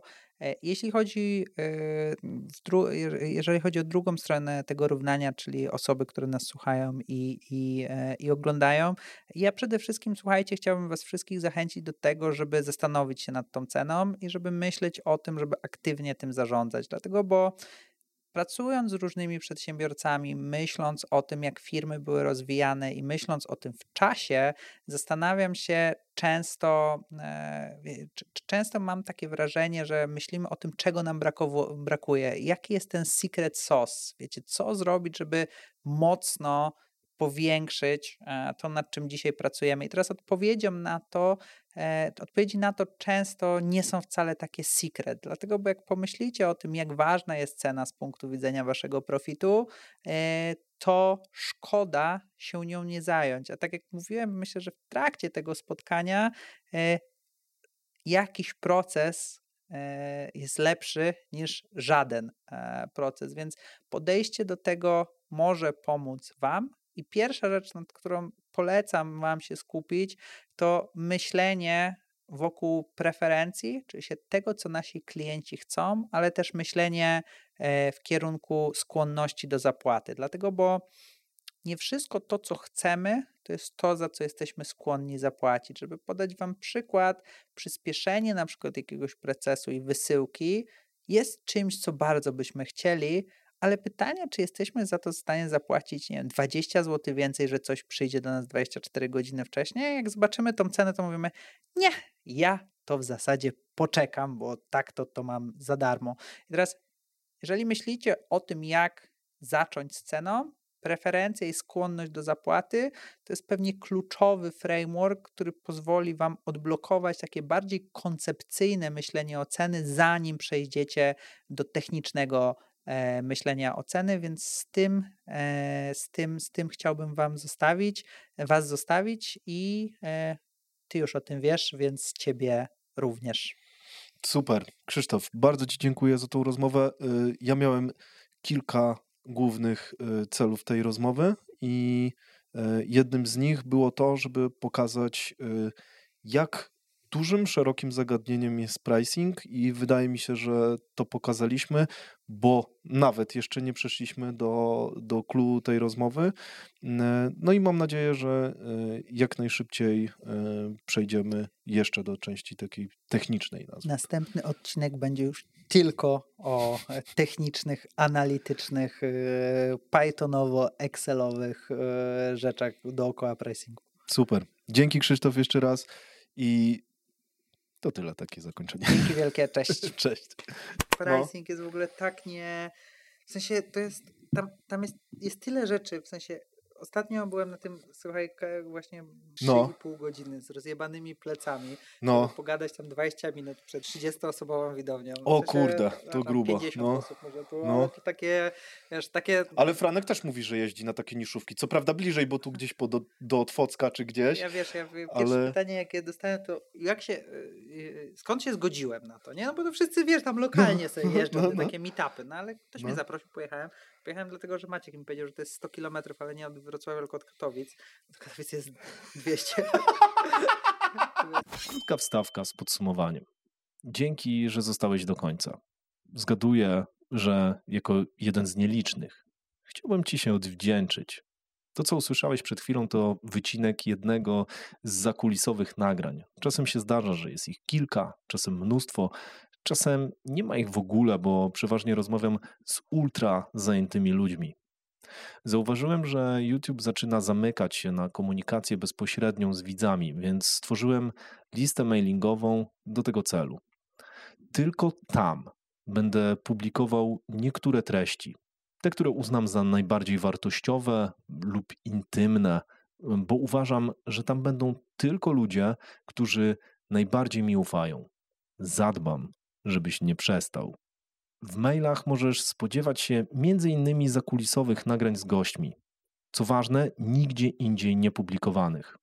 Wartościowej wiedzy o YouTube dla biznesu i sprzedaży, bo tym trochę się jaram, i oczywiście wszystkich informacji przydatnych w rozwoju biznesu, zarządzaniu, ogólnym rozwoju, wzroście, diecie, ćwiczeniach, rutynach i tym podobnych.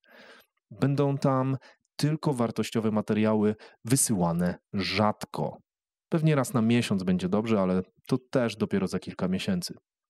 Obiecuję ci, że nie będę używał automatyk z dużą częstotliwością. Wszyscy znamy miejsca, gdzie codziennie dostajesz maile z naciskiem na zakup setnego kursu. Mnie to też wkurza i wiem, że nie zadziała w moim przypadku.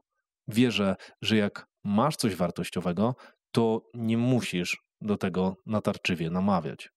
W skrócie, jeśli znajdę coś wartego Twojej uwagi, podzielę się tym z Tobą. Jeśli nie, to nie pojawię się w Twojej skrzynce. To pewna osobista obietnica. Dzięki za zaufanie i za Twój czas, bo to najcenniejsze, co mogłem od Ciebie dostać. Jestem Twoim fanem i mam nadzieję, że dzięki temu kanałowi coś kiedyś będzie dla Ciebie prostsze, tak jak zaczyna być dla mnie. Wracam gadać.